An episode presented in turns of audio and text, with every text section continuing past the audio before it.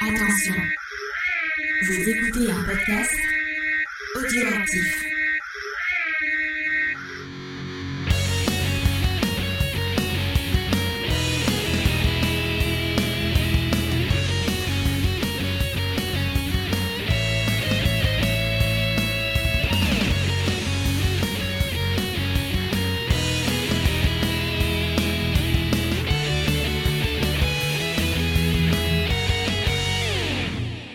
Bienvenue tout le monde pour ce nouvel épisode de Geek en série. Et attention, ce soir, c'est une première puisque nous enregistrons ce Geek en série en live sur Twitch. Donc euh, ça va être une émission qui va être un peu collaborative puisque sur le chat vous allez pouvoir bah, discuter de la série avec nous, euh, partager vos, éléments d'analyse, réagir à ce qu'on dit.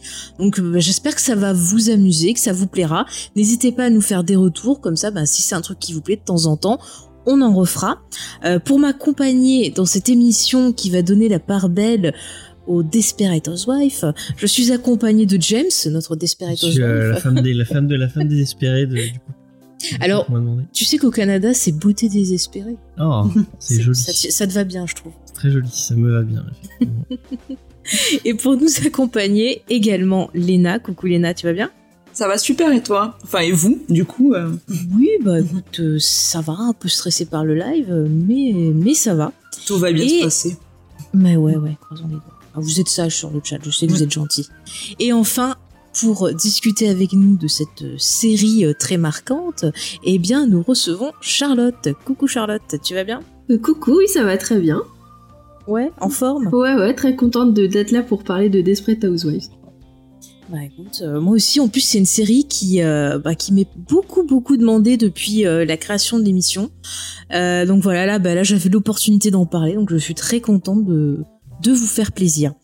Alors, avant de Petite commencer... pensée à Sophie quand même. Oui, on a une petite là, pensée à Sophie qui devait être là et qui n'a pas pu. Bon, elle va très bien, vous désespérée. inquiétez pas, hein, parce que ça fait un peu solennel. Mais elle reviendra très bientôt, mais il y aura plein de petits clins d'œil pour elle dans cette émission. Vous inquiétez pas. Il y a des pommes. Ouais, il y a beaucoup de pommes dans cette série. Ouais. Mais c'est très bon, les pommes. C'est très très bon. Moi, j'aime beaucoup les Pink Lady. Mange les pommes. Ouais. Merci, James. Allez. Euh, Qu'est-ce que je veux dire? Au niveau des rappels Je rappelle que l'émission précédente donc était sur For All Mankind et d'ailleurs on a eu une première date pour la fameuse saison 3 Mm. puisqu'on se posait des, des questions euh, bah voilà quand ça allait sortir apparemment ça sortira au mois de juin et pour répondre à XP non Charlotte elle a fait plusieurs geeks en série Oui. et oui elle était là déjà dans Carnival et puis tu avais fait Ouais, la, série euh, The Outsider The. Outsider, ouais, tout à fait. Mhm. T'en as fait plusieurs. Et oui, attention, XP, t'as pas tout écouté. Et ouais. Euh, sinon, qu'est-ce qu'on avait rappelé au niveau des infos? Euh, Ben, vous, ouais, vous pourrez retrouver des comics Discovery là qui vont sortir. Euh, Pour ceux qui ont bien aimé euh, Sonia Elu dans euh, l'épisode euh, sur Mindhunter, elle a fait un Comics Discovery avec nous sur euh, Headgain, euh, qui, doit, qui, qui est en montage, qui devrait arriver demain. incessamment sous. Demain. Voilà, voilà. Euh, c'est un peu ça pour les dernières news qu'on avait à vous rappeler. Et Euh, euh, on a supprimé les. Ah, Oui, oui, j'allais le faire, merci. Et concernant, on a supprimé les rushs, donc on a eu bon quelques petits soucis, on a dû un peu repousser, mais on vous prépare quelque chose de très sympa, donc ne vous inquiétez pas, la suite de ce gros dossier euh, sur cet homme extrêmement poli qui est Hannibal Lecter euh, va arriver bientôt. Euh, voilà, on se retrouve des nouvelles dates et bien sûr, on vous tiendra au courant. Je vous rappelle que vous pouvez retrouver l'émission euh, bah, partout sur vos de podcast préférés, sur Spotify aussi, sur YouTube, euh, sur Deezer, on est partout. Euh, N'hésitez pas également à visiter notre site web jamesfay.fr pour plus d'infos et d'épisodes. Et si vous voulez nous soutenir, je rappelle que vous pouvez aussi faire un tour sur notre Tipeee. Voilà, voilà. Euh, donc, ben, on Ah va bon. partir J'ai pas peu- mis les alertes. Il n'y Qu'est-ce aura pas d'alerte là aujourd'hui, hein, j'ai oublié de le faire. Qu'est-ce que t'as pas fait comme alerte Les, euh, les alertes Tipeee, les follow et tout, sera. Ah, ça marche pas quand on fait les raccourcis non, bah, les- faudrait que je les rajoute. Mais pourquoi t'as pas rajouté Il y a Parce pas. qu'il faut copier, Bah si, il y a. Wizbot. Bah c'est pas comme d'habitude. Non, non, mais il y aura pas les alertes dans le, dans le live, je veux dire. Ah, voilà. Non mais je faisais les, les tests. Bah si, ça marche les. les- non, mais non, c'est pas ça, tu pas tu. tu- Ah les alertes. Ah bah tant mieux, ça me fera pas sursauter.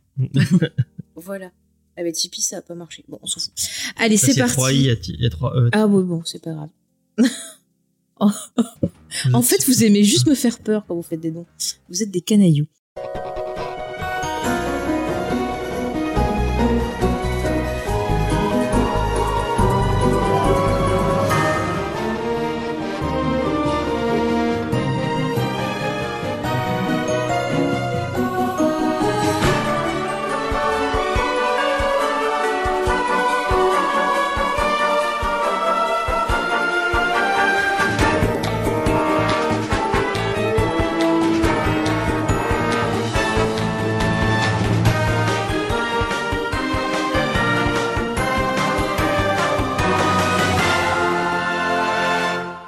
Alors, Desperate Housewife, c'est une série qui est euh, apparue en 2004 sur nos écrans, sur ABC, puis par la suite sur M6 en France. Elle a duré jusqu'en 2012. Il y a huit saisons 180 épisodes. Donc là, je vous rappelle, comme d'habitude, pour ceux qui peut-être connaîtraient pas l'émission, on va commencer avec euh, la partie sans spoiler où on vous parle un peu de la création de la série, des personnes impliquées et euh, de ce qui nous a marqué un peu pour vous donner envie de découvrir la série. Et après, bien sûr, nous rentrerons un peu plus profondément dans toutes les thématiques et les twists et autres choses. hein. Euh, donc, je reprends. Cette série, elle a été créée par Marc Sherry. Et là, je pense que ça va être un dossier assez intéressant d'y revenir dessus. On en avait un peu parlé quand on avait euh, discuté euh, ben, de sa dernière série Why Woman Kill. Et euh, on avait vu que c'était quelqu'un d'assez compliqué, mais on va quand même y revenir. Donc ce monsieur, il est né euh, en mars 62. Il est scénariste et producteur. Donc il vient d'une famille où euh, sa mère était euh, républicaine, très conservatrice, femme au foyer, qui s'occupait de lui-même et de ses deux sœurs. Euh, donc lui, il est rentré dans le métier en commençant par être l'assistant d'une actrice qui s'appelait Dixie Carter. Puis dans les années 90, il devient scénariste sur la série Les Craquantes. Je crois que c'est Golden Girl en VO. Je te sens pas. Alors après, par la suite, il crée une série euh, sur euh, quatre femmes différentes qui s'appelait The Five Miss Bunham en 94, mais la série ne marche pas. Il enchaîne en 2001 avec une autre série qui s'appelle Macho Man.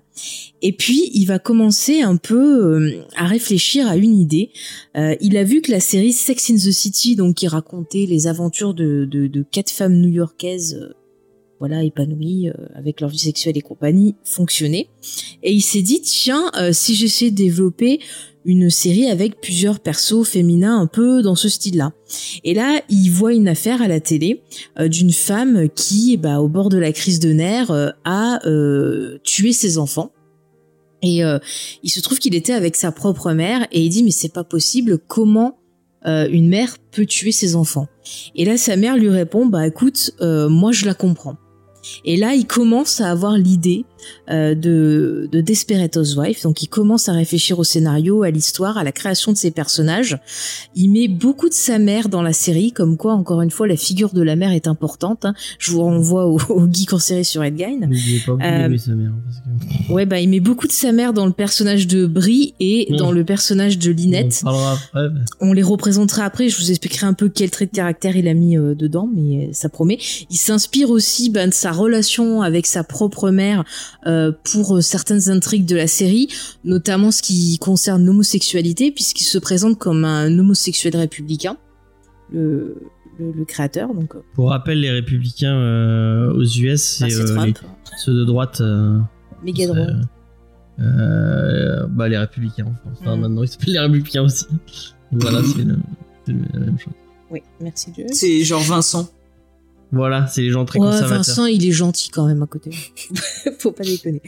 Euh, alors c'est là qu'on va rentrer un peu dans les choses qui vont être un peu plus problématiques concernant le monsieur. Ah, je sais Donc- pas si t'avais prévu d'en parler, mais apparemment, il a, il a proposé euh, la série à plein plein de chaînes. J'allais le faire Ah, quand tu m'as coupé, mais vas-y fais-le si tu veux. Donc il y a eu des problèmes de production et je vais te lancer dessus, euh, mon cher. Bah, avant James. la production même, apparemment, il a proposé sa, sa série à, à plein plein de chaînes qui lui ont dit non. Mhm. Euh, et euh, même à HBO, apparemment, la Alors, première Il y a HBO, la Fox, CBS et NBC qui euh, ont refusé la série.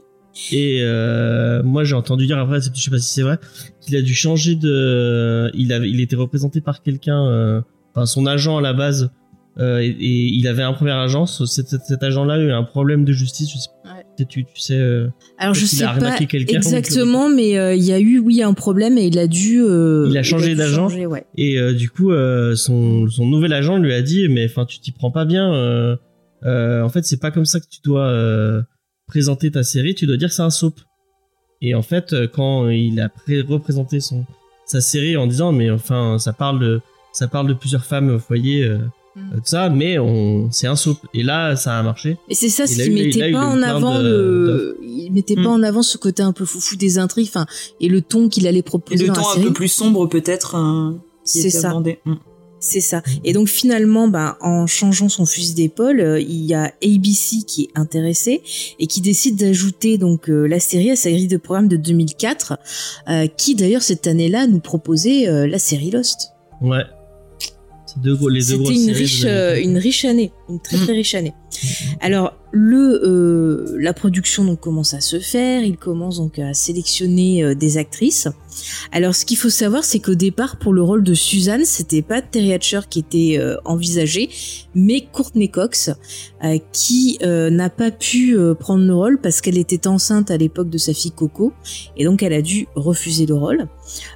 Marcia Cross au départ avait auditionné pour jouer, je crois, le rôle de comment elle s'appelle celle qui se de Marie-Alice. Ah, ok. Et euh, au final, eh ben, elle a été engagée pour faire Brie. Et euh, l'actrice qui euh, jouera un peu plus tard euh, dans la série... euh, Ah, ça y est, j'en trouve plus son nom. Je l'ai noté en plus. hein. Hmm. Attendez, je vais le retrouver. Celle qui La arrive deuxième plus tard. Brie Voilà. Dana Delany, Dana c'est ça Dela- Ah oui. Voilà, merci. Ouais. Dana Delany. Juste quand tu le dis, je trouve le nom.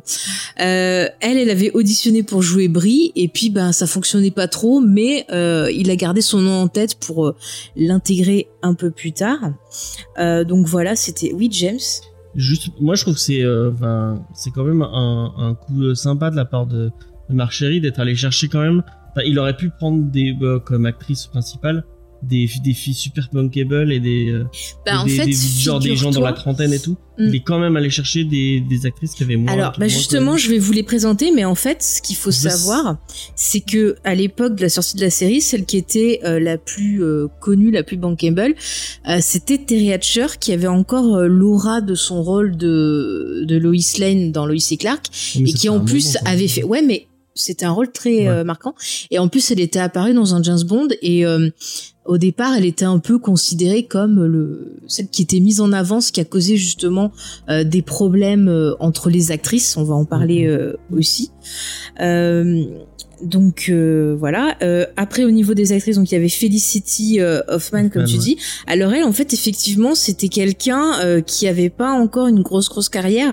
À l'époque, elle était apparue dans différentes séries. Elle avait pu aussi faire une série, je crois une sitcom avec euh, son mari. Je crois que ça se passait dans le milieu sportif, ou un journal sportif, un truc comme ça. Ouais. Mais son euh, mari qui est plus connu. Felicity Huffman. qu'est-ce que tu dis, James? Je dis que c'était plus son mari qui est plus connu. Vous l'avez peut-être vu dans. Oui, Bush. oui. Il était dans Shameless. euh, après, il a fait beaucoup de cinéma. Il était dans euh, le film des frères Cohen. Euh, J'ai oublié le nom. Charlotte, tu dois l'avoir. Et en fait, je crois qu'il joue dans plusieurs films des frères Cohen. euh, Oui, oui, il est dans plusieurs films Ouais. des, des frères Cohen. Oui, oui, oui. euh, Macy, Bah, après- là. Ouais, mais si, ouais, c'est ça. Si tu nous retrouves le nom, James, tu me diras. Euh, cherche. hum, et que je veux dire, et donc Felicity Hoffman, c'est un peu la série qui l'a remis sur le devant de la scène, parce qu'après, elle a pu bah, enchaîner des rôles comme Transamerica, où elle a joué donc un personnage transsexuel. On a pu l'avoir dans Cake. Euh, mais avant ça, vraiment, elle avait euh, enchaîné différents petits rôles. D'ailleurs, vous pouvez l'apercevoir dans un épisode d'X-Files euh, de la saison 1, qui est un Ah, William hommage à H. The Macy. Comment t'as dit, James? William H. Macy. Voilà, merci James. Donc voilà, elle était pas très connue. Marcia Cross, alors non, bizarrement, elle avait pas fait grand chose, mais euh, il y a un rôle qui lui collait à la peau et qui fait aussi que elle a plu à, au créateur donc Mark Ah Cherry. ouais. C'est que, euh, eh bien, elle était connue pour son rôle de Kimberly Shaw dans Melrose Place, où elle jouait une espèce de de folle dingue. Enfin, tout le monde se rappelle d'une fameuse scène devant un miroir où elle Où elle enlève enlève sa, sa perruque. perruque. C'est vraiment si vous êtes né dans les années 90, ça vous a euh, marqué. Et Xav, il est à fond, il kiffe trop Merson Melrose Place. Oui, oui, oui. Euh, alors ensuite, on avait Eva Longoria. Alors là, c'est intéressant parce que elle a eu pas mal de mal à, à s'imposer parce que euh, elle avait euh, débuté dans Les Feux de l'amour et par la suite, elle avait joué dans la nouvelle version d'une série posi- po- euh, policière, pardon, qui s'appelait euh, Dragnet. Et euh, donc, euh, elle a eu vraiment, vraiment du mal à, à à s'imposer dans le rôle parce qu'au départ on Bah. voulait pas trop d'elle parce qu'elle était vraiment pas connue c'était vraiment la moins moins connue En 2004, Du cast. euh, en, en actrice euh, principale, une, une quelqu'un de latino, c'était c'était euh, c'était couillu quand même, c'était risqué. ouais ouais Enfin, parce que tu regardes Sex City, elles sont toutes blanches, euh, Mhm. euh, donc vraiment. euh, Ouais. Pour une fois, Marc Chéry, fait- enfin pour le coup, Marc Chéry fait Attends, pas des- parce que euh, pour une fois. Bon, euh, après, il, je vais il vous parler des de histoires sur le pro... Je finis sur les actrices, après je vous, je vous parle de- des problèmes de production. N'hésitez pas à me couper les filles hein, si vous voulez Mhm. réagir. Et enfin, une quand qui était... Oui, parce que tu empêches... Oui, mais James, c'est pas pertinent, c'est pour ça. non, je rigole, non, non, je rigole. C'était méchant. Alors pour répondre à Xav, euh, si Oui, tu as écouté, si tu as euh, l'épisode sur Lois et Clark, j'expliquais qu'elle a tourné le James Bond euh, juste après la fin de Lois et Clark, qu'elle était enceinte à ce moment-là euh, d'ailleurs. Une parenthèse. Donc pour finir avec les actrices, alors une qui était quand même connue aussi, mais qui avait pas un gros rôle, euh, mais qui était aussi problématique dans la série, dans le rôle des hybrides, c'était euh, Nicolette Sheridan, qui était connue par exemple pour la série Côte Ouest, qui est, je le rappelle, un spin-off de Dallas. Donc voilà, encore un côté euh, très sop, euh, qui après n'avait fait que des téléfilms, mais bon, il y avait quand même un aura parce que c'était un peu un aura de peste. Et dans les premières saisons, elle était vraiment mise en même. Enfin, Oui, elle était peut-être un peu moins, mais elle était. c'était Ouais, il y, a- cinquième, presque au euh, y plan. avait déjà, euh, Ouais. il y avait déjà des gros problèmes euh, entre elle et Marc Chéry. Ouais. Mais Ah on, ouais. va y, on, on va y venir. Juste, je finis. Il y a eu quand même un, un cast masculin, et bizarrement, dans le cast masculin, c'est pareil. On retrouve un peu le le même esprit que pour le cast féminin. Euh, donc euh, on a des gens ben, issus voilà de, de rôles assez marquants dans la série télé. Dans le rôle de Mike, on a James Danton qui était connu pour le caméléon. Ça faisait pas très longtemps en plus que Mhm. c'était euh, fini. Alors un que moi je connaissais pas trop, mais qui avant la série en fait avait enchaîné des petits rôles dans d'autres séries. Donc dans le rôle de, de Carlos, c'est Ricardo Antonio Chaviera. Un qui était connu et qui était aussi dans Melrose Place, donc pour le rôle de Tom, c'est Doug Savant. Ah ouais. Voilà. Donc c'était un peu une réunion Melrose Place, magnifique. hein. Et le meilleur pour la Et fin. le meilleur, euh, alors attends, attends. Bah, il arrive pas tout de suite. Il arrive. meilleur, Euh, dans le rôle de Karl, il y avait quand même Richard Burgi, euh, qu'on connaît pour cette série fantastique qui est Le Sentinelle, mais il était aussi apparu dans 24 heures euh, chrono Mais il apparaît dans euh, la il y a pas longtemps. De 24 heures chrono. Richard, euh, oui, il est là Ah ouais. Mhm. Et bien sûr, un peu plus tard arrivera d'autres euh, acteurs et, Et actrices intéressants. Non, parce que je m'en fous. de. Voilà, je l'aime pas. D'accord. Mais lui aussi, il a, il a fait plein de séries aussi, non? Moi, Bah, il a fait beaucoup d'apparitions dans plein de séries, mais il a pas vraiment de rôle marquant. Mais si tu veux nous le citer, vas-y. on- Non, mais je me suis Je veux parler du moi. meilleur, parce que c'est le meilleur. Je l'aime pas non plus. Un peu plus tard, dans la saison 3, apparaîtra donc dans le rôle d'Orson McLachlan, qui au départ ne devait apparaître que pour quelques épisodes, mais en fait, euh, il arrêtait pas de dire à tout le monde qu'il s'éclatait, euh, tout le monde le trouvait charmant, donc Marc Chéry, il a dit, oh bah je le garde. Bah, il a bien raison, c'est tellement oui, du charme. évidemment. Bah oui, il suffit qu'il sourie et ça y est, c'est fantastique. Est-ce que les filles, on est d'accord qu'ils auraient dû rester ensemble jusqu'à la fin euh, Mais ne pas spoil pas, c'est mais- la partie non spoiler. Ah, d'accord. oh, j'ai même pas dit avec qui il était. On en reparlera après. D'accord. Il y a toute une partie sur les relations des persos, tu pourras t'exciter. Et bon, pour finir dans les rôles quand même marquants, un peu plus tard, donc on a euh, Dana euh, Delany, pareil, qui avait euh, enchaîné euh, pas mal de Ah, moi, rôles. je l'aime bien. elle. Moi aussi, je, tiens, il y a pas longtemps, je, je me rappelais plus, je me refais Battlestar Galactica, et je me rappelais plus qu'elle apparaissait dans un Ah ouais, épisode. euh, ouais, je te dirai après parce qu'il y a un gros twist dedans. D'accord. Ah oui, Euh, il dit donc, parce que je suis en train de me le refaire aussi. euh, Battlestar. D'accord, bah tu, tu verras, tu la reconnaîtras. Et euh, donc elle, elle jouera donc un peu plus tard dans la série. Et puis on retrouvera également Vanessa Williams euh, dans les, les dernières saisons dans le rôle de René, que j'aime beaucoup, qui faisait un Moi peu l'antagoniste dans Ugly Betty, qui était très très drôle. Elle est aussi chanteuse. Elle a été aussi Miss America, enfin une grosse grosse carrière. Euh, moi, je l'avais bien aimé dans le film L'effaceur avec Schwarzenegger. Ça n'a rien à voir, mais vous. Écoutez, je C'est vous la dis. première, euh, c'est la première Miss America euh, euh, afro-américaine. euh, Ah ouais. Et ça avait fait toller à l'époque apparemment. Ah ouais. euh, Ah tiens, en parlant d'actrice. euh, Latino. super, euh, en parlant d'actrice latino dont tu parlais, tu sais qui euh, au départ était envisagé pour jouer Gabriel? Non, vas-y, dis-moi. Eh ben Michel Rodriguez qui a refusé parce que on l'avait aussi contacté pour Lost. voir Michel Rodriguez. Elle a refusé pour Lost. Et Ah, moi elle je l'ai trouvé très bien en Anna Lulu. C'était Michel Rodriguez, Elle elle, a- apparaît saison. Après. On D'accord. va spoiler. Sinon, bah écoutez l'émission sur Lost, hein, vous saurez quand elle apparaît. Mais elle apparaît pas au début en tout cas. Michel. Ouais, ouais. Donc Mais voilà. Michel Rodriguez en Gabriel Solis, ça aurait été. euh, Enfin. Bah, à la rigueur, il aurait fallu mettre Vin Diesel parce que à son histoire d'amour avec Vin Diesel dans Fast and Furious, c'est beau. ah, c'est c'est la famille, c'est l'amour. non mais je la vois pas du tout en femme, des, en femme, de, en femme au foyer désespérée. Elle aurait démonté tout le monde. elle aurait pété la gueule à tout le monde. ouais. C'est clair. Bon, alors il faut quand même qu'on qu'on parle un peu de, de la production de la série parce que ça a énormément influencé sur l'écriture de la série. Et euh, sur Et le Marie fait- Alice, tu dis même pas qui c'est. Ah oui, tiens, je sais pas parler de Marie-Alice. Ouais, Mais après, il y a pas énormément d'apparitions. Non, mais ce que Non, j'ai mais elle est là à tous les épisodes quand même. Ouais, Ouais, elle ouais. est là, c'est euh, Marie-Alice exactement, c'est donc euh, par elle que l'intrigue va commencer. Tu veux que Et, je- euh, Et attends, on va le faire après, James. parce que, euh, je suis stressée. Oui, oui, vas-y, vas-y, vas-y. Donc Marie-Alice, cherche-moi le nom parce que je l'ai oublié. Euh, je sais même pas. King. Voilà, mais au départ, c'est pas elle qui devait jouer le rôle parce qu'il y a une première version du pilote qui avait été tournée et c'est une autre actrice qui avait été euh, prise pour le rôle. J'ai pu voir les, les scènes qu'elle avait fait et c'est une actrice que j'aime beaucoup. Et c'est une référence et c'est là que je suis triste que Ah Sophie oui, ne soit pas là. Non, Ah non. non, Vas-y, c'est l'actrice qui incarnait Laura Palmer dans Twin Peaks. Ah, fallait qu'elle trouve Ah. une référence à Twin Peaks. Ah bah oui, c'est une série pleine de Ah bah il y en a quelques-unes, oui. Ah oui, oui, oui. Qu'est-ce qu'elle était belle. Et, je- et euh, en fait, au final, quand il a vu le pilote, il a dit Ah non, elle est trop bien pour euh, Marie-Alice, c'est pas du tout ce que j'avais en tête. Trop bien pour moi. Elle faisait trop angélique, donc euh, voilà. Bah, il a changé d'actrice. comme tu disais, euh, Léna, on la voit pas, on la voit pas. Non, mais elle a un côté Non, ombre un peu. Et, Ouais, c'est euh, ça. C'est ça. Et l'actrice, donc Shirley, elle fait vraiment. euh, elle illumine le truc, quoi, tu vois. Donc il l'a pas Elle a une belle, elle a une belle voix, enfin, euh, Ouais. Bon, les, les- ce qu'elle dit c'est chiant, mais qu'elle a une belle voix. En VF aussi. Ah bon, en VF, elle a la voix de Lara Croft. Moi, j'ai retenu que ça. Bon, bref.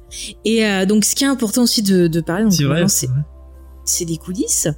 Donc, ce qu'il faut savoir, c'est que euh, déjà le, le créateur, il a il a eu des problèmes avec la chaîne parce qu'à la fin de la saison 1, euh, donc il a commencé à travailler sur la saison 2 et quand celle-ci elle a été diffusée, euh, ben les les- l'audience commence à tomber, les gens râlaient et la chaîne lui a dit que cette saison 2 n'était pas euh, assez palpitante, il n'y avait pas assez de twists, que c'était nul et donc euh, ils lui ont dit si tu veux que la série soit renouvelée, t'as intérêt à nous faire des trucs euh, qui qui peu quoi et c'est pour ça ouais.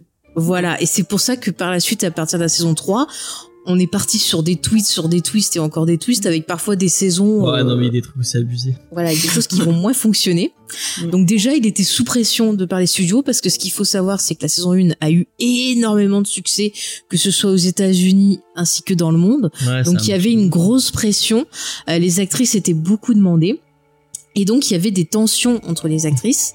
Il y avait euh, donc Terry Hatcher qui avait le melon et donc euh, qui se prenait pour la star de la série. Et c'est arrivé à un point où il y a eu cette fameuse séance de photos pour Vanity Fair où les producteurs de la série avaient demandé expressément au magazine que toutes les actrices soient euh, logées pareil, qu'il n'y ait pas de préférence et tout. Et en fait, euh, ben, euh, Terry Hatcher a fait un caca nerveux. Et c'est allé tellement loin que Marcia Cross en a eu marre et a quitté la séance photo. Donc en gros, pour pouvoir les réunir, ça a été le bordel. Je crois qu'ils ont même dû euh, prendre à part et après réunir avec Photoshop. Enfin, c'est allé très très loin. Il y a eu énormément de tensions sur le plateau. Rajouté à ça, eh ben Nicolette euh, Sheridan se prenait beaucoup la tête avec euh, Marc Chéry. Parce que Marc Chéry, euh, en faisant des recherches, je me suis aperçu que lui aussi, euh, il était problématique. On est tombé Ah, sur Whedon, mais je pense qu'il est du même est niveau. Euh, parce que euh, apparemment il y a eu beaucoup de plaintes de, de remarques sexistes, de remarques racistes. Euh, donc il s'est pris continuellement la tête avec Nicole Sheridan et d'ailleurs vous voyez son personnage, il était souvent mis dans des situations où on savait pas si elle allait revenir ou pas à cause de ces tensions, euh, jusqu'à que finalement ben il la vire et que ça finisse en procès. C'est un perso gâché. très, très enfin, loin. le, pe- le perso Ah oui, il est oui. gâché, moi, je trouve. Oui, oui, oui, Ouais. c'était gâché. Mm. Et puis euh, là, il y a Eva Longoria, il y a quelque temps, qui a parlé que sur le plateau, euh, elle a eu droit à du harcèlement de la part de certains acteurs, actrices. Elle a pas voulu dire qui, mais euh, d'après voilà des commentaires de fans, de choses comme ça, C'est de Emma petites théories, on pense à Terry Hatcher. Non. Et on pense que Marc Chéry apparemment. Euh, voilà, aurait fait des remarques, mais ce que je trouve étrange, c'est qu'après, elle a accepté de produire, par exemple, Devious Met, qui est sa série euh, qu'il a fait par la suite. Donc Ouais, je comprends comment elle a accepté. Parce que Marc. Chéry, il a dit aussi, je crois, il disait qu'il y avait franchement une actrice qui était, euh, qui était vraiment insupportable et tout. euh, même s'il l'a pas nommée, euh, après. euh, Ouais, c'est. Enfin bon, voilà, c'était assez tendu sur le plateau, donc il y avait un peu des, des, des clans, j'ai l'impression. Euh, Ouais. J'ai l'impression qu'il y avait vraiment Felicity Hoffman, euh, c'est Marcia Cross et euh, Eva Longoria qui étaient un peu leur côté. euh, Kyle MacLachlan apparemment ça allait avec tout le monde, euh, les autres garçons ça allait, mais c'était vraiment les, les filles le problème.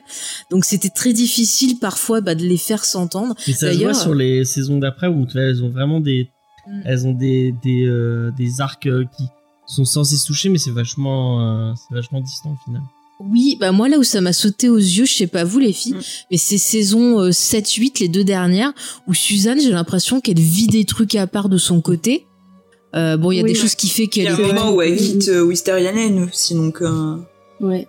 Ah oui, c'est vrai qu'après. euh, Ouais, ouais, bon, c'est pas un gros spoiler ça. non. Voilà. Mais euh, donc c'est vrai qu'il y avait vraiment ce côté-là un peu pour garder une ambiance euh, calmos, euh, on va dire.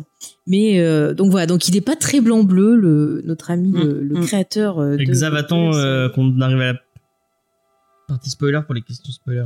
Ah oui oui oui, on On va revenir. Ah si, et dernier point qui là m'a écœuré. Euh, en saison 3, donc euh, l'actrice qui interprète Brie est tombée enceinte d'un cross de jumeaux. Elle avait une grossesse difficile en plus. Et euh, Marc Chéry est rentré dans une colère noire. Apparemment, il l'avait, il l'aurait, je veux dire comme ça, insulté. Et ça a fini, pendant que James se mouche dans le mouchoir. Ah, c'est bon. C'est mieux dans Pardon. le mouchoir, oui.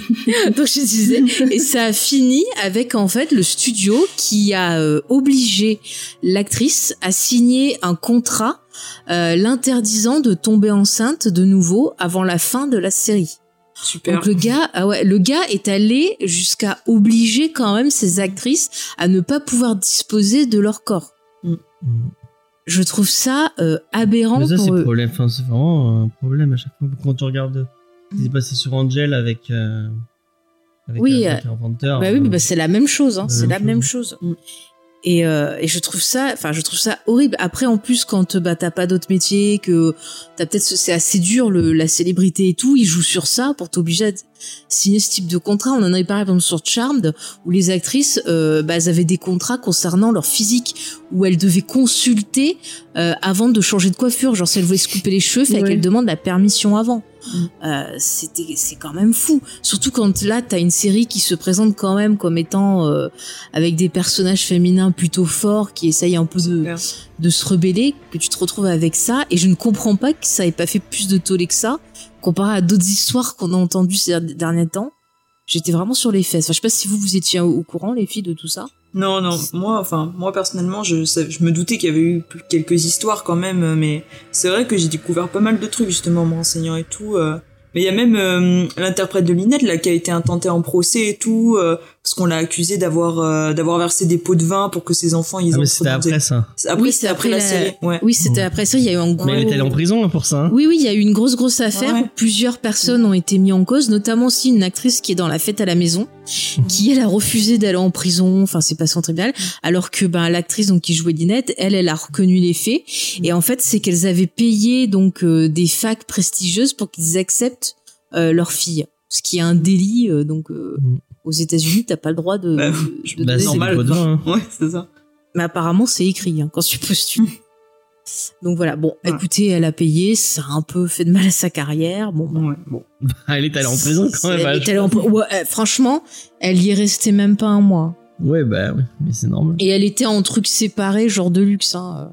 Oui, bah. Ouais. Ouais, oui, non, Non. mais bon. euh, Mais je crois qu'elle disait qu'elle avait eu quand même pas mal de soutien de bon, pas de toutes mais de certaines de ses co- de ses anciennes costars euh, oui, Ah bah, celle que j'ai citée tout à Ouais. l'heure. hein. Mm. Il y en a une, on sait qu'elle y est pas allée. Qui? Ah bah ça commence par Terry, ça fait Ah, elle est pas allée à la fac? Pas. donc voilà. Son perso, ouais, ça se voit, mais Mm. elle, Ouais. Et toi, euh, Charlotte, t'avais déjà entendu des trucs comme ouais, ça ouais, aussi j'avais entendu euh, euh, le comportement de tout compliqué de Terry Hatcher et Nicolette Sheridan, pas du tout sur Marc Ch- Cherry à l'époque, mais euh, que oui, oui, euh, que la, dès la première euh, saison, il y avait déjà eu des complications. euh. mais bon, euh, ça se voit pas trop, moi je trouve. euh, ça, le- l'alchimie passe bien dans, le- dans la série, quoi. Bon, elles sont professionnelles. Voilà. Voilà, on peut dire ça. Mais moi, je trouve que malgré tout, on est quand même dans une série qui. Enfin. Bah tiens, refais-nous le pitch. euh, Ah, d'accord. Bon, bah, euh, nous sommes à Fairview, petite euh, ville euh, banlieusarde de, de Californie, et notamment dans Wisteria Lane, euh, qui est une rue bah, de, de la banlieue de Fairview. Alors en fait, c'est un studio de cinéma et d'ailleurs, le décor a servi pour le film Les banlieusards, si vous voulez. D'accord. Mais vas-y, c'est une rue.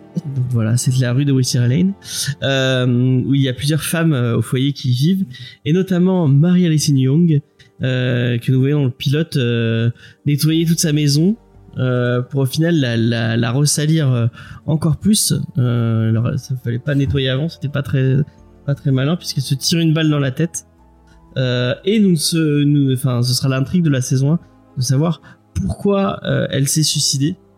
Et en fait, on va suivre euh, donc euh, Terry Hatcher qui s'appelle euh, Suzanne Mayer, euh, qui est une espèce de de nu.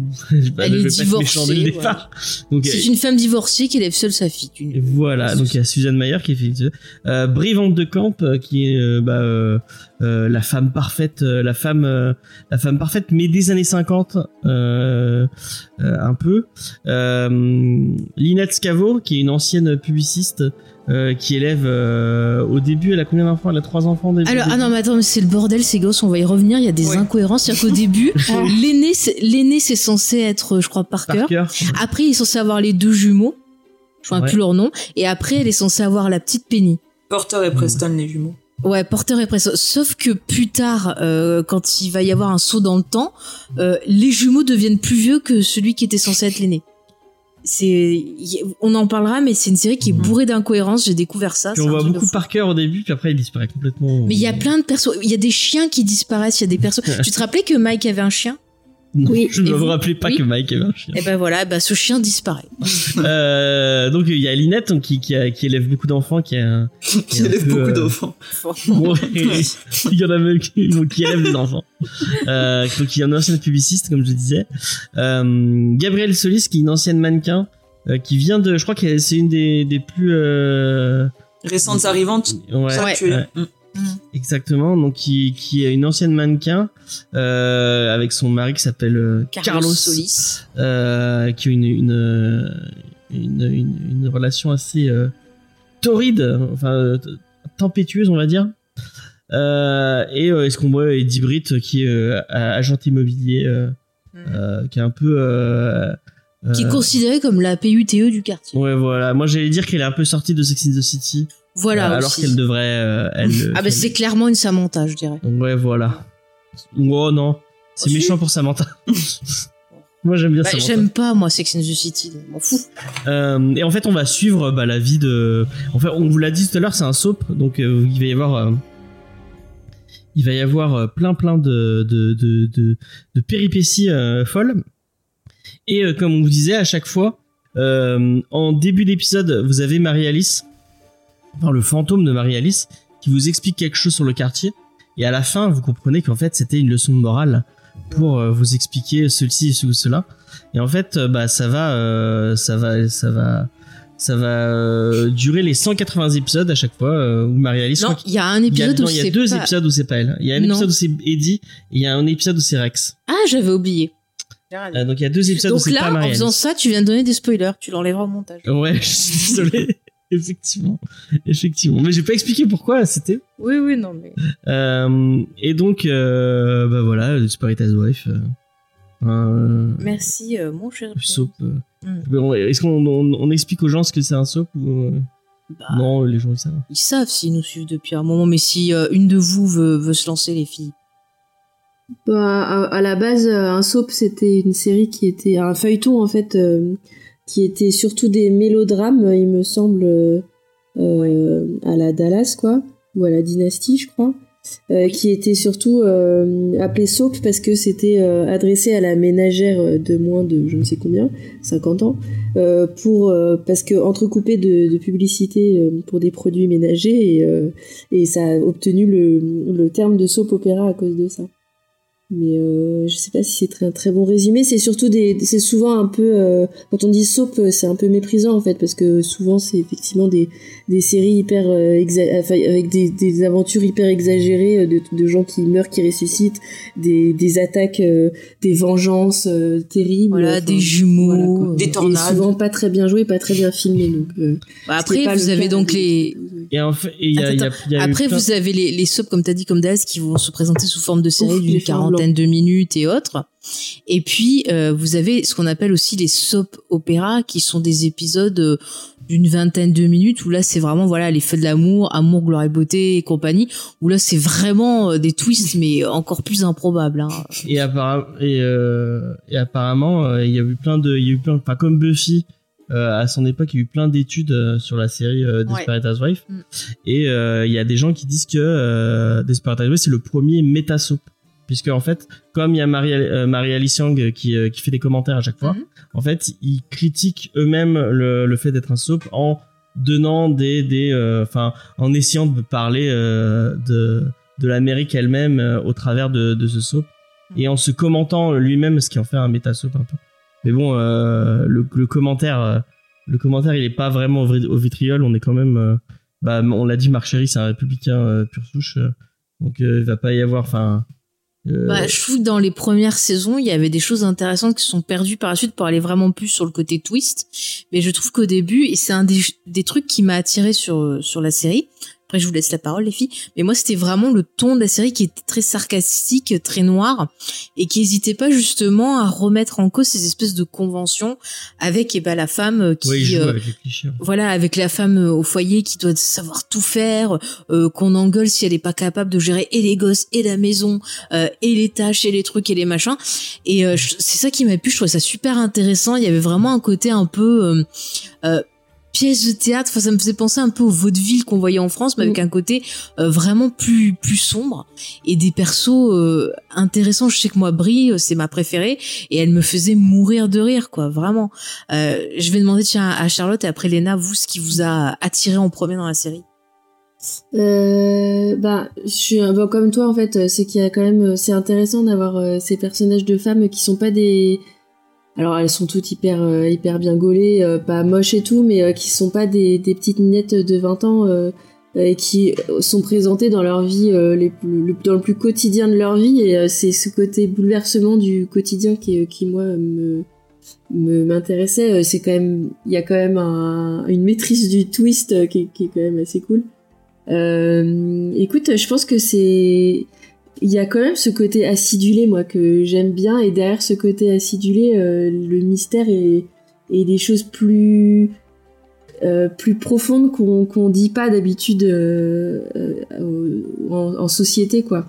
Il y a quelques répliques que je trouve assez chouettes là-dessus, de, choses que, qui sont exprimées par ces femmes et que d'habitude, effectivement, tu gardes secrètes parce que ça se dit pas, quoi. Je, je vais, je, j'en ai, j'en, j'en avais une que j'avais notée, mais comme j'ai laissé toutes mes notes comme une débile, euh, je ne l'ai plus. Mais si je me rappelle, je te dirai euh, à quoi je pense. Il y a pas de souci. Et toi, Léna? Euh, moi, je vais dire que ce qui m'a vraiment, enfin, ce qui m'a accroché en premier lieu avant même euh, tout ça, c'est un peu le le côté un peu mystère, parce que dans le premier épisode, donc on a Marie-Alice qui se suicide et il y a un peu, euh, enfin le le premier épisode se finit un peu sur un twist et euh, moi j'avais envie de savoir un petit peu tout ce qui s'était passé, euh, qu'est-ce qui avait pu la conduire à en arriver là et euh, suivre un petit peu les évolutions à, à côté des autres personnages. Et finalement, ce qui m'a fait aussi rester au-delà, parce que je trouve qu'au fil des, des saisons, on perd peut-être un peu le côté un peu enquête ou policier ou alors ça devient un peu trop farfelu. Et moi ce qui m'a fait rester c'est aussi le fait d'avoir des ces femmes qui étaient euh, particulièrement attachantes. Euh, pas toutes. Certains sont détestables. Mais euh, mais il y avait certains persos qui étaient vraiment très intéressants et de voir un peu leur évolution euh, parce que je- un, un exemple tout bête, mais si on compare la bride de la saison 1 à la bride de, de la dernière saison, il y a un monde entre les deux. Ce qu'il a Et, morflé euh, entre les deux. Et c'est clair, et, et franchement, c'était euh, super intéressant. Et il y a ce côté un, un peu euh, voyeur qu'on a dans la série, où on, c'est un, un peu on entre dans le quotidien de ces femmes, de ces familles. Et euh, c'était, moi, ça m'a vraiment accroché. Je trouvais ça super intéressant. Ok, ouais. Euh, dans le chat, il y a Xafili, c'est marrant. C'est peut-être à la base une série assez féministe, mais concrètement, j'ai l'impression que ce côté-là diminue beaucoup. Non, non, c'est pas féminin du tout. Bah, au départ, tu vois, je du- qu'il y avait ouais. des, il y avait des éléments, mais effectivement, je, je suis assez d'accord avec James. Marc Chéry, il aime pas les femmes. Exab. On va en reparler un peu Mm. plus après, Mm. mais euh, ouais, effectivement, je trouve qu'il y a des fois des choses qui m'ont dérangé dans euh, euh, la façon dont ces femmes euh, évoluaient, et c'est vrai qu'on on en reparlera. Ah, Chucky, crois que c'est la cinquantième fois que tu dis ce soir que tu n'as pas vu la série. je pense que tu peux. On l'a compris maintenant, ça sert à rien mais de- moi, j'avais pas vu qu'il avait pas vu. Moi, j'avais pas vu qu'il avait pas vu. Euh, C'est une inception. Ouais, voilà, tu as bien fait. Et, pour- et il est gentil, il répond à la question que j'ai posée. Donc suis, suis le voilà. Non, mais euh, c'est sûr que je pense qu'on pourra revenir sur certains moments qui sont assez euh, problématiques, même euh, pour l'époque, euh, je pense. Oui, Bah, il dit qu'il a, il a mis beaucoup de sa mère dans Brie, mais t'as vu vu tout ce qu'il lui fait il y a subir. hein. Il y a- alors justement, tiens, si tu veux, pour expliquer un peu plus, c'est que dans Brie, c'est vraiment tout, tout son caractère, ce côté, euh, ma maison, il faut qu'elle soit bien, euh, Ouais. bien tenue. euh, les apparences doivent faire croire qu'on est tous polis, tous beaux, tous euh, et ainsi de suite, tu vois.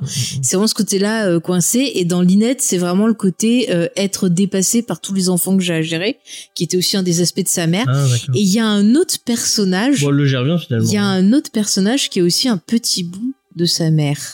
Pouvez-vous deviner lequel? La voisine, là, comment elle s'appelle euh, celle qui, ouais, celle qui garde tous les, tous les enfants de. Non. Ah, McCluskey, là, c'est ça? Ouais, mais moi c'est je pas l'aime elle. bien, elle. Non, non, non. Je vais vous le dire, c'est Martha. Vous savez, Ah, Ah, ouais. Oui. un personnage qui est important puisqu'elle participe euh, Ouais.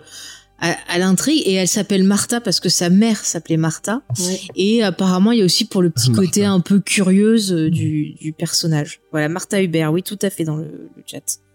Donc, vous voyez, sa, sa, sa maman est partout. On a l'impression que c'est psychose, en fait. Oui, c'est vraiment, ça donne pas envie de rencontrer sa mère, effectivement. Non, c'est clair. Mais euh, moi, un des trucs aussi qui m'a marqué, c'est euh, bah, la réalisation de la série, la façon dont il filme ce Wisteria Nen.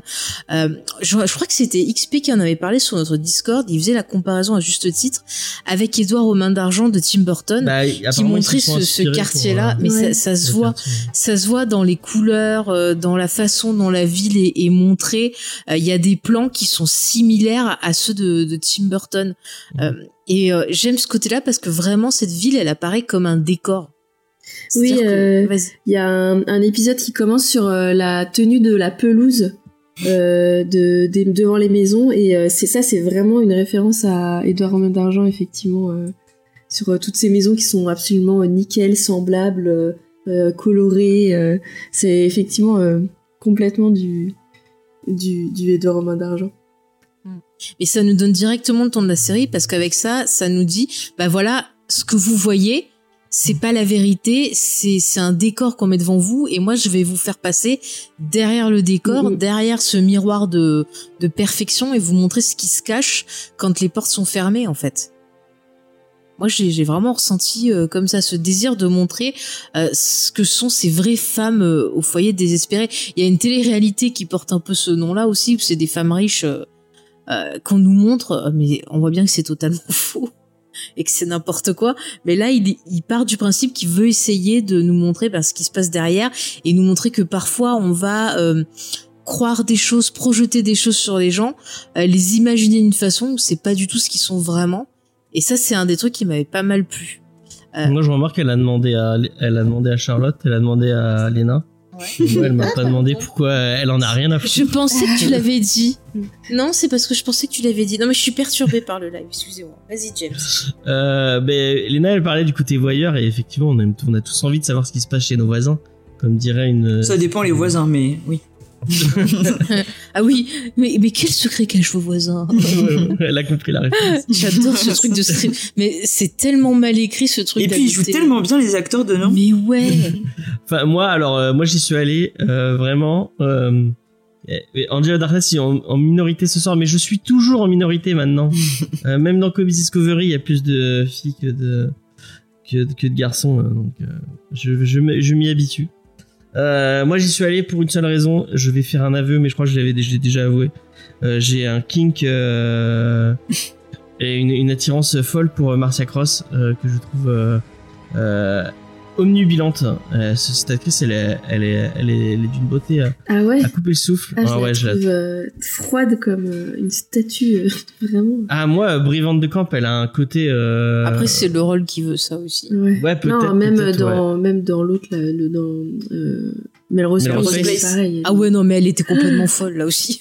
Faudrait la voir dans un rôle normal. Je crois que je l'ai jamais vue dans un rôle normal. Ah, même mais- dans mais moi- même euh, dans Melrose Place, je, je la, je la trouvais, je la trouvais att- attirante Heureusement, et, euh, et heureusement qu'on s'est rencontrés, j'étais rousse. effectivement, effectivement. Et donc toi, t'y allais pour elle, quoi. Donc euh, moi au départ non au départ c'est ma c'est ma petite sœur qui regardait et euh, du coup bah, j'ai commencé à regarder pour me foutre d'elle euh, pour pouvoir euh, l'embêter pendant qu'elle tu m'as regardait. fait pareil pour Gilmore Girl et finalement. Et voilà. Et c'est, mais c'est un problème parce que j'avais fait la même chose pour Sex in the City en disant ah je vais que je vais regarder à côté d'elle juste pour pouvoir faire des lui, lui balancer des petites ré- des répliques cinglantes euh, quand pendant qu'elle regardait son truc et euh, à chaque fois je me fais accrocher par le truc et je regarde. Et euh, bah Desperate c'est un peu la même chose. euh, je crois que j'ai regardé trois quarts d'épisode puis après c'est moi qui téléchargeais les épisodes pour qu'on regarde ensemble. Qu'est-ce que tu dis? T'as demandé au tonton. Ouais, voilà, j'ai demandé à mon tonton des États-Unis de me l'envoyer. euh, et euh, mais moi, contrairement à Faye, j'ai, il y a bon, j'ai, rattrapé mon retard depuis, mais il y a vraiment un moment, je sais pas si vous, ça, a, ça a été pareil pour vous, où j'ai lâché la série parce que j'en pouvais plus. Et que Ah, moi, j'avais fait une pause euh, à la saison 6. Et puis après, j'ai repris quand il y a la 8 qui a commencé, j'ai repris 6. Moi, j'ai lâché au moment de. Non, mais- ah, ouais, non, je mais vais pas spoiler. Ouais, bah je. Et tu me diras, a- tu me diras tout à l'heure. D'accord, j'ai lâché à un moment un, un truc où je me dis ah non là c'est vraiment too much. Euh, moi, j'ai tout regardé d'un coup. Et euh, j'ai lâché du coup. Et après, Ah, j'ai ça, toi, re- tu l'as, toi, tu l'as découvert euh, récemment. Moi, je l'ai euh, regardé parce que Faye m'a dit de le regarder. Et c'était un très très bon conseil. Ouais, écoute. Mais c'était, c'était sympa parce qu'à l'époque où c'est sorti, t'avais ça, t'avais Lost. Et je me rappelle avec euh, les copines avec qui je parlais, on faisait des théories sur Lost et sur Desperate ouais, Housewives. Et puis c'était, euh, c'était marrant d'essayer de comprendre justement bah, qu'est-ce qui se passe, euh, qu'est-ce qu'elles cachent comme secret, euh, leur passé, gna, gna, gna. Et d'ailleurs, il me semble qu'ils avaient fait un jeu vidéo Desperate Housewives Ah oui. où c'était Ah un ouais. peu le principe de découvrir. euh, Ouais. Oui, oui, bah, c'était. Je crois qu'il était sorti avant celui de Lost. Hein. Il est pas sorti sur DS aussi. Je sais plus, mais je crois qu'il y avait un jeu mobile aussi et c'était très très moche. Et le but du jeu c'était de découvrir les secrets de Wisteria Lane en fait. Et toi, Charlotte, tu l'as découvert comment? Euh, bah, on regardait ça avec mon père euh, ce- quand ça passait à l'époque sur Canal, il me semble. Euh, parce qu'on avait la chance d'avoir Canal. Ah c'est vrai que c'était passé sur Canal C'est aussi vrai que à ça un passait moment. sur Canal avant. Oublié, ouais. Et donc euh, c'était un peu notre rendez-vous euh, hebdomadaire euh, Desperate Housewives. Mais alors du coup, je suis pas sûre d'avoir tout regardé d'un coup. Je pense que les trois dernières saisons, j'ai dû les voir euh, plus tard. D'accord. Bah tu vois, il y a, on a à peu près, bon, à part Léna, mais on a tous eu à peu près un moment où on a dit, euh, Bah, on a le même âge à peu près. non? Ouais non mais où on a dit ah tiens on fait une pause parce que ça va pas et on Ah, est revenu après. Donc vous voyez, ça prouve qu'il n'y a pas toutes les saisons qui sont de, de, de qualité. Chaque saison va avoir des, des tons différents, des thématiques différents. Euh, ça va aborder des sujets de société euh, différentes. C'est vrai que le gros coup est quand même mis sur ces femmes. Euh, On va avoir différentes femmes qui vont craquer suivant euh, parce que leur réserve la vie. Nos héroïnes vont s'en prendre plein la gueule. Ça, il faut le dire. Euh, donc c'est quand même une série qui est, qui est hyper prenante, mais qui est aussi bourrée de défauts. Euh, ça, on peut le dire. Je On trouve peut que dire aussi, il y a une ellipse aussi à un moment, euh, sans spoiler. Et euh, moi, ça, moi, ça m'avait un peu saoulé ça. Ah bah moi, tu vois, je trouvais que ça avait relancé la série. Ah ouais Mm. Parce que je sais pas vous les filles, mais moi je trouve que la saison 4, elle était euh, ben très euh, bah, très en dessous. Je trouvais que la 1 et la 3 étaient très bien et les Ouais. 2 et la 4 étaient euh, vraiment euh. Enfin, je trouvais que le concept s'essoufflait, tu vois, je, je, je, je trouve que c'est un miracle que la série elle ait tenu euh, 8 ans. Aussi longtemps, ouais. Ouais ouais. Bah, ils auraient pas dû redire dire aussi longtemps. Enfin, enfin bref. Ouais. Moi, je trouve que ça s'essouffle vraiment vite. euh. Après, je sais pas, parce qu'il y a des persos qui. Je trouve qu'il y a quand même des persos euh, forts qui arrivent à chaque saison. Mm. Euh, et ça, c'est peut-être ça qui permet de, de tenir la série d'ailleurs sur le long terme.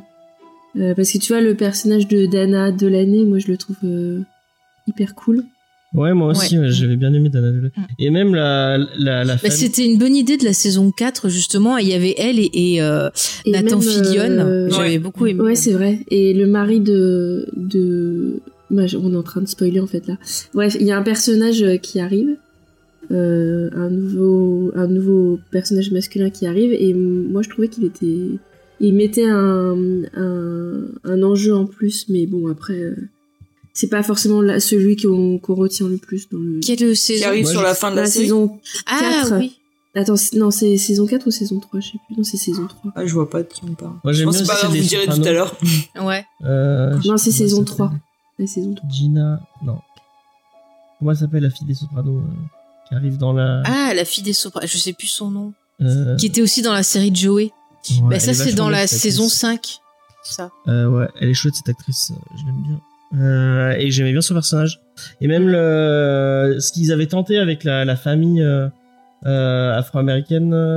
Ah non, ça c'était vraiment. La Ah, saison t'aimais 2 pas, moi Ouais. Ah bah moi je trouve qu'ils sont vraiment euh, en fait c'est après une saison 1 hyper forte je trouve que la- leur, leur enjeu à eux est vraiment pas du tout intéressant quoi. Ah Je oui. trouve que ça Ouais, fait ouais, vachement ouais, descendre le niveau euh, ce qui est dommage d'ailleurs parce que j'aime bien l'actrice moi euh, Alfred Wood- Woodard là. Oui, elle est pas mauvaise. C'est dommage qu'elle fasse beaucoup de films pas terribles, mais euh, elle est pas mauvaise cette actrice. Elle est plutôt charismatique.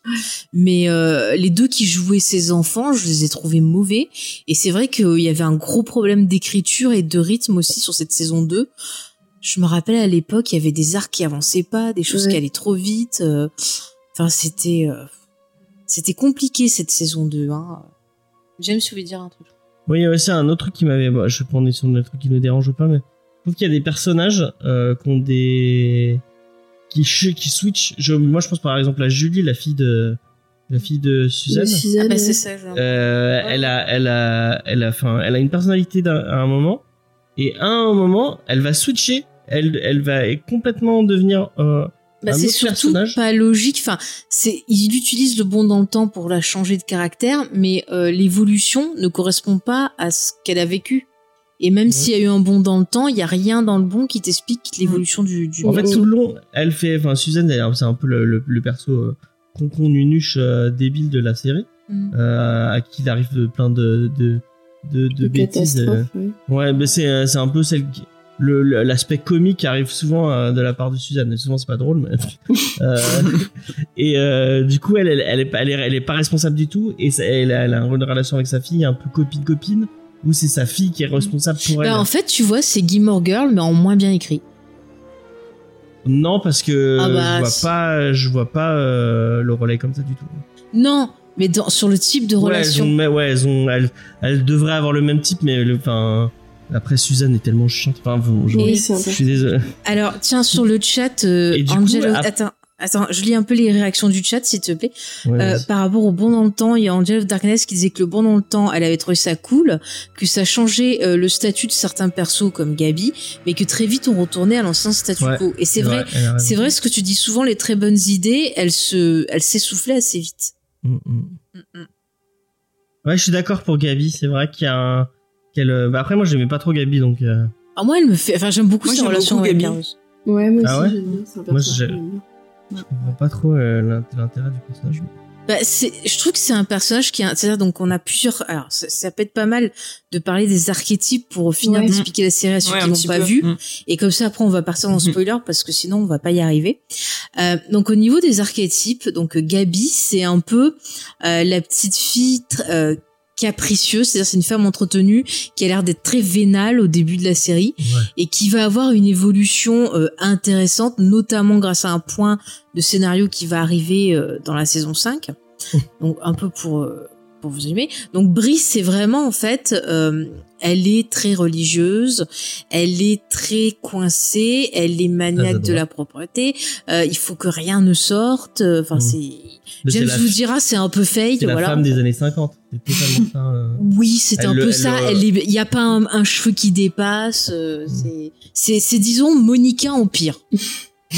Ouais. pour le côté un peu barge. Non, mais c'est Ouais. pour donner des exemples à nos auditeurs.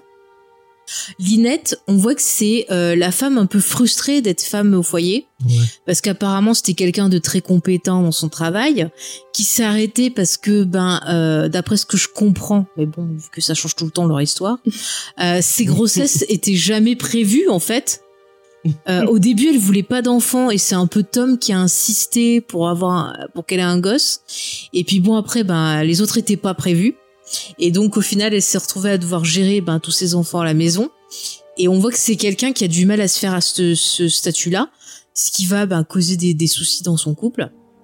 Pour résumer, Est-ce que t'as remarqué quoi Pas une seule fois dans la série, pas une seule fois. Ouais. Ils vont parler de d'avortement ou même de. Ah non mais attends, on en parlera de ça parce qu'il y a spoil des choses tous qui m'ont choqué. problématiques de la suite.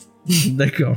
Ah mais il est pénible. Non Je mais parlais des grossesses, c'est pour Oui, et oui, ces, oui, trois, ces trois premiers personnages, ils sont un peu sur le même modèle, parce que c'est trois femmes qui sont euh, particulièrement autoritaires.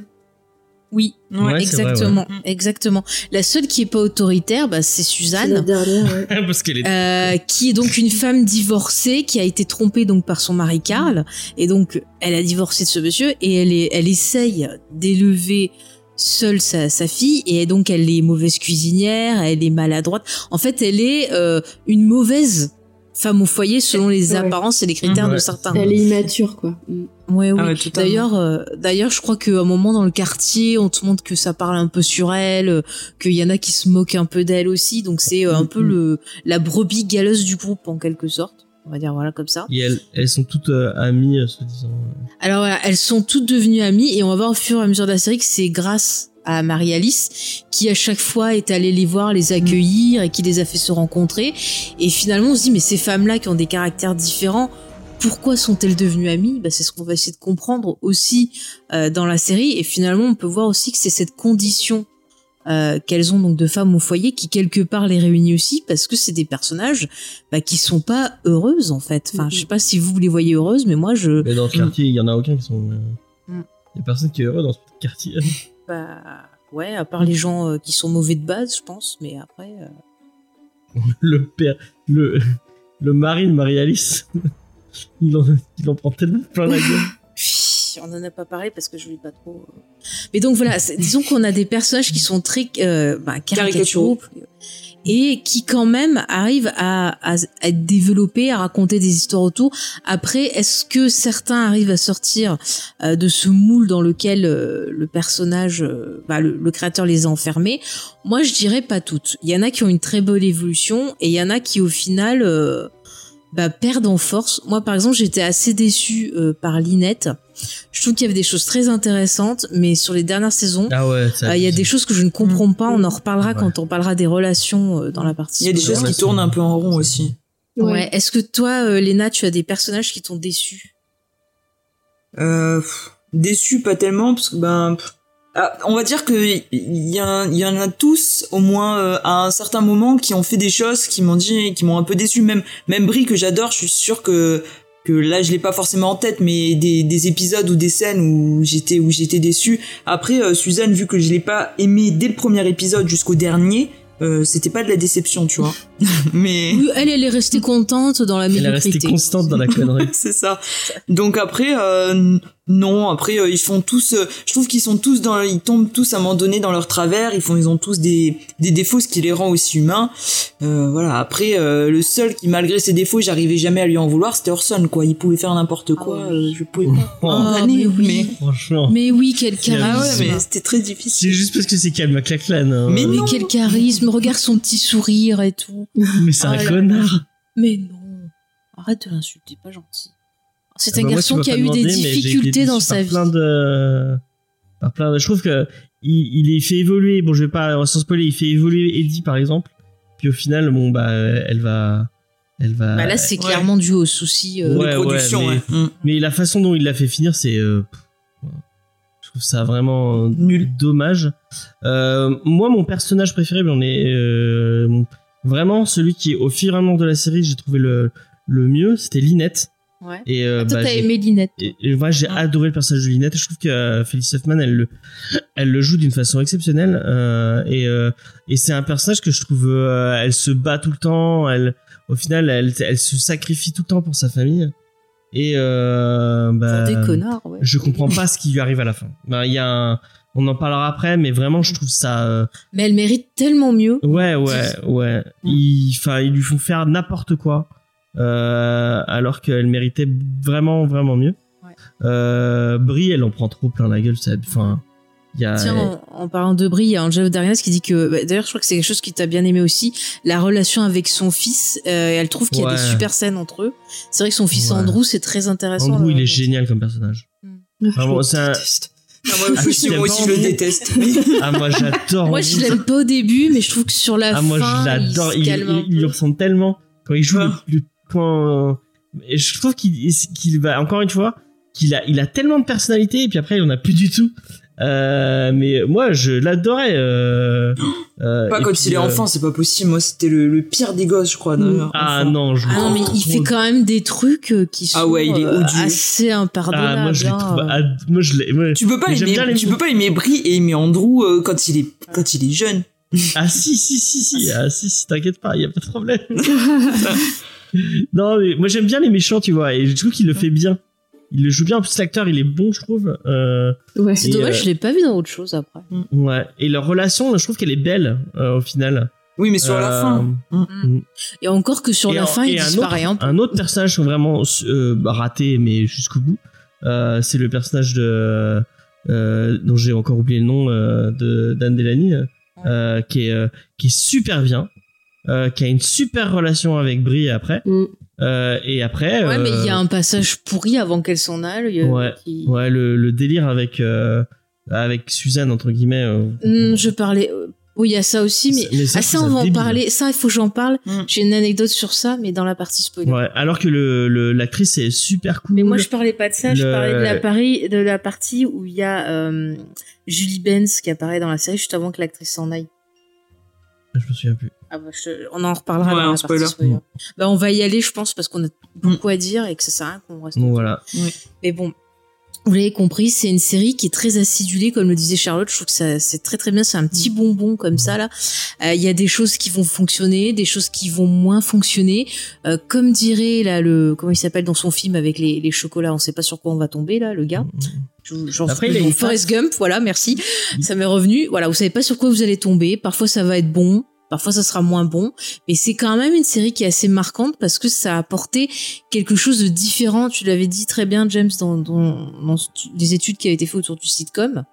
Ouais. Euh, c'est vraiment quelque chose qui a changé le ton. Et c'est vrai qu'après par la suite Mais On a eu des séries un peu plus acerbes. séries, je trouve. Euh, tu, tu sais pas si tu vas être d'accord avec moi mais Pushing Daisies a un petit ah pas du tout. alors là pas euh, du tout. pas du tout du tout du Bon, tout. pas d'accord avec moi. Pas du tout. Je trouve qu'on la retrouve dans son autre série Pas Why Woman Kill Euh, Ah, mais Why Woman c'est du moins sous bien fait, tu Desperate. vois. c'est du sous Desperate la Ouais, saison ouais, 2 c'est était vraiment- abominable d'ailleurs hein. et je trouve que c'est je une crois que tu l'avais vu Léna la- Oui, mais moi j'ai bien aimé. mais, Ah, merde. mais bon. Non, mais après, il en faut pour tous les goûts. euh, Comme Mais- quoi, mais on n'est pas toujours d'accord. on, le ressortira à Vincent, je pense. Il faut Ouais. le noter. Je pense que c'est parce que t'avais pas vu Desperate. T'aurais vu Desperate avant Why Woman dit- Peut-être, peut-être, peut- peut-être. Ça, ça, ça avait vraiment mais, le euh, de... mais en tout cas, moi, du coup, je, enfin, même pour les gens qui ont pas vu euh, Desperate Housewives à l'époque, moi, je conseille encore aujourd'hui, euh, c'est pas trop tard de, de se lancer là-dedans. Moi, franchement, j'ai adoré. J'étais même un peu déçu quand j'ai terminé parce que c'était un peu devenu un rituel, une petite habitude le soir d'avoir l'épisode et, et c'était, euh, ouais, c'était un peu, euh, un peu triste d'avoir fini. Bah, d'ailleurs, je rappelle que c'est disponible sur Disney+. Je sais pas si c'est toujours sur Prime, mais sinon, ça repasse le week-end sur W9, si vous voulez regarder. Et la VF, je sais pas si tu l'as encore en la VF est très bien. euh. Moi, je l'ai regardé Oui. en VF, ouais. Oui, oui, la VF est, est très très bien. Les actrices font du, du bon travail. euh.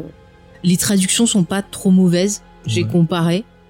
Donc non, non, non, c'est plutôt agréable à regarder, même si voilà, des fois vous serez pas forcément d'accord avec ce qui se passe, mais ça se regarde très très bien au fond là. C'est Mm, mm. c'est le truc pour se détendre. Euh, donc voilà, écoutez, je vous propose euh, qu'on merci passe à en partie. Track Podcast pour le follow. Ah bah merci beaucoup. Mm. Je vous propose qu'on aille en partie spoiler parce que dans le chat, il y a des choses que j'ai pas pu lire, mais vous avez de très très belles analyses. Notamment tout à l'heure, il y a XP qui Yeah. parlait du prénom du mari de, de Brie, qui était Rex que je trouve intéressant, j'ai pas pu le lire tout à l'heure, mais je le dis maintenant. C'est hyper intéressant parce que comme le personnage est assez, euh, voilà, enfin, je trouve que c'est intéressant qu'elle ait un personnage qui s'appelle Rex et que son mari soit quelque part un, un chien, tu vois. Et en plus, t'as après ce qu'on qu'on découvre, son petit, il a, il a un petit Oui, oui, oui, oui, oui, et ça, Ça va, va très bien avec, avec ses le- petits le- plaisirs. euh, Le caractère. euh, Ah ben, je suis sûre que ça a dû inspirer 50 nuances degrés. voilà. Bah sur ça, c'est parti pour bah, la partie Mate, c'est spoiler. du même. euh, C'est du même C'est showrunner. le même showrunner. Mm, donc, euh, c'est pour Alors moi j'ai moins aimé Devious Made et en plus il y a pas de fin. Donc, euh, voilà. Mais regardez, non j'allais dire Ugly Betty c'est très drôle, c'est pas du même showrunner mais c'est très très drôle. Voilà. Bon bref. Allez c'est parti pour la partie spoiler. Il y a pas de, musique. on n'a pas de générique. hein, Mais moi j'en fais une. D'accord. Ça spoil. Elle me regarde en mode, tu veux mettre un générique, mais on n'en a pas. Il Mais non, en mais si tu veux mettre un petit bruit. Moi, je, je réclame la, la sirène de Silent Hill parce qu'il n'y a pas mieux pour prévenir Non, que ça va spoiler. Mais elle est trop bien cette sirène, c'est la meilleure du monde, voilà. Mm. Ah, c'est ma préférée. Alors ça c'est vrai, je l'ai pas dit au niveau musique. euh, la musique quand même, c'est Danny Elfman et je trouve ça marrant Oui. avec euh, Autre Une série référence. euh, ouais. Ouais autre référence à Tim Burton. Et pour répondre à James, Pushing Daisy, c'est c'est très dans le style Burton, euh, très je trouve plus euh, le, le film que j'aime bien de lui là avec euh, Evan McGregor, euh, Big Fish. Ça me fait énormément penser au style de Big Fish, euh, mais pas Ouais, du non, tout à Desperados. Ah pas euh, du tout.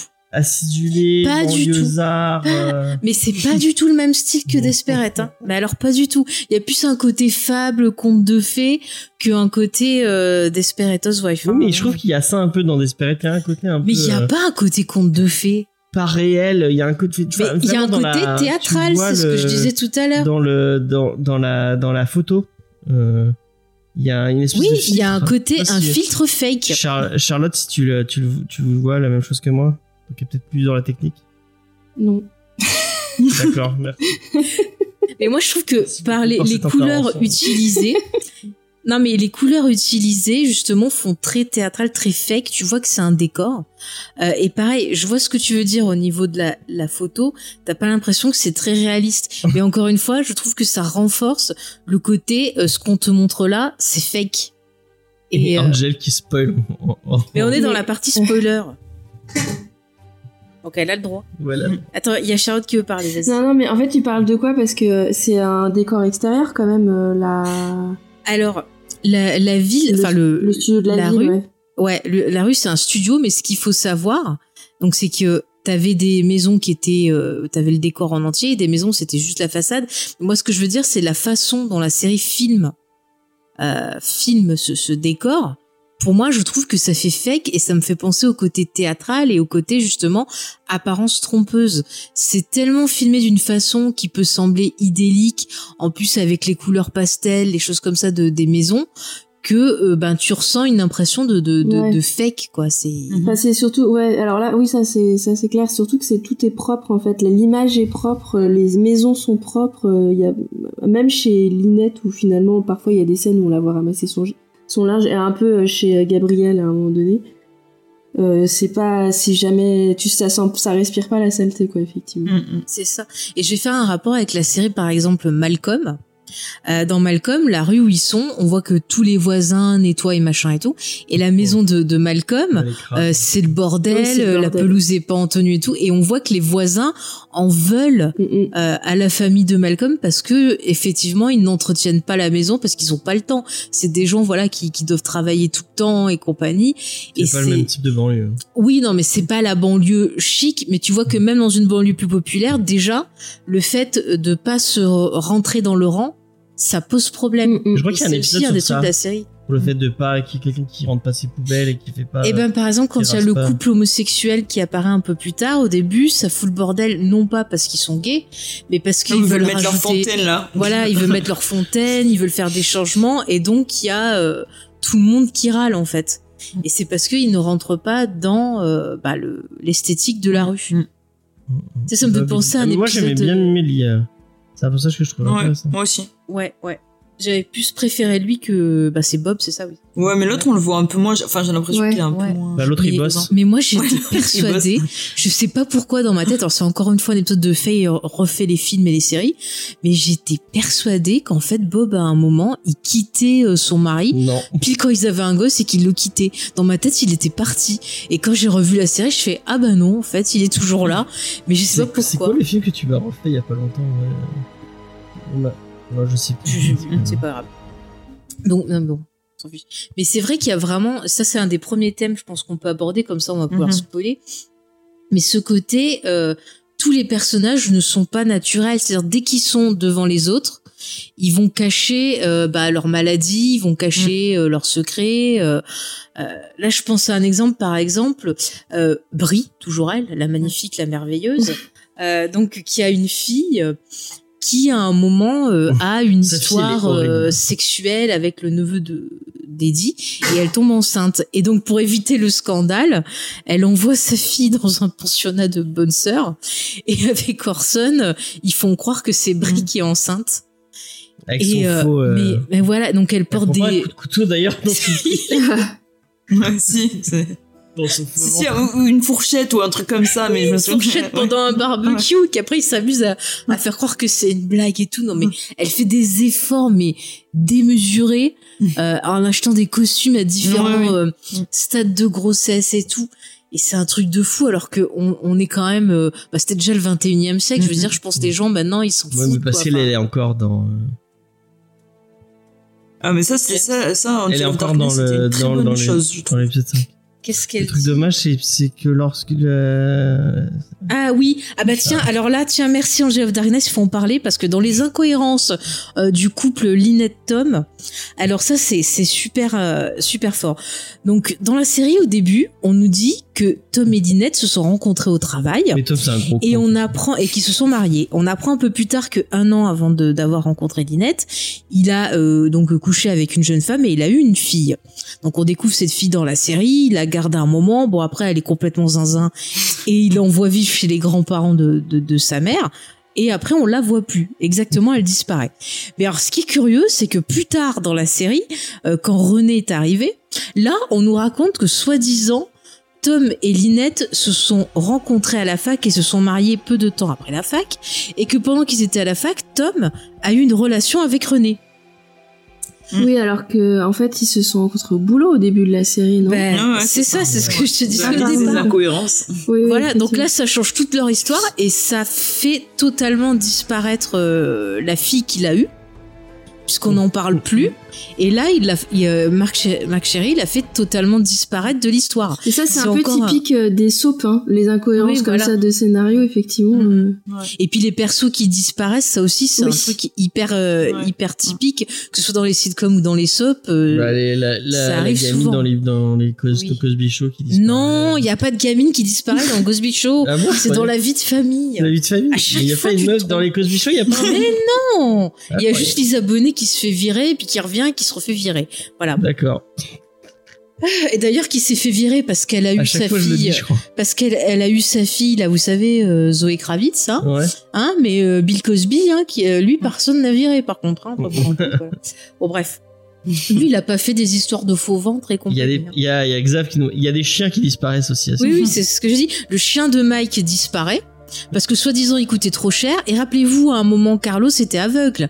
Et il avait une chienne pour l'aider. Ah, Ah ouais peut-être, oui. Oui, Et oui, elle oui. disparaît. Et elle disparaît. quand, euh, il retrouve la vue, plus de chien, on sait pas ce qu'elle est devenue. Bon, bah, il a, il a Même quand il était je- aveugle, je sais pas, je sais pas. Et il y a aussi, par exemple, au début, je sais pas si vous vous rappelez, euh, Mike, donc euh, l'histoire de Mike, c'est qu'il avait euh, donc une relation avec une jeune femme euh, qui était tombée ça. enceinte, qui était une droguée, et euh, Oui. le gamin était avait été refilé voilà à Marie-Alice et compagnie. Et bref, à un moment, on voit la sœur de cette femme qui va voir Mike. Et en fait, du jour au lendemain, on ne voit plus ce perso. Et quand donc le, le père de, de, de la femme à, Mm. Mike et donc le père de cette fille aussi meurt, il lègue tout à son petit-fils, mais on n'entend plus parler de son autre fille. Oui. Bon, il Elle a disparu. déshérité. Je sais pas, mais j'ai l'impression que, que Marc Cherry, quand il voit qu'il y a un truc qui marche pas ou qu'un truc lui plaît pas, il le fait zapper direct Non, mais en fait, euh, je trouve que ça fait partie de euh, ce qui est euh, dans les défauts de la série, c'est qu'en fait, Ma- euh, Marc Cherry, il écrit des personnages euh, dont il a besoin à un certain moment, Mm. mais il va pas se faire chier à les développer. Et c'est un peu le problème qu'il y a dans, dans ces rôles un peu plus importants, c'est que t'as des personnages qui sont très développés, sur lesquels il met tout. Clairement, Brivante de Camp, c'était un des personnages qu'il aimait clair- clairement et qu'il a chargé, quoi, vraiment. C'est pour ça qu'on l'aime aussi, nous. Et à côté de ça, t'as des personnages qui l'aiment moins et qui le développent moins, et du coup, ils, ils ont pas d'évolution. Ou alors, on a des doubles de personnages qui apparaissent aussi euh, euh, au fur et à mesure de la série, et, ça, c'est un défaut de- d'écriture, quoi, pour le coup. euh. Ouais. Bah, Mais il y c'est a- comme il y a Julie, hein, ce que je disais sur Julie. Oui, vas-y, Oui, tu peux le dire euh, maintenant. Donc, euh, au début de la série, elle est, elle, c'est la fille responsable euh, qui s'occupe de Suzanne. Et euh, à un moment, paf. euh, Bah, après les 5 ans, quand après elle les va à la 5 ans, fac. elle a une espèce de, elle a une espèce de, de crise d'adolescence. Elle devient super débile et elle, elle fait que des Bah, choix. écoute, ah, après- Elle fait que des choix complètement cons. Et euh, Mais après, c'est qu'on explique Mais pas elle a peut-être sa crise d'adolescence tardive. Écoute, elle occupée de sa mère euh, tout le temps où elle était jeune. ouais, Euh, mais elle était vachement, elle était vachement responsable, elle ouais. était vachement Non, mais je euh, vois ce que tu veux dire. intelligente et tout, et d'un coup elle devient débile. Elle, elle tombe amoureuse du euh, du de- du neveu de, de Brie. Euh, enfin le, le poseur au possible. Bah, ça, c'est un défaut des comédies romantiques. On en avait parlé dans l'émission sur les comédies romantiques Non mais on pour ados. puis Chez Décennie, on aime bien les mauvais euh, garçons. Le pire, voilà. c'est Linette, quoi. Euh, mais vraiment, mais enfin, euh, ce qu'elle, ce qu'elle accepte de la part de Tom, c'est abusé. euh. Non, mais là, c'est encore autre chose. Là, on est sur les incohérences et les apparences et, et non, mais c'est Non, incohérent. mais James, par ne mélange pas mes parties. Vas-y. D'accord. Non, vas-y, si tu veux parler d'une incohérence, vas-y. Bah, je trouve ça incohérent qu'elle, accepte que Qu'elle soit avec lui. ouais, qu'elle le dégage, c'est un gros con. non, mais il, il- il la traite comme une merde. C'est abusé. Mais- Et elle, elle, tout le long de la série, elle se sacrifie pour lui. Non, mais Euh, ça, je voulais en parler dans la partie des relations. Allez, on en Ouais, reparlera. On va en reparlera, reparler. Mais vraiment, ça. T'inquiète, j'ai beaucoup à dire. Tom, Mais juste, pire. je vais revenir sur non, une autre. Moi je. Je le défendrai tout à l'heure. Ouais, je sais pas. Ah, je d'accord. défendrai. Non, je vais revenir aussi sur un autre point qui Toi aussi, fait tu veux qu'on a monter une des. pizzeria, j'en suis sûr. Donc je voulais Elle ne dit revenir. rien, ça veut dire que c'est vrai. Je Non, j'ai voulais revenir sur. dit. J'ai dit que tu voulais monter une pizzeria. Ah oui, secrètement. Ouais. Bon, allez, un- pour rester sur les cohérences, après on, on reviendra sur. euh, Si tu veux, on y Sur les pizzas. après. Plus tard. Voilà. Non, ce que, ce On qui, ce que je trouvais intéressant et qui fait que ça cause des incohérences, c'est que le, le, le créateur, il a eu tendance à trop écouter le public, justement par peur de perdre de l'audience, et il a fait certains choix en fonction euh, des réactions des gens sur les chats, sur les réseaux sociaux, sur euh, les forums et compagnie. Ah, tu crois? Euh, oui, oui, je crois pas, j'en suis sûre. Euh, par exemple. Par exemple, euh, le, le fils de Mike, euh, Angel of Darkness en parlait, euh, en disant que ben voilà, Mike pendant tout le début il cherche où est son fils et tout. Bon après Ouais, il découvre, mais il y a rien qui se passe entre eux. Et le perso euh, disparaît pour apparaître de temps en temps, puis redisparaître. Et c'est parce qu'il n'était pas aimé par le public. Et l'autre cas euh, hyper marquant, c'est lorsque justement tu parlais de cet incident. À un moment, Mike et Suzanne divorcent et Mike a une histoire donc euh, avec ça, je sais plus son nom. Si je peux re- retrouve-moi le nom du personnage, ça va m'énerver. Je sais plus. Ah, euh, Catherine Danad. Catherine, merci. Je vais y arriver. Ah, ah ouais. Alors, il a une relation avec Catherine et il la demande en mariage. Et on a en fait une saison, donc qui est la, saison euh, 6, Hmm. 5 Méfaire. Non, 5. Méfaire, Non, mais je m'en fiche. C'est la fin de la saison 5, je crois, qui, qui- qui se finit par ça. Je sais pas, moi, j'ai, moi, je les ai vus en entier, donc. je- Euh, Ouais, moi pareil, comme oui, j'ai enchaîné, je- j'ai du mal à Ouais, savoir où sont les transitions. Bref, on a une fin de saison où on voit euh, un mariage, Mike qui épouse quelqu'un, mais on ne Ah voit pas qui est la mariée. Mm. Et en fait, au départ, ce qui était prévu, Oui, c'est ça. c'est c'était qu'il épouse Catherine. Mm, mm. Et euh, en fait, euh, quand il y a eu ce, quand il y a eu ce final qui est passé, euh, et ben tout le monde sur internet s'est mis euh, à hurler au scandale, euh, que c'était pas possible qu'il épouse Catherine, euh, qu'il pouvait n'être qu'avec Suzanne et tout ça. Et donc, paf, début de saison d'après, on apprend qu'il a épousé Suzanne. Mm. Ce qui est, voilà, ce qui était pas cohérent, mais ça a été fait vraiment parce que euh, il a écouté le public. Et ce qui est dommage, c'est que par la suite, vu que le public était à fond sur Suzanne, et ben qu'est-ce qu'il a fait? Il a Il fait passer euh, le personnage de Catherine pour une folle, ce que tu voulais réagir. Mais en Oui, plus, euh, quel public il a écouté? Parce que Catherine, elle est quand même vachement plus intéressante que Suzanne, Mais- euh, pour le coup. Oui, c'est Ouais, ça. Mais c'est fou. Moi, je comprends pas que Suzanne, elle était populaire parce que je la trouve euh. Ah, d'accord qu'ils allaient bien insupportable. en plus, Ouais, non? ouais. Catherine et, et Mike. oui, je trouve qu'ils faisaient un joli Mike, mais- couple. Ouais, mais Non, après, mais- le problème, c'est que Catherine, sur la fin, le perso, il a été bâclé complet parce Mhm. qu'elle devient complètement folle. Et c'est Mhm. dommage parce que je trouve que du coup, ça gâche tout le, les côtés sympathiques qu'avait le perso avant, quoi. Ouais, ouais, mais c'est pour ça que l'actrice, justement, je Après, lui, il elle la avait sauve, demandé à euh, partir.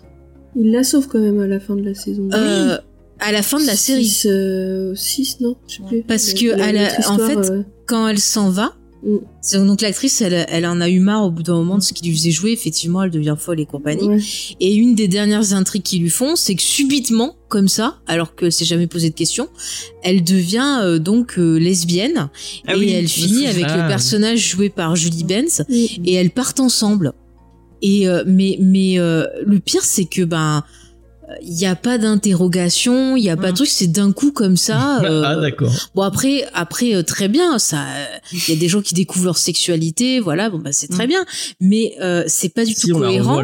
Et ça aurait pu justement avoir quelque chose d'intéressant pour des femmes peut-être de cet âge-là euh, qui ont suivi bah voilà euh, euh, l'éducation qu'elles ont reçue, qui ont pas voulu peut-être assumer qui elles étaient vraiment. Et là on revient dans la problématique de la série qui est les apparences, où effectivement peut-être que Catherine, euh, eh ben de par son éducation, de par les apparences, elle arrivait pas à assumer ben cette attirance qu'elle avait. Et ça aurait pu être intéressant de montrer aussi les difficultés que les femmes euh, on peut avoir aussi dans la vie parce que suivant la famille où tu nais, euh, bah euh, les femmes de ta famille sont pas de la même époque, ont pas eu le même vécu que toi, et des fois il y a des choses que euh, ben elles comprennent très mal. Euh, moi je vois par exemple, je prends mon exemple à moi, euh, le fait de pas forcément vouloir d'enfants, de pas vouloir forcément une vie à la Desperate Housewives très classique, et ben ça ça peut ça ça a même choqué, dérangé certaines personnes. euh, autour de moi voilà parce que c'est pas du tout le même vécu et et puis on le voit enfin très souvent même quand il y a des femmes euh, dans des reportages ou un truc comme ça qui disent moi je veux pas d'enfants bah elles se prennent des réflexions parce que c'est un contexte euh, voilà différent et la série pouvait montrer ça aussi et je trouve qu'elle le montre pas assez Après, le alors problème que de c'est Catherine, c'était une, c'était une brille moins, Ouais. moins forte. Moins, Ouais, euh, vrai, extrême.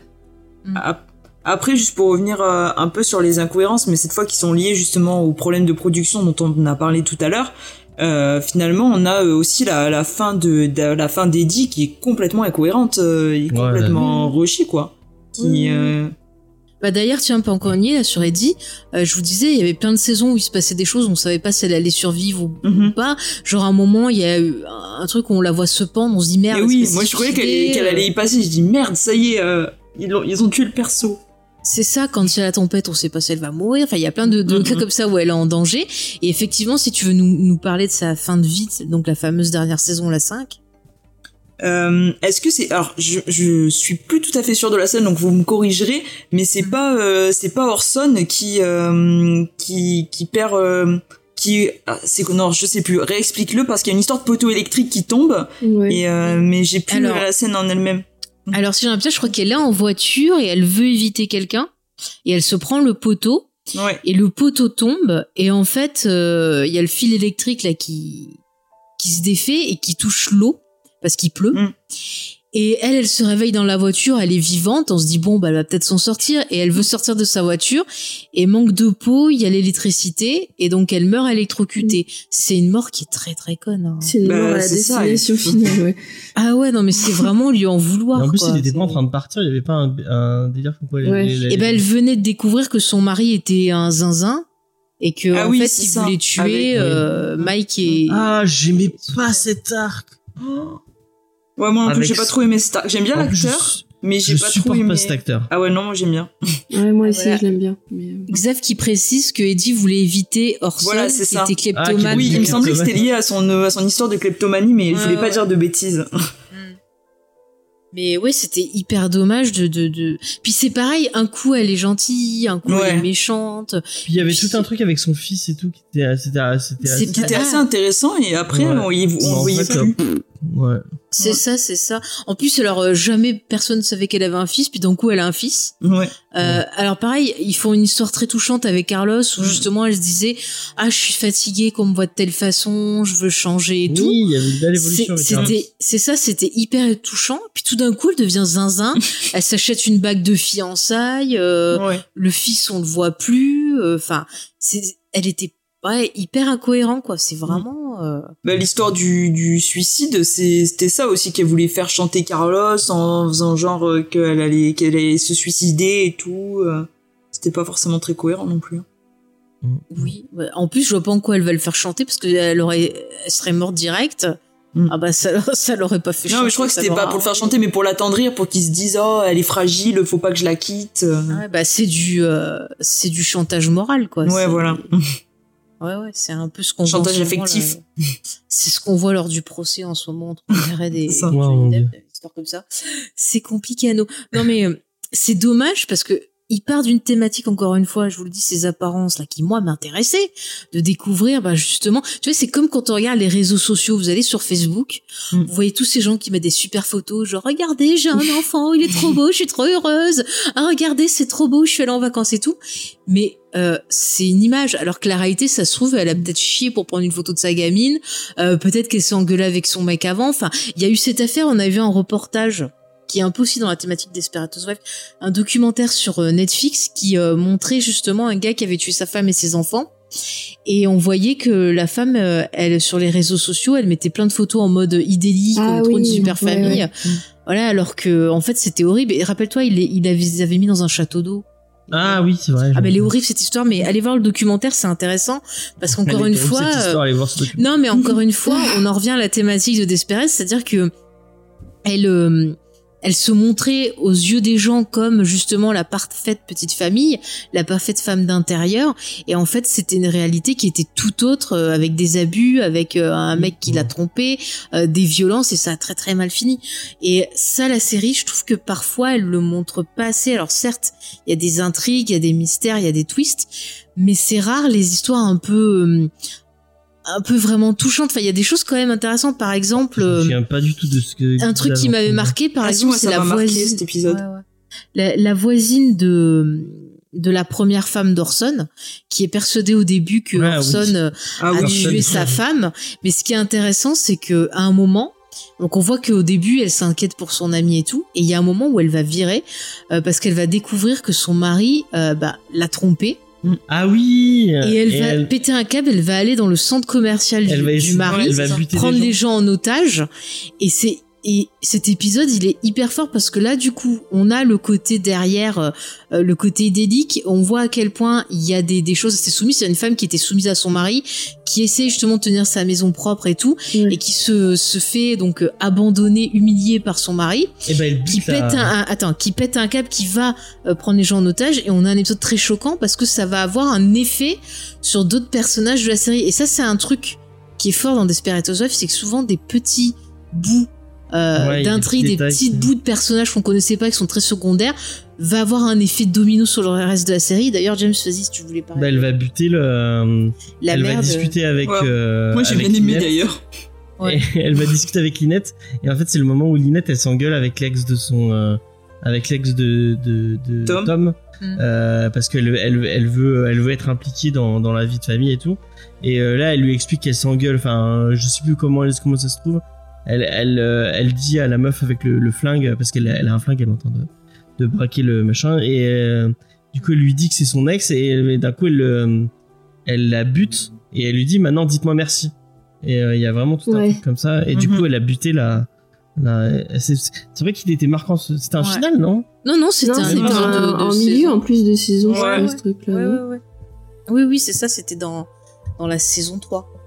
Ouais. Et il y a la, il y a la petite, il y a la petite, euh, il y a Julie, Ma- il y a Julie Maillot Non, aussi qui est, en- qui est dans le, Non, qui est- trois. Non, qui 3, est, c'est euh, 3. Ouais, je l'ai. qui est dans le- l'enlèvement aussi. Oui, oui, et c'est pour ça aussi que là, elle est euh, attirée par le neveu d'Eddie parce qu'il l'a protégée dans la. Ouais, C'est pour ça en fait. effectivement. Mhm. Mais il y a plein de trucs comme ça. euh, genre, à un moment, il y a une autre histoire aussi qui est. euh, que j'avais trouvé intéressante, c'est justement, euh, je crois que c'est dans la saison 6, où il y a un personnage qui terrorise Wisteria Lane parce qu'il étrangle des, des jeunes femmes. Ah oui. Et il y Ah, avait oui. donc euh, la, la fille de Suzanne qui avait été victime. Et en fait, on découvre que c'était un petit jeune qui vivait dans une situation extrêmement difficile avec une mère alcoolique. Et euh, ça lui avait fait péter un et qui supportait plus que les femmes lui parlent mal. Et ça, c'est hyper intéressant parce que quand on s'intéresse aux, aux tueurs en série, euh, là, on a parlé encore une fois d'Ed Gein, bon, qui avait une, situation haute, mais c'est déjà arrivé dans dans d'autres histoires serial killers qu'on retrouve des gens issus de petites banlieues comme ça, qui justement, euh, par le poids de cet aspect social, euh, par le poids de cet aspect, euh, il faut surtout rien dire, il faut rester bien droit, être dans le bon truc et tout, Ouais, euh, qui craquent comme ça, et c'est c'est hyper intéressant encore une fois, mais pas exploité. Columbine aussi, euh, bon, avec. euh, Oui, puis Ouais, euh, ça fait partie de ces personnages qui répètent un peu des choses qui sont déjà arrivées avant, en fait, qui répètent des rôles qui ont déjà été euh, vus avant, ce qui est dommage, quoi, je trouve. Mais je veux dire le côté Columbine ou enfin soi-disant. Mm. Alors qu'il il l'était pas tant que ça, je crois en plus. Euh, C'était des gens euh, qui étaient euh, qui avaient subi du harcèlement scolaire et du coup, à cause du harcèlement et à cause du harcèlement de sa mère, il va il va péter De un quoi tu parles? les gens. Du- Des, bah, des deux de- gamins de Columbine. Ouais. Ah. Le, le petit euh, Scavo. Je pense que c'est une. euh, Le petit scavo. Non, le, le pote des. euh, ah, des scavos. Je pense qu'il y a une, c'est une réaction quand même un peu à, à, Bah, c'était surtout. à ce euh, côté, euh, à ce côté-là. Enfin, peut-être, je sais pas. Mais il s'est pas fait harceler. Il s'est fait harceler, je me Mais je veux harceler par sa mère. Hein. Ah, oui, mais c'était Mhm. pas du harcèlement scolaire. Non, mais c'est un côté harcèlement, le harcèlement qui mène à, D'accord, d'accord, d'accord. à la tuerie. D'accord. Et du coup, il y a tout un, il y a tout un, euh, un, un délire avec euh, le fait que, euh, que il, s'accroche à Linette. Oui, Parce que Mhm. Linette, elle est gentille Mhm. avec lui. Ouais. Ouais. Mais au final, enfin, je trouve que sur nos Desperettes, euh, si ce qui va être intéressant, par exemple, Brie avec son problème d'alcoolisme, ça aussi, c'est quelque chose que tu t'attends pas Mm. à, à voir quand tu la vois apparaître si parfaite, si machin. Avec son parrain. Tu t'attends pas à ce qu'elle se boive son petit verre de vin, voilà, qu'elle tombe sur un parrain qui est accroché. Ça, c'était bien fait, ça. Mm, Dans la Mm. saison 2, c'était une des parties que j'avais préférées dans la saison Ouais. 2. C'était bien fait, puis je trouve qu'il, euh, il, euh, du point de vue de la mise en scène, c'était plutôt, euh, c'était plutôt subtil. Ouais. Et on le voyait, on le voyait arriver petit à petit. Petit à petit. Et tiens, un truc qui m'avait bien plu, c'était toute la mise en scène sur le deuil. Alors ça, c'est un truc quand elle perd son mari. euh, devant les gens, elle essaye de rester digne et tout. On n'a pas parlé de Et ça. on a le personnage de sa belle-mère qui arrive, donc Ah, la mère de Ray, qui est insupportable. Déjà, elle, elle ressemble à quelqu'un que je connais et que je peux pas supporter. Donc déjà. et en plus, mais elle est horrible. C'est-à-dire que cette bonne femme, elle comprend même pas que sa belle-fille, euh, elle est tout aussi peinée qu'elle. Elle est hyper jalouse et elle fait tout pour attirer l'attention sur elle pour que les gens l'appellent elle et pas Brie. Et elle se donne en spectacle et tout, alors qu'à côté, Brie, elle est tout aussi triste, mais de par son éducation, eh ben, elle est pas du genre à se répandre. Alors qu'à côté, sa belle-mère, elle pleure comme pas possible. Et euh, ce que j'ai adoré, c'est la scène au, au restaurant où elle est, euh, je crois que c'est avec Linette qu'elle déjeune, je sais plus. Enfin, elle déjeune avec une de ses potes et il y a la belle-mère qui arrive Oui, c'est et qui commence, c'est Linette, ouais. Et elle commence à se faire plaindre, à pleurer et tout. Alors qu'au départ, Linette, elle mangeait, euh, Brie mangeait tranquillement avec Linette parce qu'elle avait besoin euh, du réconfort d'une amie parce que ça allait pas. Et même là, elle vient lui prendre ce moment-là. Euh, pour se faire plaindre et ça arrive à un moment où Linette, euh, pas Linette, Brie en peut plus, elle se lève et elle lui met une gifle C'est trop en drôle. mode c'était trop drôle Ouais. en mode ah, mais vous étiez hystérique et c'est c'est super intéressant parce que pour une femme comme ça faire un geste comme ça c'est que vraiment elle, Elle en peut bout. plus ouais ouais et c'est hyper fort James En parlant des scènes fortes, des trucs qui vraiment. euh, Ouais, je vois qu'il fait. il est en train de- Je vais parler d'un truc qui va être compliqué, donc on, on va. Moi, il y a un, un truc que j'ai trouvé que j'ai trouvé super bien euh, mis, mis en scène et euh, qui m'a touché, c'est euh, bah, le cancer de Linette Mm, mm. euh, et la, Mm. la façon dont elle le gère avec sa mère euh, euh, qui va qui va venir en fait. euh, Pour, pour rappel, euh, sa mère, elle a, elle, elle a eu un gros problème avec, elle a, elle a eu des problèmes d'al- d'alcoolisme et tout. Et c'est euh, Linette qui a dû, euh, je, bon, je sais plus combien elle a de frères et sœurs, mais elle, Elle a Elle deux a sœurs, deux sœurs ouais, ouais, elle a deux sœurs. D'ailleurs, elles sont pas connues ces sœurs? bah il y en a une c'est celle qui est dans American Horror Story là qui est dans pratiquement toutes les saisons là Oui. ah je l'aime bien en plus Et après, il a la scène où elle essaie de lui refiler, qu'elle est chez elle, et qu'elle essaie de lui refiler, qu'elle se barre. C'était très drôle. Enfin bref, euh, il y a donc euh, ça, elle a un gros problème avec sa mère et sa mère a, a- euh, et elle se remet d'un cancer aussi. Mm. Euh, et du coup, elle arrive et on a euh, on a ce personnage que donc, on a toujours vu euh, Linette d'une façon. euh, c'est une espèce de force de la nature quoi. Enfin, que, Ouais. tu vois, elle est capable de, elle est capable de soulever des montagnes pour bah ses regarde au début qu'il est malade elle Et dit oh mais c'est rien c'est pas grave et tout Mm. mais on voit et quand on même voit pas rien on, voit vraiment elle est touchée dans sa chair et que la maladie euh, bah c'est pas rien et, et que vraiment euh, euh, et surtout le cancer quoi ça ça ça met à plat et, et ça enfin on peut pas on peut pas euh, gérer le- de la même façon et là sa mère elle elle arrive et enfin il y a une, il y a une toute une discussion entre les deux et elle va lui dire mais t'as tu peux pas refuser mon aide parce que t'en as pas t'en as pas les moyens quoi et euh, du coup elle va devoir ah bah c'est pas Tom qui allait l'aider ça et quel, quel, top, quel, quel connard, on. Mais vraiment, moi, j'ai trouvé que c'était. Et puis, il y a tout un truc sur son. On parlait de. de, de Perruque tout à l'heure avec Kim dans, dans Melrose Place, mais je trouve qu'il y avait. Ça, je trouve que c'est assez le, le, le, le, le- le truc avec les cheveux de Linette qui, bah, qui fallait perdre ses cheveux à cause de son cancer. J'ai trouvé que c'était bien géré. Je trouve que c'est une des bonnes choses de, de, d'Esperette. Et je trouve qu'ils ils ont donné une, une image assez. euh, bon, pas. Je sais pas en donner une image positive, mais ils ont réussi à parler de cette maladie qui, est, qui, est, bah, qui arrive à tout le monde et qui est compliquée. Bah, disons qu'ils ont réussi à en parler euh, sans être trop gnangnan. Ouais, c'était assez bien fait. Ouais, ouais. Euh, tiens d'ailleurs, tu vois, tu parlais de la merde, je trouve qu'on peut faire un rapport avec ce que tu viens de dire avec ce qu'a dit Angel of Darkness. Dans la saison 2, t'as euh, une scène où justement Linette veut faire prendre conscience à Brie de son problème avec la boisson et qu'elle prend toutes les bouteilles de vide de vin et qu'elle lui met euh, devant elle en lui Ah laissant oui. le mot euh, tu crois toujours que t'as pas de problème et là tu vois tu retrouves ce que disait la mère c'est que ce qu'elle lui disait la mère c'est qu'il y a des fois t'as besoin d'avoir quelqu'un pour t'aider Bah, parce c'est que ce disait elle lui dit euh, tu vas pas devoir te battre contre moi, tu vas devoir te Mm, battre contre le cancer. ouais Euh, donc il faut avoir la, la, la, la force de supporter, c'est vrai. Mais, Mais moi, là- cette scène, elle m'avait vraiment touché. hein. Ouais, mais là, enfin, c'est plutôt bien fait. Après, un- plus tard, alors moi, c'est un truc qui m'a qui m'a choqué, c'est que plus tard, t'as le perso de Madame euh, McCloskey Ouais. qui a un cancer, Mm. et en fait, euh, je trouve ça dégueulasse. Encore une fois, Marc Chéry, euh, je te vomis dans la, la gueule. Le mec, il a appris que l'actrice avait un cancer, il a dit ah bah tiens, je vais m'en servir dans la série.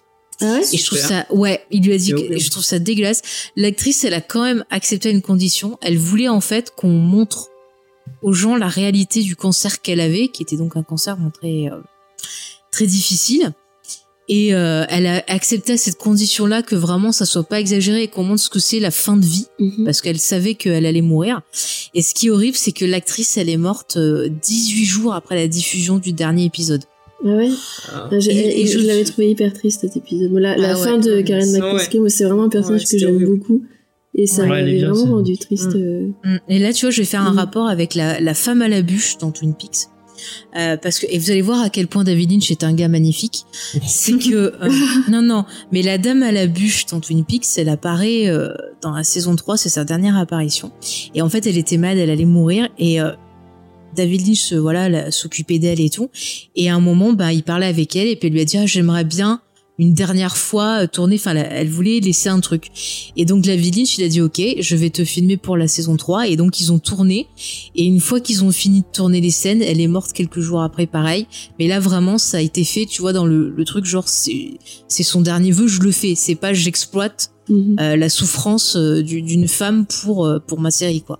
C'est c'est Enfin voilà, moi ça m'a un peu écuré quand j'ai appris ce détail parce que Ouais. je pensais que c'était un truc tu vois qui était apparu au, au cours et qui s'est dit bon bah vu qu'elle est malade pour expliquer euh, Moi, j'avais bien aimé l'épisode après où on, on les revoit, elle, elle, euh, elle, elle débarrasse la maison et puis elle découvre des trucs sur, euh, sur elle. Ouais. sur elle qu'elle connaissait pas, qu'elle avait, Bah tiens, on revient sur les apparences, tu vois. ouais, qu'elle avait fait du baseball et qu'elle avait Ah été mais dans les. c'était c'est pas plutôt la voisine qui est morte tu Ah. confonds parce Ouais, que tu ouais, sais quand il y a la tempête, il y a une voisine en Ah fait oui, que oui. que qu'on pensait qu'elle était plutôt insignifiante et qui est morte en sauvant les enfants de Linette. Oui, c'est vrai. Ouais. et qui était amie avec Madame Makowski. Et c'est là qu'en rangeant ses affaires, eh ben, il découvre que euh, elle a eu une vie extraordinaire et que c'était une une des des, des premières femmes. euh, Enfin, c'était une femme dans la première équipe féminine de baseball et tout ça. Donc, euh, encore une fois, tu vois, on a ce côté euh, apparent, c'est-à-dire que les gens, ils vont projeter des choses sur les gens.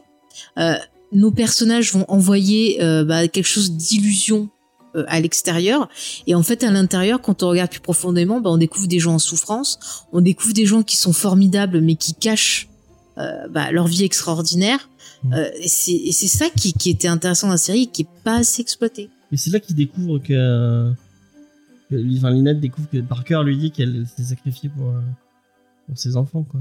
oui bah, c'est pour ça qu'elle aide à ranger la, la maison Ouais. Non, mais elle savait pas, je crois. non c'est le petit qui lui dit Ouais. eh oui. Euh, vous les filles il y a quelque chose au niveau des apparences qui vous ont marqué? Après on changera de thématique Non, mais euh, moi je vais. Enfin, c'était c'était des choses qui ont déjà été citées. euh, moi, c'est vrai que le, toute la partie sur le cancer de Linette où elle veut pas le dire à ses, à ses amis et qu'elle finisse par le découvrir, euh, il y avait tout ce côté-là. Et puis, qui a été précisé aussi tout à l'heure, quand Brie euh, fait semblant d'être enceinte pour protéger sa fille, pour que personne soit au courant euh, du secret. euh, Il y, a, y a plein de trucs comme ça. Et je trouve qu'il y a, y, a, y a plein de trucs comme ça, su- surtout autour de de Brie et même d'Orson quand il devient kleptomane, faut pas que ça se sache. euh, donc euh, ouais, c'est ça, ça tourne toujours un peu autour euh, autour euh, du fait de garder des secrets euh, que les Ouais, autres bah, ne sachent pas quoi. Comme euh, la la il y a, il y a aussi la grossesse de de Linette que euh, que elle cache. Bon, c'est surtout et qu'elle veut pas le dire à Carlos surtout parce qu'au au final. Ah bah euh, alors ça, ça m'a choqué. Je sais Mm. pas vous les filles, Mm. mais genre euh, ok, elle avait un peu peur, machin. Bon, mais quand elle lui dit, je ne comprends pas pourquoi il réagit comme ça, Carlos, quoi. C'est. Mm. Euh, alors, je me rappelle plus moi de ça. C'est c'est quoi? Ben, en fait, Carlos, il l'a engagé dans son entreprise. Ah et oui, il c'est a fait d'elle un peu son bras droit. Et en Ouais. fait, quand il lui dit, il lui dit, ah, je peux pas compter sur toi, tu me l'as caché, euh, c'est pas bien, nanana. Mhm. Genre, c'est hy- hyper euh, discriminatoire. Et ça veut aller jusqu'à que Lynn, Lynette veut faire un, un procès, quoi. Et ça met du temps à se régler. Et ça se règle comment? Quand il y a l'avion. Euh, James va voir le chat là qui miaule, il m'énerve. Non, mais laisse-le mieux. D'accord. Bon. Et ça serait quand il y a un avion, alors ça aussi dans le, Oui, ça aussi dans complètement fou de Wisteria Lane, il y a un avion qui tombe dans Wisteria Lane et Lynette sauve la petite Juanita et en faisant ça, bah, elle perd euh, l'un de ses bébés. Ouais. Et là, finalement, oh bah, on te pardonne, tu sais, genre, mais c'est vous qui étiez en tort, bande de, de fous, quoi. Enfin, Ouais, après, c'est normal qu'elle veuille pas le dire tout de suite. Déjà, elle savait pas si euh, elle allait pouvoir le garder. euh, elle savait pas elle-même ce qu'elle voulait. Enfin, C'est pas la faute de, du, de l'ex de Suzanne parce qu'il veut, il veut mettre un message pour Brie dans le ciel. ou Si, il veut demander Brie en mariage. C'est ça. Et, et en fait, bah, c'est ça qui est intéressant, c'est c'est que l'avion s'écrase parce que euh, pendant ce temps-là, en fait, la personne qui l'avait engagé, à qui il avait donné une carte, euh, comme il est avocat spécial divorce, se dispute avec sa femme et lui demande le divorce. Et sa femme s'énerve et lui fait une crise cardiaque et boum, euh, l'avion tombe quoi. Encore une fois, c'est vraiment des petits trucs qui. euh, Mais moi, il y a, alors, moi, il y a un truc qui m'a marqué avant qu'on passe sur le reste. Euh, c'est à un moment, il y a des, des voisins qui arrivent. Alors, c'est un peu bidon. Et euh, il y a Linette qui commence à s'interroger sur ce voisin. Donc, c'est un homme et sa sœur. Ah, Et oui, elle, le euh, mec qui- Elle trouve ça bizarre. euh, il amène des gosses chez lui. euh, il a plein de jeux et tout ça. Et Ah elle oui, pense qu'il est euh, qu'il est pédophile. Ouais. Et il y a tout le monde qui la croit pas, nanana. Et puis bon, finalement, au bout d'un moment, il y a les gens qui la croient. Et bien sûr, euh, les gens veulent canceller le gars. hein, Pour vous Mm. expliquer ça, ils sortent les fourches et les... Et euh, arrive un moment où, justement, la sœur du gars qui est malade, bah, c'est tellement dur pour elle psychologiquement que bah ça la tue. Et là, Linette, elle regrette, elle se dit, ah merde, j'ai peut-être... euh, j'ai peut-être brisé la vie de cet homme, j'ai peut-être euh, tué sa femme. Et ce qui est horrible, eh ben, c'est qu'en fait, le gars, il, il se pose en victime en, euh, aux yeux des gens en disant ah oui c'est elle euh, c'est à cause d'elle que ma sœur est morte nanana je vais déménager et au moment où il déménage il lui dit ah ben merci grâce à vous ça m'a bien sauvé euh. en fait il- on voit son vrai visage Oui, oui. qu'il montre à Linette en disant bah ouais je suis un gros dégueulasse de de pédophile et grâce à vous je vais pouvoir aller ailleurs quoi Mm. et j'ai plus ma sœur sur le dos pour m'arrêter en fait et c'est horrible Ouais, alors ouais. j'avais trouvé ça con à l'époque comme intrigue, Mm. mais je me suis dit mais c'est tellement des choses qui se passent dans dans les banlieues, Mm. c'est-à-dire que euh, même quelqu'un qui est horrible, il peut utiliser l'illusion et briser la vie de quelqu'un d'innocent juste pour servir ses intérêts et ça m'avait euh, fait froid dans le dos en fait. Moi, j'avais bien aimé tout le bon, ça n'a rien à voir. hein. Mm. Mais l'arc avec le pharmacien et Brie, j'avais trouvé ça super drôle. Avec quoi? Avec le, le pharmacien, sais, en saison 1, Ah qui, qui tue, euh, qui tue Rex. qui tue- Mais Ce personnage, je le trouve, euh, mais cet acteur, l'acteur, je le trouve vraiment bien. Il est, il est, euh, il est, je donc on l'a revu il y a pas trop longtemps. Mais en tout cas, il est, il est très cool ce- cet acteur. Ah bah, je vous propose qu'on passe maintenant quand même à d'autres euh, thèmes abordés par la, la série. Euh, alors c'est vrai que bon, on en a un peu parlé là, ces fameux secrets. euh, encore une fois, bah, c'est quelque chose qui est lié aux apparences, mais c'est aussi quelque chose qui est lié à un aspect de la société qui est le jugement. Le fait que on soit tout le temps jugé sur nos actes au point qu'on ne veuille pas dire tout ce qu'on fait euh, par cette peur justement du jugement public. Là, j'en parlais avec le le pédophile, mais il y a plein de fois dans la série où justement euh, les persos vont être victimes du jugement social. Et là, je pense à au personnage d'Eddie, euh, où euh, justement à la fin de la saison 4, il y a toutes les filles qui arrivent vers elle en disant bah c'est bon, là t'as fait le dernier truc, euh, on va te chasser. Et ça m'a fait énormément penser au personnage de Madame de, de Merteuil dans euh, Les Liaisons Les dangereuses. Voilà, où à la fin, elle se fait exposer aux yeux de tous. Et il y a cette scène, notamment, c'est bien retranscrit dans le film avec Glenn Close, cette scène où elle apparaît à l'opéra et où tout le monde la regarde et qu'elle finit brisée aux yeux des gens. Et, et j'ai retrouvé un peu la même énergie dans cette, dans cette scène-là de la saison 4 où le personnage se fait rejeter en plus pour, euh, juste parce qu'elle voulait exposer les secrets de Brie, euh, sur quelque chose dont elle était concernée parce que c'est son neveu, donc c'est son petit neveu, quoi. Et elle se fait euh, vraiment chasser par tout le monde et ça m'a fait penser à ça, à ce côté très théâtral. Je me suis dit finalement les choses n'ont pas changé, euh, dans que ce soit les potes des liaisons dangereuses par rapport à maintenant, en fait. Enfin, je sais pas si vous l'avez perçu comme ça aussi, ce côté secret. Euh, bah en fait, ça dépend un peu des personnages. je sais pas si c'est c'est les secrets ou c'est le jugement, toi, qui te c'est plus le, le, le, jugement en fait euh, qui pousse à vouloir garder des choses secrètes. parce qu'en fait, euh, ça dépend des personnages parce que par exemple, euh, Terry Hatcher, elle est tout sauf secrète en fait. Il y a, son rôle, la Suzanne Delfino. Il y a, il y a, enfin, elle est, on, on l'aperçoit tout de suite en fait. Elle est pas très mystérieuse. T'as le personnage de Gabriel Solis qui s'assume complètement comme étant euh, comme aimant l'argent, euh, comme n'ayant au début en tout cas pas particulièrement envie d'être euh, d'être mère, d'être enfin qui est très égoïste. Et en fait, c'est au fur et à mesure qu'on découvre qu'elle a aussi des secrets et des blessures et qu'elle n'a pas particulièrement envie de l'exposer.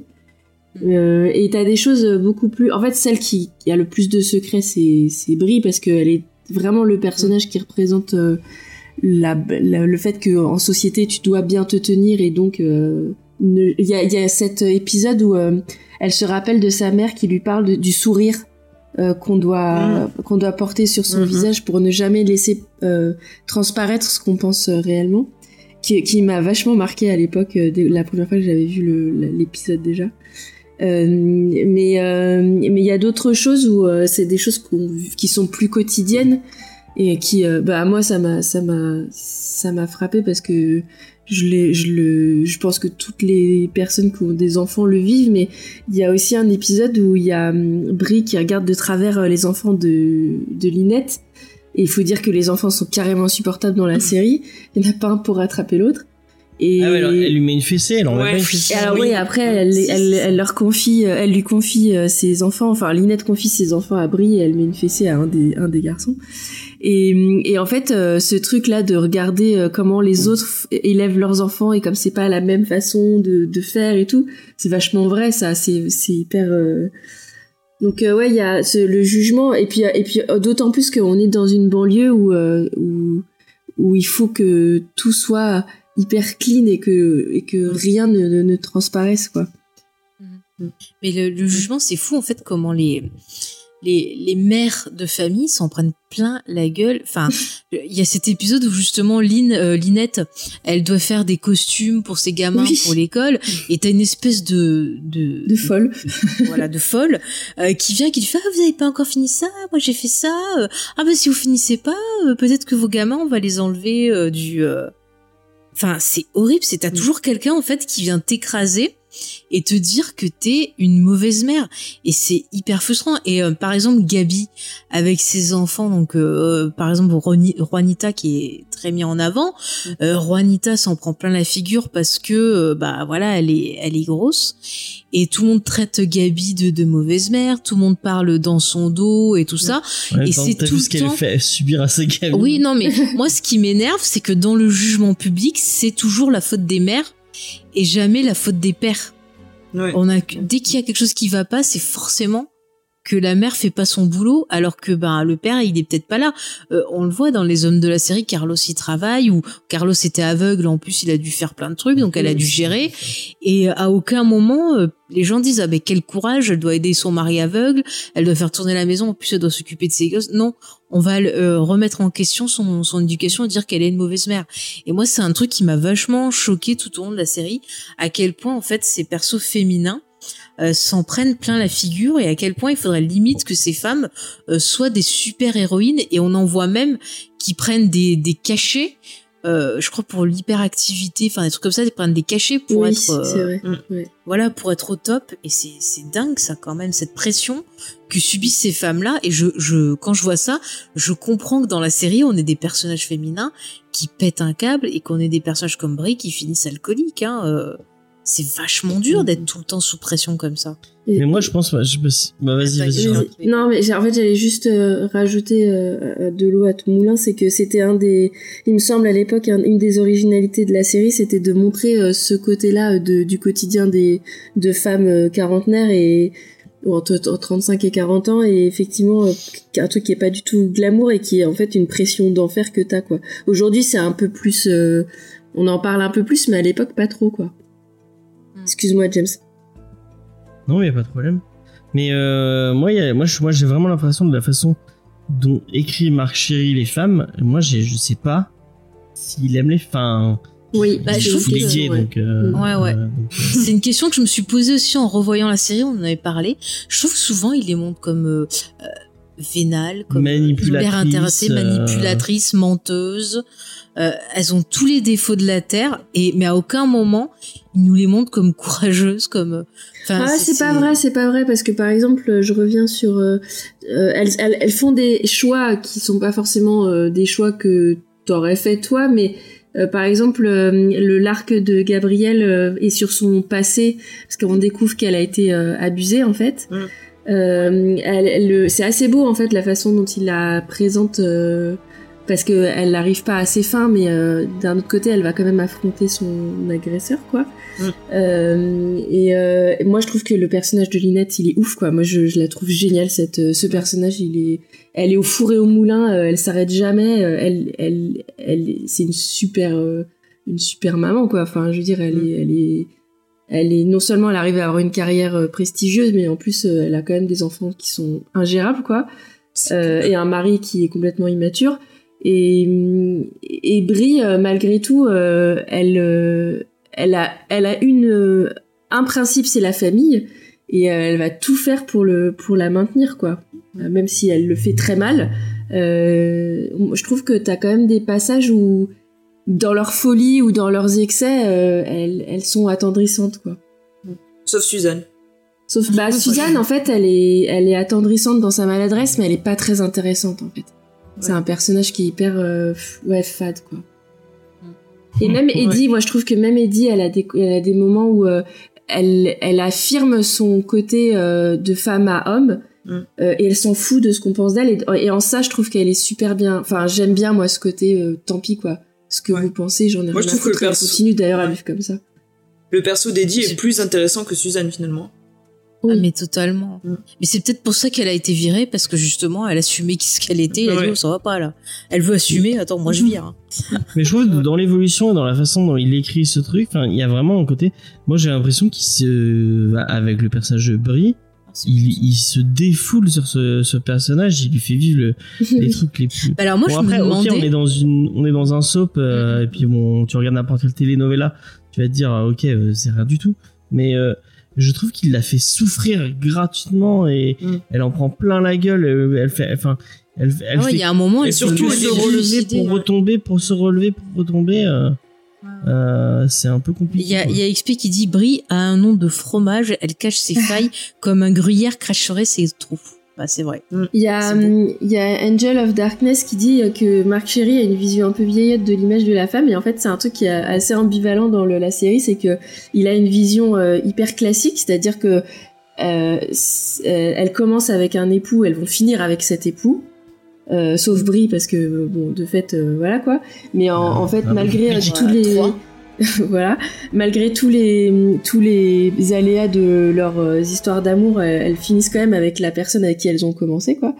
Et et à côté de ça euh, il y a des il y a Bah des non, pas Suzanne, le sien il meurt. oui, oui, mais bon, euh, elle se remet avec personne après, si tu veux, quoi. Euh, et en fait, euh, et, et malgré ça, il y a des passages où il a des petites, euh, il a des, des petites ouvertures, quoi. Par exemple, il y a une conversation, euh, Suzanne, elle a un autre euh, copain à un moment donné, et euh, ils se discutent sur combien d'hommes elle a eu dans sa vie par rapport à lui. Et en fait, euh, lui est hyper vexé d'a- d'avoir eu moins de conquêtes qu'elle, et elle lui, elle l'envoie chier, quoi. Donc il y a des petits moments comme ça où euh, il, est un, il, a, il, a un, il est un peu moins républicain, quoi. Je sais pas comment. Ouais, il y a des petites fulgurances. ça, mais- Ah, Après, il y a quand Ouais, il même, des euh, j'en parlais tout à l'heure, à aucun moment dans toute la série on va parler d'avortement, à aucun moment on va parler Ouais. de contraception. Mais il Mais y a même de pire, il y a- il contraception, y, a pire. Tu te rappelles, il y a une scène où justement tu as. euh, Attends, je... Je je suis en train de tout casser. Il y a une scène où justement Brie discute avec Linette qui est enceinte et elle lui apprend donc qu'elle est enceinte et elle lui dit je sais pas encore ce que je veux faire.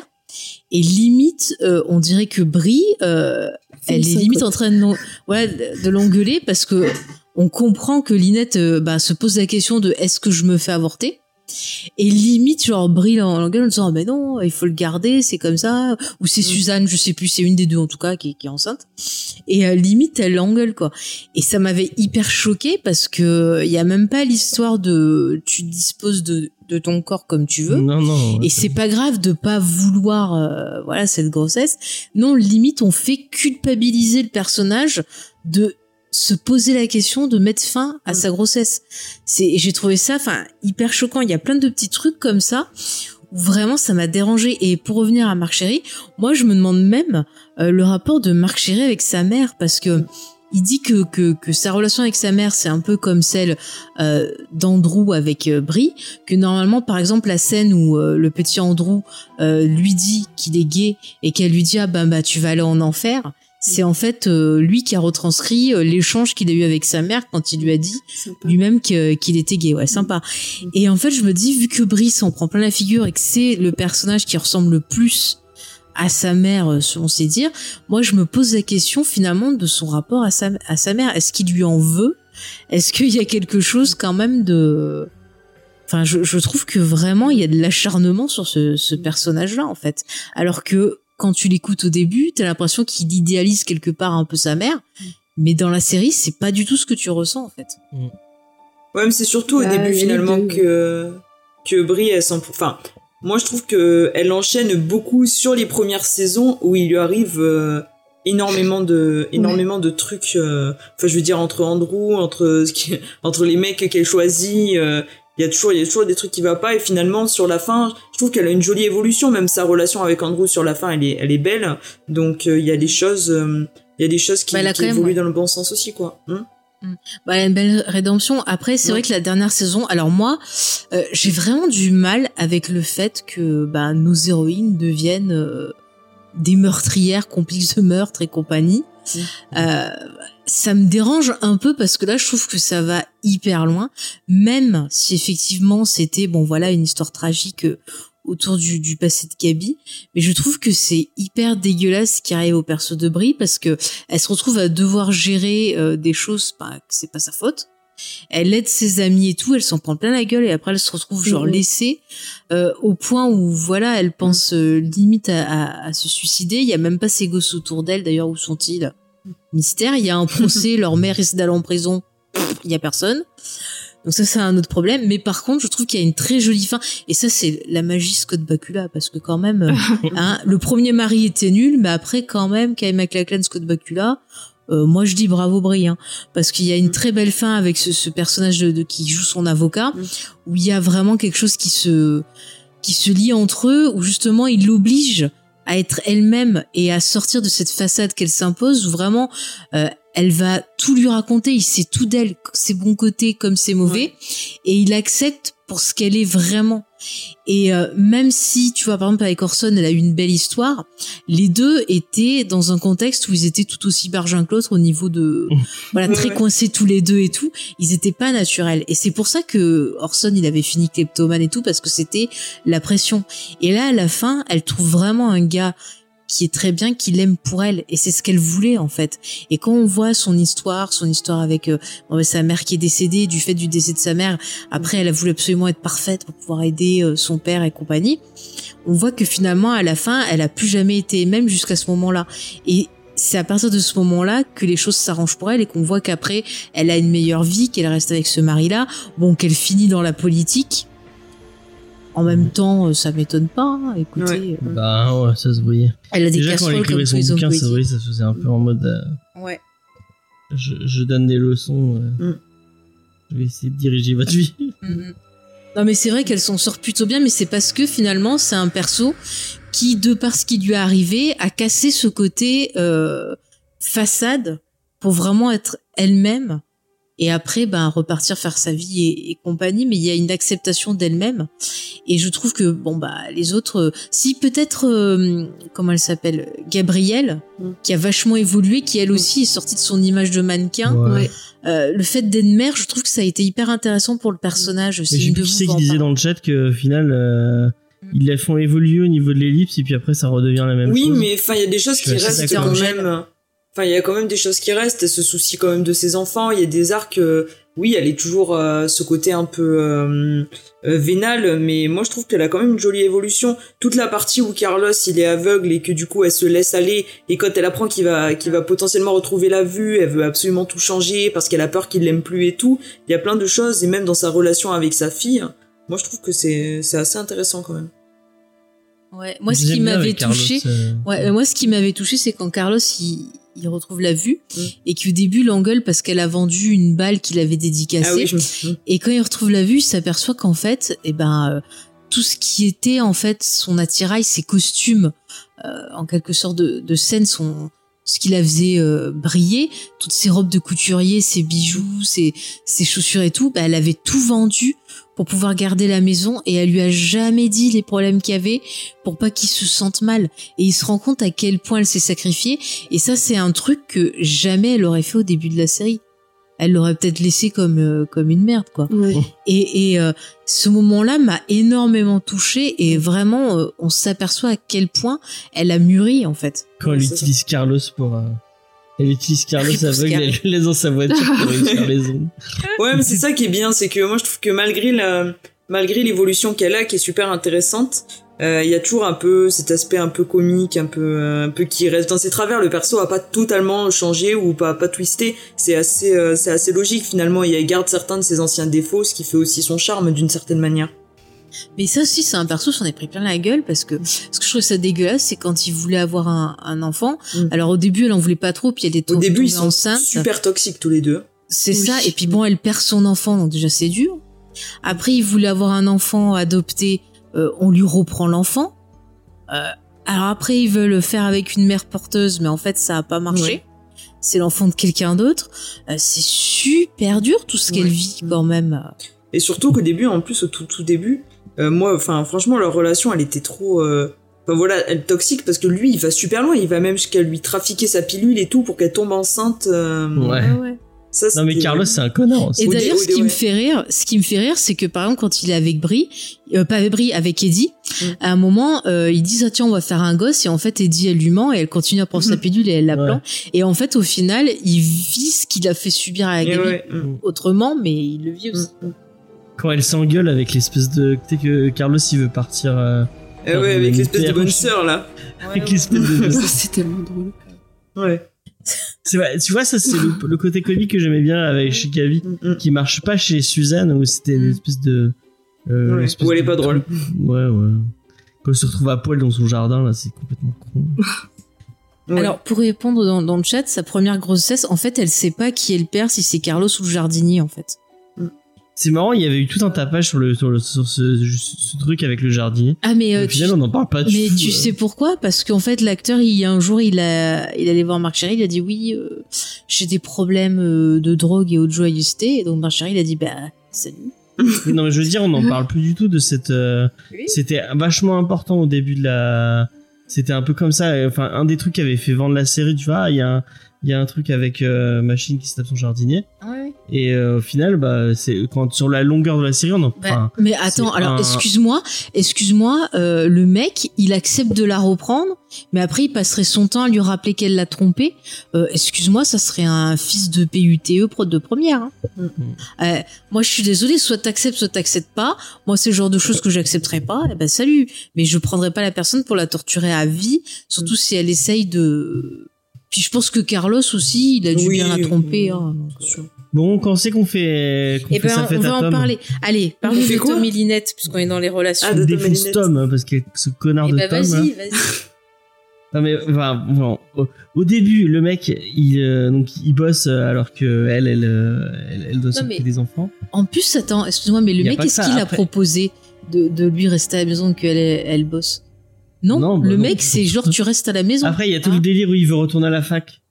Et euh, Non, non, non, attends, avant, il n'y a pas que ça. Attends, attends, attends, attends. Vas-y, alors, vas-y. alors, je te laisse. euh, alors, euh, au départ, il faits oblige à avant que rester à la Charlotte maison. de défendre. euh, Attends, attends, il oblige, il oblige à rester à la maison. Après, elle lui dit ça va pas, il faut que je bosse et tout. Donc il accepte, ils, bo- ils bossent ensemble. Après, elle, il me semble qu'elle est au-dessus de lui ou un truc comme oui, il ça. supporte pas ça. Et il supporte pas ça, donc au final, il décide d'arrêter de s'occuper des gosses. Après, il en a marre de s'occuper des gosses, donc il veut retravailler. Et après, il en a marre de, de retravailler, donc il veut faire des pizzas. Et donc elle, elle se retrouve à devoir l'aider dans, dans son, dans son truc de pizzeria. Attends, je vais Ah, y arriver. encore après Oui, oui, oui. Donc, euh, lui, il veut faire sa pizzeria. Donc, elle l'aide et tout. Elle perd son boulot en l'aidant à, à créer sa pizzeria. Donc, elle est obligée de bosser euh, dans cette pizzeria pendant plein d'années alors que c'est pas du tout son kiff à elle. Et elle le fait parce que le mec, en plus, il a mis toutes leurs économies là-dedans. Ouais. D'accord Donc, après la pizzeria, elle crame. Et il trouve, il trouve, Attends, attends. il trouve un cuisinier super bien pour la pizza. Elle, elle- elle trouve, elle trouve un cuisinier très bien pour la pizza. Ouais, mais après, le mec, il est pas honnête. Il Ouais. Et il est pas respectueux de, de son nom. Ça aussi, quand c'est non, c'est non. Hum. Retenez-le. Bon, bref, donc la pizzeria crame. Monsieur veut retourner à l'école, donc euh, à l'université. Donc encore une fois, il pique sur les économies pour aller à la fac. Il en branle pas une. Il fait la fête. Il triche aux examens. Il, triche les examens Il arrête la fac. Ouais. Il arrête la fac. Elle, elle retravaille et tout. Lui, il retravaille. Après, il lui fait des cacas nerveux euh, pour rien, que c'est soi-disant toujours elle la méchante et compagnie. Donc, il se quitte. Hein il se met avec quelqu'un d'autre et tout. Et puis, il continue à lui faire des reproches à elle quand même. hein. Et à la fin, euh, finalement, il se rend compte qu'il a fait une connerie. Il veut encore revenir vers elle. Mais pourquoi tu le reprends, ce gros mec? Il te met dans la merde. Il pense qu'à lui. Il respecte pas la famille. Pourquoi il- Ça- Moi, je comprends pas Ah, ça pourquoi il l'a repris. m'insupporte. Ça m'insupporte. Vraiment, quand ils, ont, ils se sont quittés, il, elle, elle aurait dû, elle aurait dû trouver un mec beaucoup plus. euh, Ouais, parce qu'elle était amoureuse. mais, mais il est nul. hein. Il, il- Ah bah, Angela Dernest dit un casse-bonbon, exactement. Ouais. Effectivement, Jane jouée par Andrea Parker, euh, de, de- Ouais. qui retrouve euh, euh, Monsieur Lyle. euh. Bah, il était pas mort déjà Ah non, il était pas mort au début. Mais d'ailleurs, ça, quelle connerie. Bon, on en reparlera, mais quelle connerie. Alors, Charlotte, on t'écoute. La défense. de- Alors, La, la parole est à la défense. Euh, non, en fait, euh, je sais pas si c'est Tom que j'aime bien ou si c'est le couple que j'aime bien, parce qu'en fait, euh, c'est le couple moins euh, qui a le moins d'aventures extraordinaires euh, par rapport aux autres. Euh, et du coup, je pense qu'ils sont plus faciles euh, à, s'identifier. Ouais, voilà, c'est ça. Et, et en fait, je trouve que c'est un joli couple parce qu'ils passent par tous les trucs hyper relous du quotidien.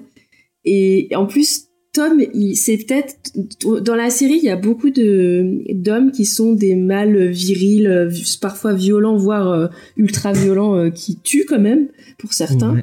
Euh, et Tom, il a, c'est vraiment un gamin. Alors, je te dis pas que j'aimerais vivre avec un Tom, hein, mais c'est vraiment un gamin qui a des, qui avait des rêves, qui a fait un métier qu'il a pas aimé, qui s'est fait chier pendant des, années, qui euh, enfin, parce qu'il a une femme euh, sympa, euh, se voit euh, autorisé à réaliser son rêve. effectivement, il est pas très bon. Et, et je, trou- je trouve qu'il est touchant en fait dans sa dans sa bêtise et dans ses essais ratés. C'est un, éternel euh, perdant, mais d'un autre côté, il a un truc très touchant, c'est qu'il euh, d'abord il n'arrête jamais de rêver. Et vis-à-vis de sa relation avec Linette, qui elle est euh, la le, le la la force du, du couple, parce qu'elle les tient tous à bout de bras quoi. Euh, quand elle a des moments de faiblesse, il essaie, il l'écoute en fait en vrai. Euh, il écoute toujours ce qu'elle a à lui dire. Ça, ça passe pas toujours bien parce que c'est vexant parfois, Euh, mais il fait, il fait en sorte de, de l'entendre et de respecter ce qu'elle dit et de la, de lui remonter le moral quand elle a besoin. Euh, en fait, je le trouve plus vrai que les autres, euh, les autres mecs en fait du, de la série.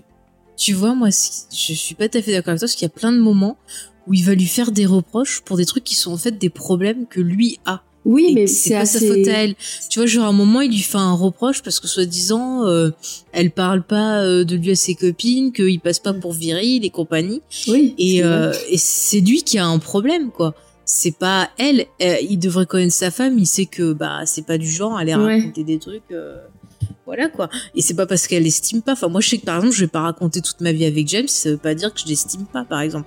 C'est juste que moi je, je trouve qu'il y a des choses qui restent du côté privé. Bon ok je suis une brique. Bon. Non, non, mais après, après c'est vrai que non, mais c'est vrai que Linette, comme Brie d'ailleurs, euh, elle a un côté un peu, euh, je sais pas comment dire ça, euh, un peu castrateur en fait. Tu vois, elle, elle est, elle, euh, elle lui rabat. En fait, elle fait un peu sa mère quoi. Elle lui rabat, elle lui rabat le, le caquet tout le temps quoi. C'est parce Ouais. qu'il est un Et peu parce que lui se comporte hein. comme un enfant aussi. Mais tu oui, vois. oui, parce qu'il est, il est euh, relou. Tout c'est à fait, je suis tout à fait d'accord. C'est ouais, Mm. c'est compliqué. Mais, mais voilà, je trouve qu'il y a quand même des, il y a pas mal de moments où euh, on le voit lui comme, euh, finalement un mec qui, qui a envie de la rendre heureuse, quoi. Et alors, il s'y prend pas forcément très bien, mais il est, Mm. il, il a un côté touchant, en fait. Et je crois qu'en plus, dans la série, euh, il aime sa femme vraiment, quoi. En plus, c'est un peu expliqué parce qu'on voit- quand on voit sa daronne, on voit comment elle le, comment elle, le- elle, le- elle le traite. Ah, Elle- ouais.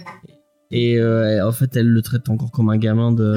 Elle infantilise totalement. Ouais. Ouais, ouais. Mais il y a beaucoup de mères qui font ça. hein, D'ailleurs, elle essaie, elle essaie que. qu'il y a un moment où elle essaie que la gamine. euh, Enfin, leur gamine à eux fasse la même chose.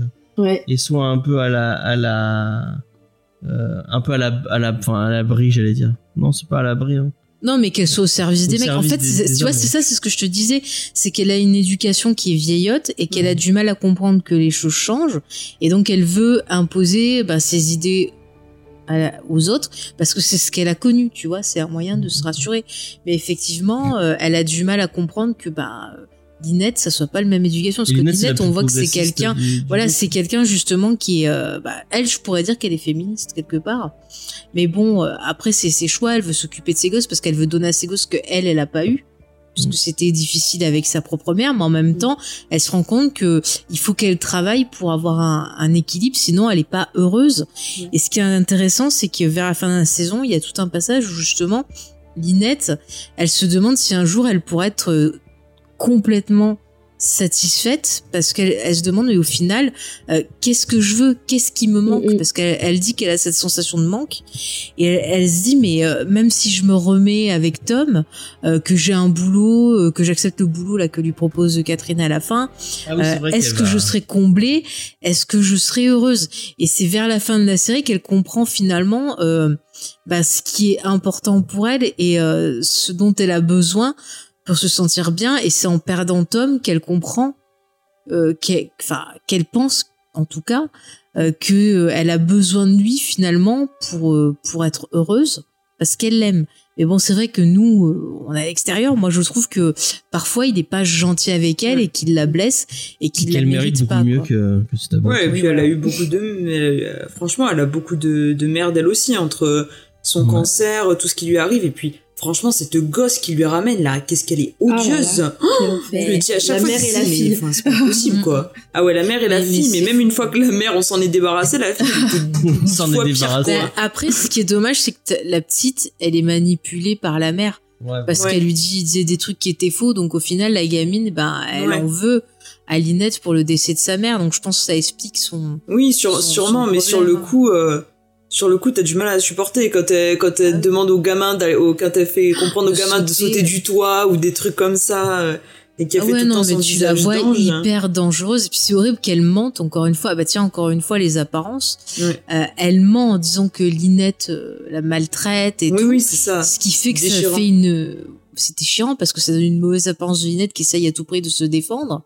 Mm. Et c'est très très dur pour elle de, de prouver voilà ce qui se passe. Et en même temps, ça lui fait mal de prouver que la petite a un problème parce qu'elle sait que ça blesse Tom. Mm. Mais des fois, je me dis que Tom, au contraire, lui, quand il la blesse, on dirait qu'il s'en fout des fois. Enfin, Mm. ça. Il y a plusieurs fois dans la série où j'ai ressenti ça. Et moi, ça m'a, ça m'a fait d'appel. Je me suis dit, je pourrais pas rester avec quelqu'un comme ça, quoi. Enfin, c'est. Mais après, encore une fois, euh, c'est Charlotte qui le disait. Elle a raison. Leur couple, c'est le plus, le plus normal parce qu'ils Ouais. vivent des choses, des questionnements que beaucoup de couples euh, se sont posés. Parce que quand t'es ensemble depuis plein de temps, euh, t'as plus la magie des débuts et tout, et c'est pas facile de faire qu'un couple Mhm. dure sur la longueur, hein. Puis elle lui fait, elle lui fait des coups de pute quand même aussi, hein, parce que par exemple, il y a un moment donné où il pourrait avoir une promotion et elle, elle va, elle, elle par derrière, elle va jouer euh, auprès de la femme du, du patron pour l'empêcher d'avoir la promotion parce qu'elle veut pas qu'il qu'il s'éloigne de la maison tout le temps, quoi. Au lieu d'en parler frontalement, tu vois. Ouais, ça c'est problème de communication, on a Mm, mm. super souvent dans cette série finalement. Oui, oui, tu as bien raison, vrai, euh, c'est Léna. vrai, c'est ça qui est un peu frustrant des fois, tu te dis parce que il y a plein de leurs problèmes de couple qui viennent et puis c'est souvent le cas dans plein de séries, même dans la réalité, euh, qui viennent de problèmes de communication et tu te dis Ouais, mais ils se mettraient, ils se parleraient, ils, se, se- ils auraient, ils arrêteraient d'avoir des secrets. Ben, il y aurait beaucoup moins de problèmes. Ça ferait moins de drama aussi. Peut-être ça ferait moins vendre. Mais c'est vrai que des fois, euh, ça pourrait être réglé très facilement et ça prend des ampleurs, mais Oui. considérables, quoi. Mais c'est vrai, on a cette tendance à pas vouloir dire les, les choses Mm. autres, alors, en disant que c'est soi-disant pour pas les blesser, Mm. mais c'est pour de mauvaises raisons parfois, Ouais. alors que bah au final, si on disait directement, euh, il y aurait plus plus de problème. hein. Euh, James, toi qui es l'homme de cette émission, j'aimerais bien avoir ton avis sur les hommes de Desperate Housewives. Toi, en tant qu'homme, comment tu te tu ressens ça? Parce que c'est vrai qu'on on, on dit beaucoup que les femmes sont mises en avant, que les hommes dans cette série sont au second plan. Mais est-ce que toi, par exemple, tu t'es senti euh, insulté ou tu as pris mal Ouais, certains c'est pas points? des vrais personnages. La- plupart, ils sont pas assez développés pour. euh, Ouais. pour, euh, pour- Il y en a plein que j'ai détesté, mais il y en a pas, il y en a pas un seul que j'aime bien. euh. Mais Euh, pas Orson C'est fou. Mais j'aime pas trop. Enfin, si j'aime bien Orson, mais Oh, arrête, il est rigolo Mm. comme je tout. trouve son évolution, elle a, elle a un peu. un Ah, peu too ça, much, euh, ouais. euh, Ouais, ça, je supportais pas le, le, le mec de Brie là, le nouveau. Euh, Lequel qui est, qui, est fou, Beverly là, Hills qui, est, qui est à fond sur Suzanne. Euh, Non, mais lequel tu je, supportes je comprends, euh, pas compris là. Le mec de non, euh, pas de Brie de Eddie, excusez-moi. Le mec de Le Eddie. Son celui qui a mari les cheveux blancs là. Ah, son mari. Ah Ouais. Ah oui, euh, comment Le psychopathe. Ouais. Dave. ouais. Dave. Ouais, Dave. Dave. Ah, je Ouais. supporte pas cet acteur en plus. Et vous savez que j'ai toujours pas compris qui c'est qui a tué sa femme, c'est Suzanne. Mais c'est Suzanne, c'est Suzanne qui Ah, c'est conduisait. Suzanne. D'accord. Et c'est lui qui l'a, il l'a couverte, je crois. Mike, D'accord, Mike a dit, je crois qu'il était au volant pour Euh, la Est-ce qu'on est tous d'accord que Mike aurait dû rester dans le coma et qu'on aurait été tranquille Oui. et qu'- et qu'elle était très bien avec son anglais et Mais en fait, aurait- Mike, alors c'est pareil, Mike, c'est un perso que je comprends pas. Il Mm. est pas hyper développé. Oui, c'est Puis des fois, il, il y a des, des choses qui me dérangent. Genre, des fois, il pète un câble avec des histoires d'argent. Ouais. Après, il fait des conneries. Puis d'un coup, on nous met une histoire comme quoi euh, il a des problèmes de, de cachet avec des antidouleurs. quand Suzanne Et puis, elle ça va se règle super de la meuf- vite, meuf enfin. la meuf comateuse de l'autre. Peut-être on... Oui, non, mais ça, c'est autre chose. Je te parle Oui. de Mike. Arrête de passer du coq à l'âne, James. Ah, et Brian aussi, non, mais vraiment, je fais Ouais. un super personnage, mais euh, Osef total. Oui. Mais vraiment, quoi. Bon, comme Brian Austin. Non, mais moi, j'étais sur Mike. Et tu, tu- Donc, Mike, euh, ouais, non, Mike, j'ai- j'ai- j'aime, enfin, j'aime pas l'acteur, j'aime pas le personnage. Non, puis je- j'y crois pas trop. Enfin, son histoire avec euh, Suzanne Suzanne, elle est pas extraordinaire. ouais. Oui, parce que c'est censé être un personnage extrêmement dangereux et en fait à aucun moment tu te sens menacé par lui. Ah non. Il a, Mais il non. a, il est vraiment pas assez développé. Je suis d'accord avec Non, toi, ouais, James. ouais. Ouais, ouais. Et puis même sa mort, au final, euh, Ah si, moi j'étais triste. j'en ai eu rien à faire. Je me suis Ouais, dit, moi, ah j'avoue, bah tiens. moi, j'avoue que. Quand en fait, j'étais surpris parce que c'était un personnage, un, un truc guillemets important, mais. Ouais. Je, ouais, bon. En plus, je me rappelle même plus pourquoi il meurt. Tom et Mike. Hein Je te jure, j'ai oublié souviens pourquoi pas, il ils font un groupe à un moment. Oui, avec Tom, Et a- Mike et. euh, bah, il y a Dave, justement, non Ah oui, Ouais, leur- Il y a pas Carlos aussi. euh, Je sais plus si y a Carlos. Carl, bah voilà, le seul non, mec Carlos, que j'aime bien, c'est Carlos. Parce qu'il est un peu, un peu plus développé, quoi. Il a un peu plus Ouais, de, vrai, de, de Mhm. consistance, quoi. Bah, il a un peu plus, je trouve, d'évolution. Euh, dans le sens où, où- enfin, par exemple, Mike, il va avoir tendance à avoir des, des comportements un peu contraires. Genre, euh, des fois, il va faire la morale pour un truc et après, il va faire l'inverse. Alors que Carlos, finalement, je trouve qu'on a une évolution qui est assez constante. Au début, il a vraiment un peu ce côté euh, vraiment toxique et vraiment homme d'affaires. Et puis, petit à petit, avec tout ce qu'il traverse, le fait de perdre la vue, euh, les épreuves qu'ils traversent avec leur fille, notamment quand, euh, quand ils apprennent qu'elles ont été échangées à la naissance, il y a plein de trucs qui fait qu'au final, ils sont attachants et euh, il y a une évolution du personnage, quoi. Bah, en fait, Carlos, c'est le, le portrait typique du, du mec de soap opéra, euh, macho, colérique, violent, euh, et euh, effectivement qui après, bah, ça s'agit, devient euh, bah, plus Il, part- intéressant. il passe par plein de phases, quand même, Carlos. hein. Il Ouais. devient religieux. après, il devient- Ouais. ça, ça fait partie un peu des absurdités de la série, des moments où Oui. tu dis, euh, ouais, bon, pourquoi pas, ok. Par contre, par rapport à Mike, il y a, enfin, si je, je devais faire un, un top tier des, des gamins de séries télé les plus flippants et les, et les plus in- Ah, insupportables. MJ, euh, je conseille. MJ, il passe, même vraiment, il est en, il est en. C'est MJ qui s'appelle, je sais plus. le, Oui, c'est comme ça qu'il le- s'appelle. Le haut du panier. hein. Il est insupportable. Ah ouais? Non, c'est pas Ah, je Alors moi, je peux pas croire que tu trouves que, euh, que, hum, merde, comment il s'appelle le fils de Brie? Euh, Andrew. Andrew, je, crois- je, crois- je crois pas comment tu peux dire que. Andrew il est trop bien et que MJ il est insupportable. Ah non, mais déjà rien qu'à Tu sa sais, tronche. tu sais, il me fait penser, euh, T'as envie de le frapper. il me fait penser à un petit gamin dans l'os, tu sais, qui faisait tchou, Ah, Chouchou, ouais, bah oui, il fait. Moi, il fait penser aussi au, son grand frère. au gamin dans, dans les frères Scott. Ah oui, Le fils de, le fils d'un des frères Scott. de, de Nathan Scott. Ah, il est insupportable, ce gamin. En fait, c'est comme la même Ryan chose. dans Doctor Queen. Ah, et et je peux il y a Monsieur Bray quand dans Mike est mort et qui, qui a tout un, un truc sur la voiture là. Il doit Eh faire ben, plus un- cher, il était triste. Moi, j'ai Oui, trouvé mais ça, moi, j'ai trouvé que c'était mignon à la fin, comme ça finit, qu'il y a tous les mecs qui viennent l'aider à construire sa voiture et tout. Ah, Euh, c'est- Bah, triste, peu cher. Il, il accepte pas la mort de son père. Sa mère, elle essaye de tout faire. Pour une fois que Suzanne, elle essaye de faire un truc intéressant, la pauvre, lui enlève pas ça. Attends. c'est clair. Ah non, mais vraiment MJ, mais pire personnage quoi. Enfin, enfin c'est voilà quoi. XP qui dit comme Will Wheaton dans euh, The Next Generation dans Star Trek. Mais Angel, C'est vrai que dépends, tu as été recruté euh, il y a pas longtemps dans Comedy Discovery, mais tu vas tu vas être viré avant d'avoir Moi, je suis d'accord, je suis d'accord avec Angel of Darkness. Mais- Moi aussi, bon, je suis Lena, elle est virée aussi. Bah, moi aussi, je suis d'accord avec elle. Mais moi, tu peux pas me virer. Bon bah je vais je vais recruter Charlotte Non, et mais- on va- on- Alors, oui, mais moi j'aime bien tant Tom. tant qu'on est sur les gosses insupportables, là, James, tu vas pas me dire que quand euh, Andrew il renverse la mère de Carlos avec sa voiture et qu'après il, il fait il se comporte mais comme si c'était vraiment un détail comme s'il n'en avait rien à faire putain mais moi j'étais là mais ce gosse c'est pas possible quoi il faut le faut le foutre à la DAS Non, Mais je pense qu'il en a Andrew, quelque chose à faire, mais qu'il veut pas il le est- dire. enfin, ouais peut-être mais alors moi je l'ai pas à l'époque euh, franchement Ah non, mais au début de la série, c'est un petit con, hein. Ah non, mais moi tous hein, tout le temps, moi je le trouve tout. attends c'est que- comme il en fait baver à Brie comme Ah il, ouais. ah, attends il, Il a il demande son émancipation. Ah oui, euh, il qui, euh, utilise tout contre elle, qui veut utiliser le fait qu'elle ait laissé euh, euh, qu'elle ait, qu'elle ait laissé le pharmacien mourir, c'est ça, non? Et qu'il Ouais. Ouais. l'utiliser Ouais, et contre qu'elle est elle alcoolique et et tout. Ah et ouais. qu'elle s'arrête de boire à cause de ça, qu'elle jette les bouteilles euh, et tout. Enfin, c'est. Qui supporte Non, pas qu'elle l'accepte après. qui va, qui, elle va- et même qui va voir Linette pour la retourner contre sa mère en faisant genre qu'il se fait maltraiter euh, et tout. Mm, mm. Moi, non, mais par contre, je trouve ça ouais. beau à la fin, quand il a son, son mec et qu'elle découvre que son gars, il a fait des, des vidéos, des pornos gays. Ah oui. Et qu'elle veut le dire à son fils pour le protéger. Et en fait, lui, il le savait, mais je trouve Ouais. ça mignon. Il est hyper touché en se disant, Mm. ah ben, tiens, t'as agi avec moi comme une vraie mère. Mm. Comme t'aurais fait avec ma sœur, par exemple, alors qu'avant, tu l'avais jamais fait. Et là, il comprend qu'effectivement, elle a accepté euh, qu'il soit gay. elle Et envoie c'est les, hyper elle, en- touchant, elle, cette scène. Elle envoie les trucs de porno de le à ses C'est le grands-parents. bordel, cette émission. Ouais. Ah, qui, qui lui dit, ah oui, pour, euh, oui, parce que les grands-parents veulent prendre chez eux. oui, Et elle leur dit, tenez, c'est sa boîte de, de porno. Mais il y a même un moment où il se tape euh, le mec que, que Brie voit. Oui.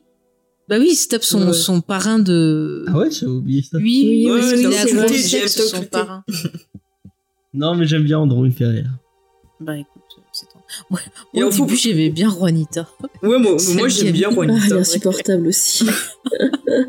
Elle fait plein de coups à sa mère. En fait, c'est vraiment... euh, T'arrives pas à te dire que c'est pas possible que ce soit pas la vraie fille de Gabi parce qu'elles ont des, Ouais. Oui. des caractères Quand similaires. elle lui balance les, euh, y a le, le chat magazine, elle lui dit, Mm. elle balance le truc, elle dit non, je rangerai pas et tout. Mais je trouve que Et quand elle justement, elle a morte, qu'elle doit la tirer pour monter. Elle la tire dans les escaliers à un moment. Mais elle, elle est touchante finalement. Enfin, moi j'ai trouvé, elle m'a fait beaucoup de peine euh, Juanita quand il y a toute l'intrigue autour des, des bébés échangés et que sa mère elle en a que pour l'autre enfant et oui, tout. oui. c'est Et qu'elle a du mal à le cacher. Et moi franchement ça ça m'a vraiment touché. J'étais là, ce, ce petite fille là, elle a demandé rien à personne et elle voit que sa mère elle est obsédée par l'autre parce que juste c'est son sang et tout. C'était euh, c'était assez euh, prenant, cette- enfin c'était assez touchant cet arc. Ouais. Oui, oui, oui. Et c'est vrai que au début, je comprenais pas. Enfin, elle, enfin, elle était, elle a, on a l'impression que limite, elle était euh, pas soulagée, mais genre qu'elle était trop contente de trouver cette gamine. Ouais. Et je comprenais pas pourquoi elle réagissait comme ça, Gabi. Mm. Et au fur et à mesure, tu vois les choses, tu vois qu'elle achète une poupée qui ressemble Ouais, à cette petite et tout. Et puis en fait, tu comprends que c'est parce que ça lui rappelle son propre drame à elle. Mm. Et tu le vois pas arriver. Enfin, c'était, c'était plutôt bien fait. C'était plutôt intéressant. Après, bon, c'est parti en sucette, mais euh, non, non, mais Pour juste pour finir pour, sur Andrew, et je, vous- je vais, je est, crois que je vais vous faire Andrew. plaisir. Le moment où Orson il, re- il retourne le, le- le chercher, ah oui, vous Ouais. étiez, je suis sûr que vous étiez à fond. Ah bah oui. ah oui, quel homme. Ouais. Ah mais c'est trop bien parce que je trouve qu'il y a une chouette écoute et tout. Ah, il lui fait un sourire magnifique, moi je serais Ouais. revenu. Donc moi ce qui m'avait trop fait rire, c'est quand ils vont euh, voir les travaux scolaires là, de la sœur d'Andrew. Et en fait, il se pointe et il voit qu'il y a un de ses... Parce qu'il a été donc dans... Il a été euh, prostitué, quoi. Et il voit un de ses clients Ah oui. qui est un prof. Eh oui. et que Brie elle comprend pas et qu'il y a Orson qui essaie Ouais, de expliquer. Et ça ça m'a fait trop rire parce que lui il le prend super calme et tout. Mm. Et c'est ça qui c'est ça qui marchait bien en fait avec euh, avec Marcia Cross dans leur relation. C'est qu'il y avait vraiment ce côté euh, ils sont aussi tarés l'un que l'autre mais il y avait un côté euh, joueur de la paille de, de la part de Kyle MacLachlan qui fonctionnait super bien. Mm. Il y avait une chouette alchimie et même avec l'acteur qui faisait Andrew, il y a plein de moments où les persos sont très complices et ça marchait euh, ça marchait hyper bien en fait. hein. Il y a- on, a, on a revu la, la dernière. Excusez-moi pour cette émission qui est bordélique. Hein, On a revu le dernier épisode il y a pas longtemps avec Faye. Et, et je sais pas si vous vous souvenez, bon, elle, elle est gros gros spoil là, on est dans le parti spoiler. Dans la dernière, il y a un moment où on voit Suzanne partir, je crois, ou je sais plus qui c'est qui part, et en fait on revoit tous les fantômes de, Oui. de Lane. Mm. Et on revoit la, il y a un moment où on revoit la mère d'Orson, et Faye elle fait, ah mais c'est vrai, elle est morte là! Je m'en souvenais même plus. Ah mais si c'est pas c'est pas au moment où elle où elle le drogue pour qu'il se fasse Yeah. violer et tout et que Non, c'est plus tard, Ah, c'est c'est plus plus tard tard. après. Non, non, non, non. non je crois que c'est je crois que c'est pendant cette Ah non, soirée c'est qu'il- plus tard. non Non, c'est plus tard parce qu'après il, la- il retourne la, la balle. C'est, c'est, c'est, euh, elle, elle, elle crève là parce qu'elle a vu le corps de euh, la première femme d'Orson qui justement, je crois, elle était pétée ou je sais plus quoi. En tout cas, elle tombe. Elle, ouais, elle est tombée Elle du- tombe du, connement euh, et elle meurt. Et en fait, elle, elle arrive, elle la voit morte et elle fait une crise cardiaque. ah oui Et euh, ça finit. Mais en fait, non, elle est pas morte Ouais, là. C'est là où elle a fait ouais. la crise cardiaque. Donc elle devrait pas être là, son fantôme. Puisque ça finissait, tiens, encore une incohérence. La saison 3, ça finissait que elle était devenue un légume, elle pouvait pas bouger, elle était paralysée. Elle devait rester à Ou alors c'est l'hôpital. la meuf Et de Orson, la- la, attends, première de Et de Orson, Orson. c'est la femme, ouais. Et non, mais attends, attends, je finis. James ne me coupe pas, je vais pas y arriver. Non, euh, la saison 3, non mais excuse-moi, attends, je me perds. La saison 3, ça finissait qu'il abandonnait sa mère à l'hôpital, qui était paralysée, et il lui disait, ouais, c'est bien fait pour toi, euh, je reviendrai plus te voir, nanana. Et à la fin de la série, quand tu vois tous les fantômes de Wisteria Lane, tu vois la première femme d'Orson, et tu vois sa mère, et sa mère n'est pas morte dans la rue. Ah, et t'es sûr qu'on la voit incohérence. Oui, oui, je suis sûre. D'accord. Oui, oui, oui, je suis Ouais. sûre. Si, si, si, je suis sûre. Mais ça aussi, alors là, par contre, je trouvais ça n'importe quoi. C'est-à-dire que, alors là, c'est c'est ça qui est problématique. Je reviens dessus, incohérence. La saison 3, en fait, ce qui était prévu, c'est que ce soit vraiment Orson qui tuait euh, Paulette, là où je sais plus comment elle s'appelle, la- Ouais. la- la- sa maîtresse. Et en fait, comme l'acteur, bah, il s'est bien entendu, que tout le monde le trouvait charmant, en cours de route, euh, l'intrigue a été changée. Et donc, ils ont fait revenir euh, sa femme, parce que c'était prévu, en fait, au départ, sa femme, elle était censée être morte. Hmm. Mais euh, Et donc ils ont changé l'intrigue, ils ont fait revenir sa femme et ils ont fait rev- ils ont fait venir la mère là et donc ils ont fait d'elle les, les coupables. Est-ce qu'il est dit à la fin oh, Je crois qu'on l'a. On l'a... Euh, non, elle y est pas parce que à, cause, cause de du Mark procès, elle Mm. pouvait pas revenir. Et, et on voit Et, euh, pas une. euh, Le, on voit pas son dos ou une connerie Non non, elle y est pas du tout. Il a pas voulu Mais, qu'elle revienne, tu la vois pas. Mais du coup, je trouve que c'est bien au final que ce soit euh, que ce soit pas lui finalement parce que moi je me souviens qu'au tout début quand ils ont laissé planer le doute sur le fait que parce qu'au début on savait pas si c'était Orson qui était coupable et tout, je me suis dit putain mais ça va être exactement une redite de l'intrigue qu'on vient d'avoir avec le pharmacien où elle est tombée sur un mec euh, toxique et tout comme ça. ouais. Donc euh, moi j'étais finalement contente que ce soit pas lui et que pour une fois, enfin ça change que ce soit pas encore une redite qui tombe encore sur un mec euh, taré. euh, Ouais. En même temps, quand tu vois les scènes du point de vue de la voisine, qu'elle arrive chez Orson, qui est là en Ah train de nettoyer. Oui, il a tout train de- nettoyé. Oh, oui, bon, bah, elle est partie. Vraiment, bah, tu te dis, bon, bah, il l'a buté, c'est obligé. euh. Mais, alors moi, ce qui me fait rire, c'est la réalisation et ça m'a rappelé un morceau euh, de How I Met Your Mother et je me demande s'ils ont pas fait ça exprès parce qu'il y a des moments où la façon dont est filmé euh, Kyle MacLachlan, il on dirait un débile des fois. Et des fois il y a un moment il est filmé où il devient hyper inquiétant. Et ça m'a rappelé dans Your Mother donc où il jouait le rôle du, du capitaine où il montrait regardez là on montre que que, Oui, les yeux il fait de- gentil. Là on cache une partie de son visage il fait méchant gentil méchant gentil méchant. Et il dédirait sur ça. Et du coup ça m'a rappelé la façon dont il était mis en scène dans la saison 3 de, de Desperate Housewives. Mais après, encore une fois, c'est un personnage qui a été sacrifié parce que même dans sa relation euh, avec Brie, euh, une fois qu'il finit en fauteuil, enfin même avant, il devient, euh, bah, il devient possessif, il veut pas accepter le divorce. Mm. Euh, après, il est en Ah ouais, il fait un chantage il- de fou et tout ça. C'est ça, il finit avec son infirmière, puis après il dit qu'il est toujours amoureux de Brie, puis il retrouve avec son infirmière. quand elle va le chercher quand ils vont lui chez les chez les alors qu'il que d'ailleurs euh, il y a le il y a euh, je t'en as pas parlé mais il y a comment il s'appelle Monsieur Bray Ouais. Monsieur Bray. de, qui, qui sort avec, Le euh, avec, avec la vieille Makoski. Euh, je, je crois que je vais le dire 15 fois de, de 15 fois de- de- d'une façon différente à chaque fois, mais. euh, et donc, il, il va vivre chez eux, et euh, il y a Brie qui va le chercher, alors que l'autre, il s'était fait chier à faire une rampe pour le. Pour le. Enfin, c'était, c'était drôle. Non, mais en fait, c'est le, le, je trouve que Brie et Kyle MacLachlan, c'est un peu le, un bon duo comique. Voilà, je Ouais. Vrai que. Moi, je les voyais un peu comme genre Bonnie and Clyde, tu vois. C'était un peu le, le, le Oui, couple un peu, un peu extrême, un peu foufou, mais qui parfois, enfin, partage des trucs et tout. euh, même au tout début, enfin, je me souviens au tout tout début de leur relation, quand elle- quand il quand il a un peu un truc sur la propreté et tout et qu'il se retrouve là-dedans, c'était c'était trop drôle parce que elle, elle avait cette obsession pour euh, pour la propreté. Jusqu'au moment où ils sont fiancés, à un moment ils dînent ensemble, puis genre elle dit un truc de, de, de propreté, ou c'est lui qui dit un truc sur la propreté, et en fait ça les excite, Mais oui, c'est ça.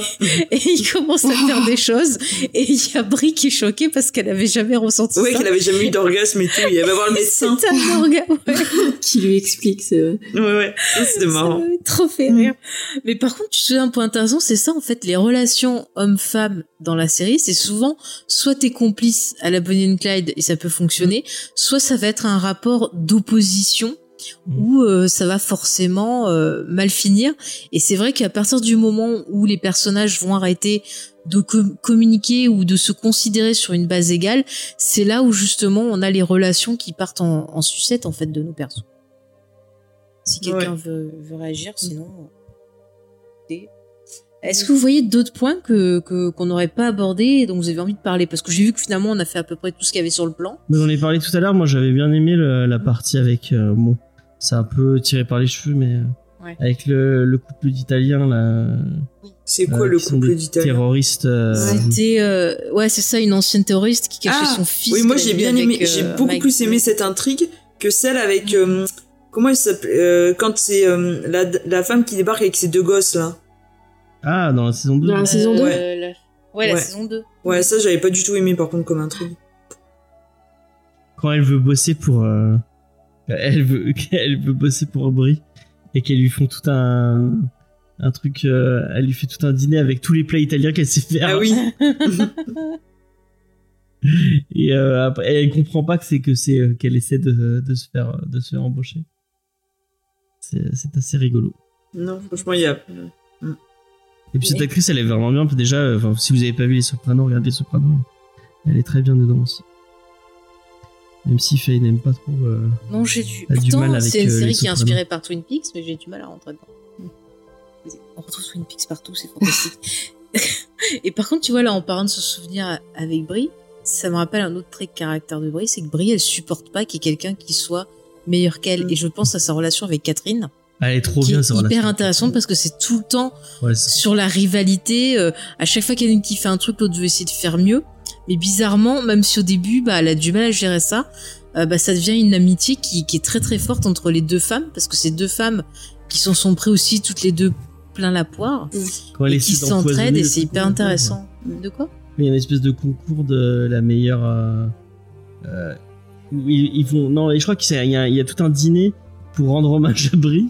Et c'est c'est Catherine qui prend les. euh, qui prend les devants pour l'organisation ou je sais pas quoi. Ouais. Et Brie, elle, elle, va, elle, est, elle est allée. euh, elle est allée empoisonner Catherine. euh, euh, parce qu'elle voulait. euh, Non, c'est pas ça, c'est qu'elle avait vu qu'il y a quelqu'un qui avait fait une connerie, qui avait laissé un truc dehors, qui avait tourné. Et elle l'a pas dit à Catherine. à- euh, à Ah oui, oui. Catherine. Et il y a Catherine qui se venge aussi à un moment quand elle sort son bouquin. Elle dit pas qu'il y a des trucs, c'est Catherine qui lui a montré et tout ça. Et à un moment, Ouais. euh, Quand il y a le reportage. de, voilà, ouais, de pièces montées. Elle dit ah bah c'est là qu'on doit mettre le le sucre euh, autour. Truc filé, ouais. Voilà. Et en fait, elle veut le faire en disant mais je sais le faire. Alors qu'en fait, c'est toujours Catherine qui le fait. Et elle fait n'importe quoi. Ouais. Met partout. Et c'est très très drôle cette scène. Et ça me fait penser à un truc justement euh, par rapport à Brie que moi j'avais trouvé assez pertinent, c'est euh, quand il, quand finalement euh, le secret que Andrew a renversé euh, euh, Juanita Solis euh, explose et que Orson il lui fait remarquer qu'elle a exigé de lui qu'il aille se rendre à la police parce qu'il avait renversé Mike, mais qu'elle a pas du tout exigé la même chose d'Andrew finalement. Mm. Et j'étais finalement c'était tu vois que finalement bah avec son fils elle était euh, beaucoup plus protectrice euh, ce qui est ce qui est entendable tu Bah, vois c'est la famille, mais, mais euh, c'est ça va aussi dans le sens de leur relation euh, avec Andrew quoi Ouais. Mais c'est là aussi que peut-être euh, Orson il comprend que finalement Brie, elle aime peut-être pas tant que ça, Ouais, pas autant que. pas autant que son fils. C'est c'est limite il est jaloux de la relation mère-fils. Mm. C'est et là encore c'est quand même bizarre. Enfin, Mm. écoutez c'est c'est mon avis. Est-ce que vous voyez d'autres points à rajouter? Parce que je pense que quand même on, on a fait un peu tout ce que j'avais sur le ouais. Mhm. Bah écoutez, est-ce que sur le chat, euh, vous avez des points à rajouter, des questions à nous poser? Ça peut être sympathique pour, euh, la fin d'émission.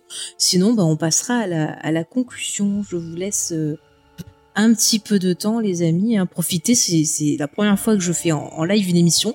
C'est pas facile à gérer. En tout cas, vous êtes super avec vos commentaires. Alors, qu'est-ce que ça nous dit? Ah bah, Angèle Darnès qui réagit, qui dit « En même temps, je trouve ça normal d'aimer plus son fils que son compagnon. ». Bah, j'ai j'ai pas de fils, mais euh, Charlotte qui est maman, dis-nous. Ah non, je ne ferai pas de commentaires sur ça. Sinon, je vais avoir T'as des peur- problèmes. T'as peur des représailles c'est ça. Non, mais je trouve que c'est pas une, enfin, c'est une question un peu complexe. T'aimes pas forcément de la même manière ou quoi, donc euh, c'est, enfin, Bon, James, on sait qui il protégerait. le chat. quoi Andrew. Andrew. Ah ouais, Yves Andrew, ouais. Moi, je préfère Andrew à Orson. Ah, bon, on a le docteur Zayus sur le Ouais. chat. Dr. Zeus, Coucou. Zeus qui a été invoqué il y a tout à l'heure. euh, Oui, il y a XP qui l'a invoqué, ouais. Alors, euh, Angel Darnès nous demande, à votre avis, la série fonctionnerait aussi bien à l'heure actuelle? Non, je pense pas. Bah, moi, je me suis posé la question aussi. Qu'est-ce que tu dis, James? Moi, je pense que c'est une série qui est vraiment euh, dans son jus de 2004. Ouais. Euh, et euh, bon, apparemment, Lena l'a regardé euh, cette année, mais sans, trop de problèmes. Mais je pense qu'elle a quand même un peu vieilli. Et il y a des choses qui font vraiment très euh, années 2000, quoi. Ouais. Après, euh, moi je trouve qu'elle a pas tant vieilli que ça, mais il y a des, enfin, c'est sûr qu'il y a des choses qui sont vieillottes dans les thèmes abordés, et je pense qu'aujourd'hui, enfin, comment dire, enfin, moi c'est un peu le mauvais côté que je trouve aujourd'hui aussi, c'est qu'il y a plein de choses qui seraient pas, euh, qui passeraient plus aujourd'hui. Où on crierait au scandale Oui, pour qu'on euh, telle ou accepte telle phrase que, euh, sexiste ou ouais, quoi, au ouais. traitement de, ça, ça passerait plus du tout. Après, je pense que c'est quelque chose qui, sur le concept, pourrait marcher, mais pas, ça ferait pas le buzz que ça a fait à l'époque, où il y Mhm. aurait pas autant de, je pense, de, d'effervescence autour, quoi. Ouais, je suis assez, euh, Mm. assez d'accord avec toi, euh, Léna. Et c'est peut-être pour ça que Wild Woman Kill, ça marche beaucoup moins. hein. Mais la saison 1 avait plutôt bien marché. Après, c'est La- clair que c'est pas à la hauteur de, de Desperate De Housewives, hein. C'est Ouais, parce ouais, que ça réinvente rien non plus. Bah non, Mm. ça reprend exactement le, le même ton. Mm. Et euh, la saison 1 était intéressante parce que t'avais trois époques ouais, les trois temporalités, c'était trois visions. intéressant. C'est dommage de avoir changé ça. Mm, Et dans la saison 2, bah, je trouve qu'on retrouve vraiment une vibes à la Desperate Housewives, mais en, en moins bien. Mm. Et c'est pour ça que Les ça a moins fonctionné, ouais. Euh, Il y a Xav qui demande euh, par rapport à, à nos vécus, quel personnage, euh, dans quel personnage on se reconnaît le plus? Moi, je suis pour Faye, mais je suis pas pour moi. J'ai peur. Bah, t'es totalement brillant. Ouais, oui, mais moi j'aurais dit Brie aussi. Ah. Autant, pour plein de euh, choses, pas surtout, mais pour pas dans mal Friends, de choses. euh, euh, Faye c'est totalement Monica. Dans Desperate, c'est c'est totalement, Mm. totalement. Moi Brie. je, moi, je dirais par certains aspects peut-être Linette. Mais pas pour les gosses parce que. je pourrais pas en gérer 5. Je sais pas comment. Mais, euh, il faut vouloir. hein. Moi, je comprends pas ces gens là qui. Six font avec Tom. oui, c'est ça. Ouais. Ah non, mais il faut, il faut en vouloir avoir autant d'enfants. Oh là là. Mais elle, elle en voulait pas, justement. Bah ouais, la pauvre. C'est ce qu'il faut pas faire par amour. Et toi, Charlotte, tu te vois euh, comment? Euh, bah, comme Gabriel, parce que c'est une bombe, bien entendu. Ah bah c'est tout à fait toi. C'est tout à fait toi. Euh, non, moi, c'est bah, celle qui me parle parce que c'est problématique me parle le plus, c'est Linette, quoi. D'accord. Voilà. Alors, est-ce que vous avez d'autres questions sur le chat, les amis? Profitez, profitez. hein. Comment se serait passé Desperate Housewives dans le monde de la paix des singes? On peut Ah. se demander. Bonne question. Bonne question. Bah déjà, je pense qu'il y aura eu très peu de chances que des femmes euh, aient la parole. Et que le docteur Zaius, il aurait mis tout le monde en tôle, je pense. déjà, si c'est des humains, bon, bah... Voilà, encore moins de, de liberté, mais pourquoi pas. hein. Écoutez, bon, bah écoutez, on peut commencer la conclusion. Si vous avez d'autres Ouais. questions, on prendra au fur et à mesure. hein. On sait comment ça aurait fini. Ah bah voilà. Ah. Dans un monde de fous. Euh, bah au final, pourquoi vous, vous pensez que cette série quand même elle est aussi culte? Parce que vraiment c'est celle qui m'a été le plus demandée. Et c'est vrai qu'on a Ah vu ouais qu'il y avait des choses qu'on avait aimées. On a vu aussi qu'il y avait beaucoup de défauts. Mais euh, pourquoi cette série elle, nous- elle nous a tous et toutes Mais autant 2000 marqué 2003, enfin non, 2004, 2004, excusez-moi. C'était vraiment, enfin, on peut. on- Bon, après, vous allez dire, oh, tu vois tout par rapport à Lost, nanani, nanana. Mais euh, Lost avait quand même l'explosion de la série télé, quoi. Mais il y avait, ces deux séries-là, ces deux séries-là, non mais James, ces deux séries-là qui sont apparues au même moment, ça a été vraiment le gros truc de, les- de cette époque-là. Ouais, ouais, ouais. Tout le monde en parlait. euh. Euh, bah, en fait, il y a le côté euh, euh, soap, je pense, qui fait que ça marche toujours parce que c'est fait pour que tu aies envie de regarder l'épisode suivant. Mais euh, avec ce petit truc en plus que t'as t'as des ce qui est ce qui est abordé finalement c'est des c'est des thèmes qui sont assez graves et que peut-être que les spectateurs et, spectatrices de l'époque ont eu l'impression peut-être plus spectatrices pour le coup ont eu l'impression que on les représentait plus que comme euh, des, des femmes totalement euh, comment dire ça euh, sans sans aspérité quoi. Là à part Suzanne qui est vraiment qui a pas beaucoup de qui est celle on l'a dit plusieurs fois mais qui a pas beaucoup de d'intérêt euh, elles ont toutes euh, elles sont toutes courageuses et en même temps elles ont des gros défauts et elles ont des elles ont des ambitions particulières etc c'est euh, aujourd'hui je pense que effectivement quand tu la regardes il y a vraiment des choses qui passent plus du tout aujourd'hui mais à l'époque peut-être dans ce format là c'était c'était c'était unique en fait euh, Mm. de, de parler euh, et de représenter les femmes comme ça avec euh, Après, euh, on était en 2004 et c'était après les, le 11 septembre. Il y avait peut-être aussi un côté euh, les États-Unis qui étaient euh, dans quelque chose un peu de, de, de métamorphose, de quelque chose de choquant, qui avait envie peut-être de s'ouvrir.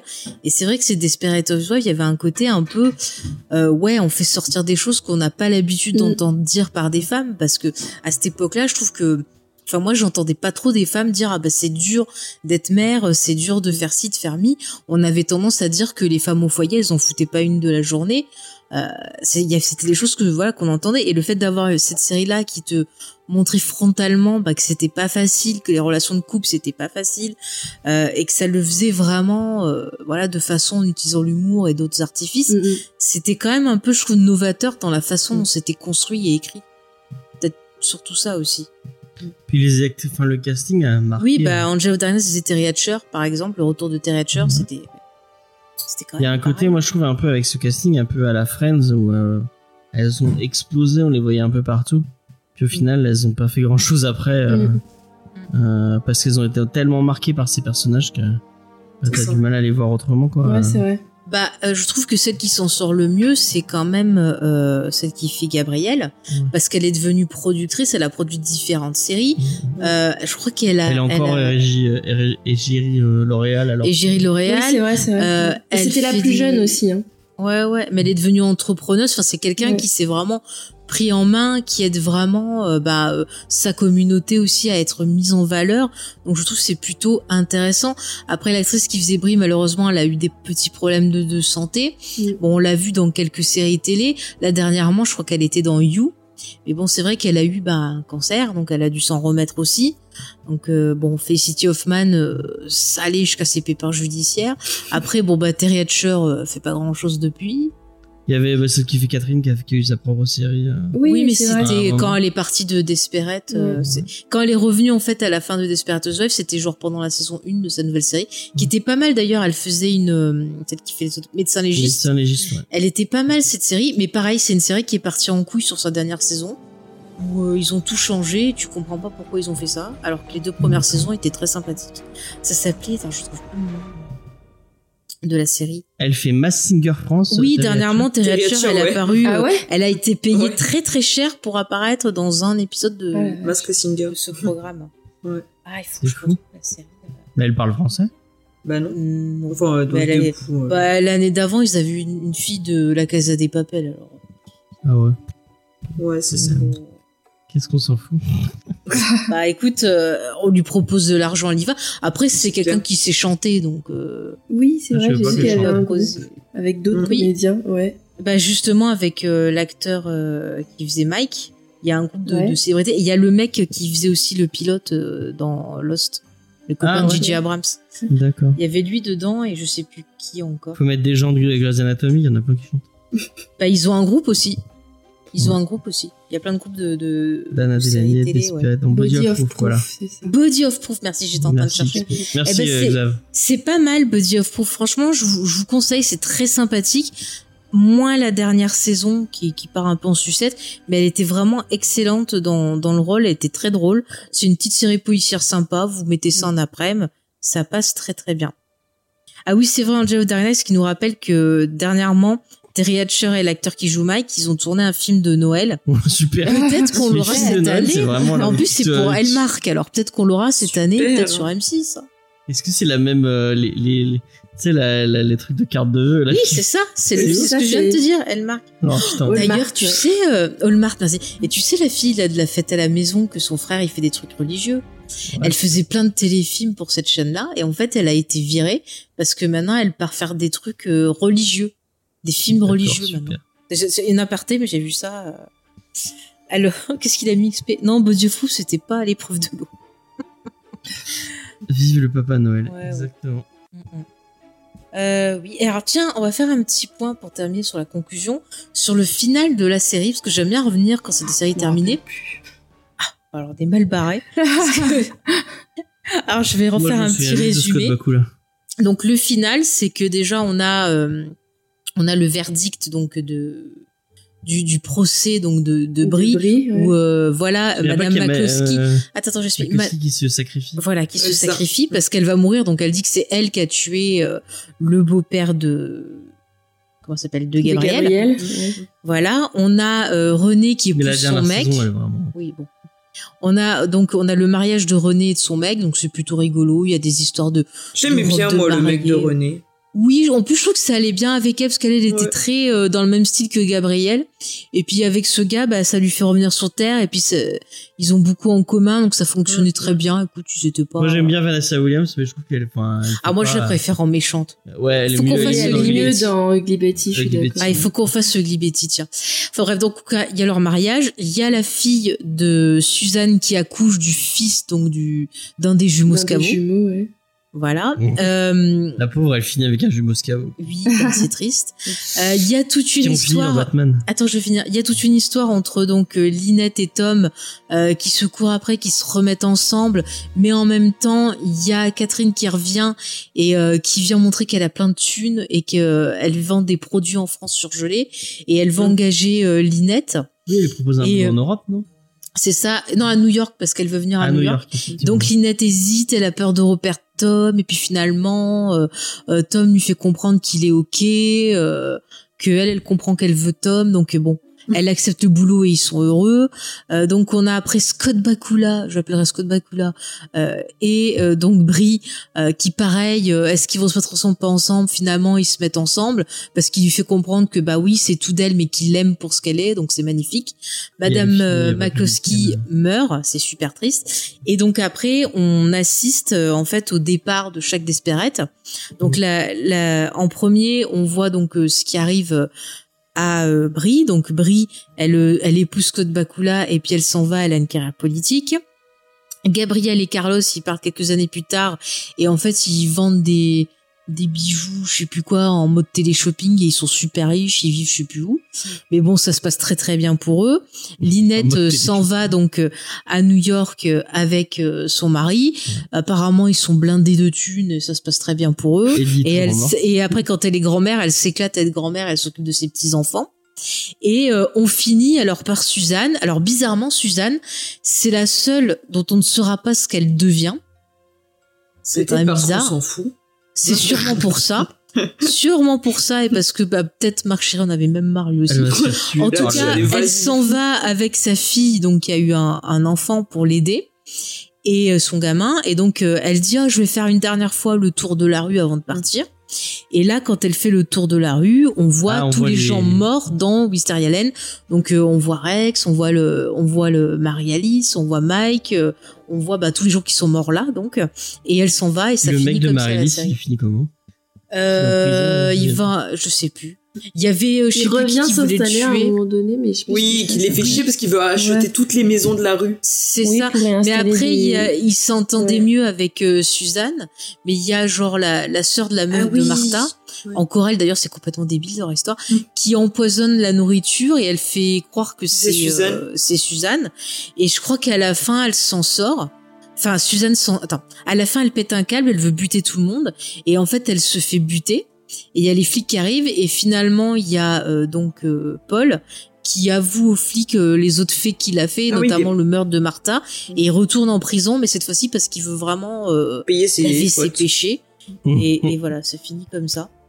Et euh, au final, cette fin, qu'est-ce que vous en avez pensé? Alors moi, j'étais plutôt contente euh, pour certains personnages, genre Brie et tout Mm. ça, mais je l'ai pas trouvé extraordinaire non plus, pas à la hauteur du pilote de la série, tu vois, par exemple. Ouais. Et d'ailleurs, c'est vrai, la dernière image de la série, c'est Suzanne qui rencontre euh, la personne qui a acheté sa maison. Oui. Ah On oui, voit elle la personne qui rentre et qui planque un flingue chez Mm. elle. Donc euh, les secrets continuent. Voilà.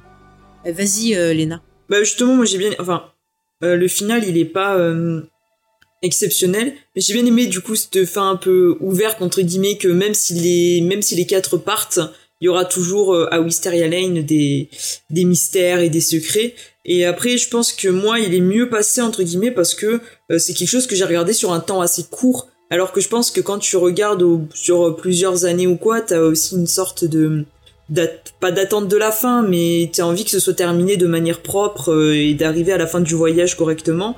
Et euh, non, bah après c'était pas parfait, mais je trouvais que ça apportait une bonne conclusion un peu à toutes les histoires, donc euh, Ok. Ouais, James, c'est- Alors, attends, moi, vas-y, je l'avais déjà non, non, dit. euh, James. Euh, je, je l'avais déjà dit, j'avais la- j'avais lâché, euh, j'avais lâché. Je me souviens quand j'avais lâché, j'avais j'avais lâché la tempête euh, quand il y a le mari de, enfin, les deux maris de Carlos et euh, et l'autre avec euh, avec les cheveux blancs là, le, le maire de Fairview, Dave, et arrête de taper. le maire de Fairview euh, qui se qui se tape Ah sur la non, gueule. c'est la saison 3, 4. oui, qu'est-ce que c'est que ça? 4. C'est quand il y a la tempête. Ouais, quand il y a la, tempête. tornade. ouais. Ouais, ouais, ouais. Et pourquoi il se Et, tape euh, dessus Et il se tape dessus parce que euh, l'autre il a découvert qu'il se qu'elle qu'elle continue à avoir. euh, Ben non, mais en fait, au moment où il y a la Ah, tempête, il y a. Alors, euh, à cette époque-là, donc je résume, il y a Gabriel qui avait divorcé de Carlos et qui avait réépousé euh, donc un gars qui est devenu le maire de la ville. hein. ouais. Voilà, et qui a épousé Victor Gabriel Lang. parce qu'il. Voilà, Victor Lang, il l'a épousé parce qu'il voulait se servir d'elle euh, du Mhm. fait qu'elle est, euh, voilà, latine. Et en Non, fait. je crois que j'ai lâché là. Et attends, et donc pour euh, pour dire, elle, euh, Gabrielle apprenant ça, elle se remet avec Carlos et Carlos lui à ce moment-là est avec Brie, donc les deux trompent leur partenaire en se remettant ensemble et ils décident de vouloir fuir. Carlos est avec Euh, Brie? Non, pas avec Brie, Non, putain, avec, Eddie. Gabi. Avec Eddie, je vais y arriver, il y a un truc que j'ai loupé. Ah, je suis fatiguée. Ça Attends. va aller. Et donc, euh, Carlos et Gabriel veulent fuir. Et à ce moment-là, il y a une tornade qui arrive sur Wisteria Lane, bien sûr. C'est bien centralisé. Mm. Et donc, pendant la tornade, on a euh, Gabi qui poursuit Eddie qui avait des papiers pour un Ah oui, compte euh, ça, de banque qui avait caché, euh, voilà. Carlos. Et elle voulait les récupérer. Et Carlos, lui, tombe sur euh, Monsieur le maire.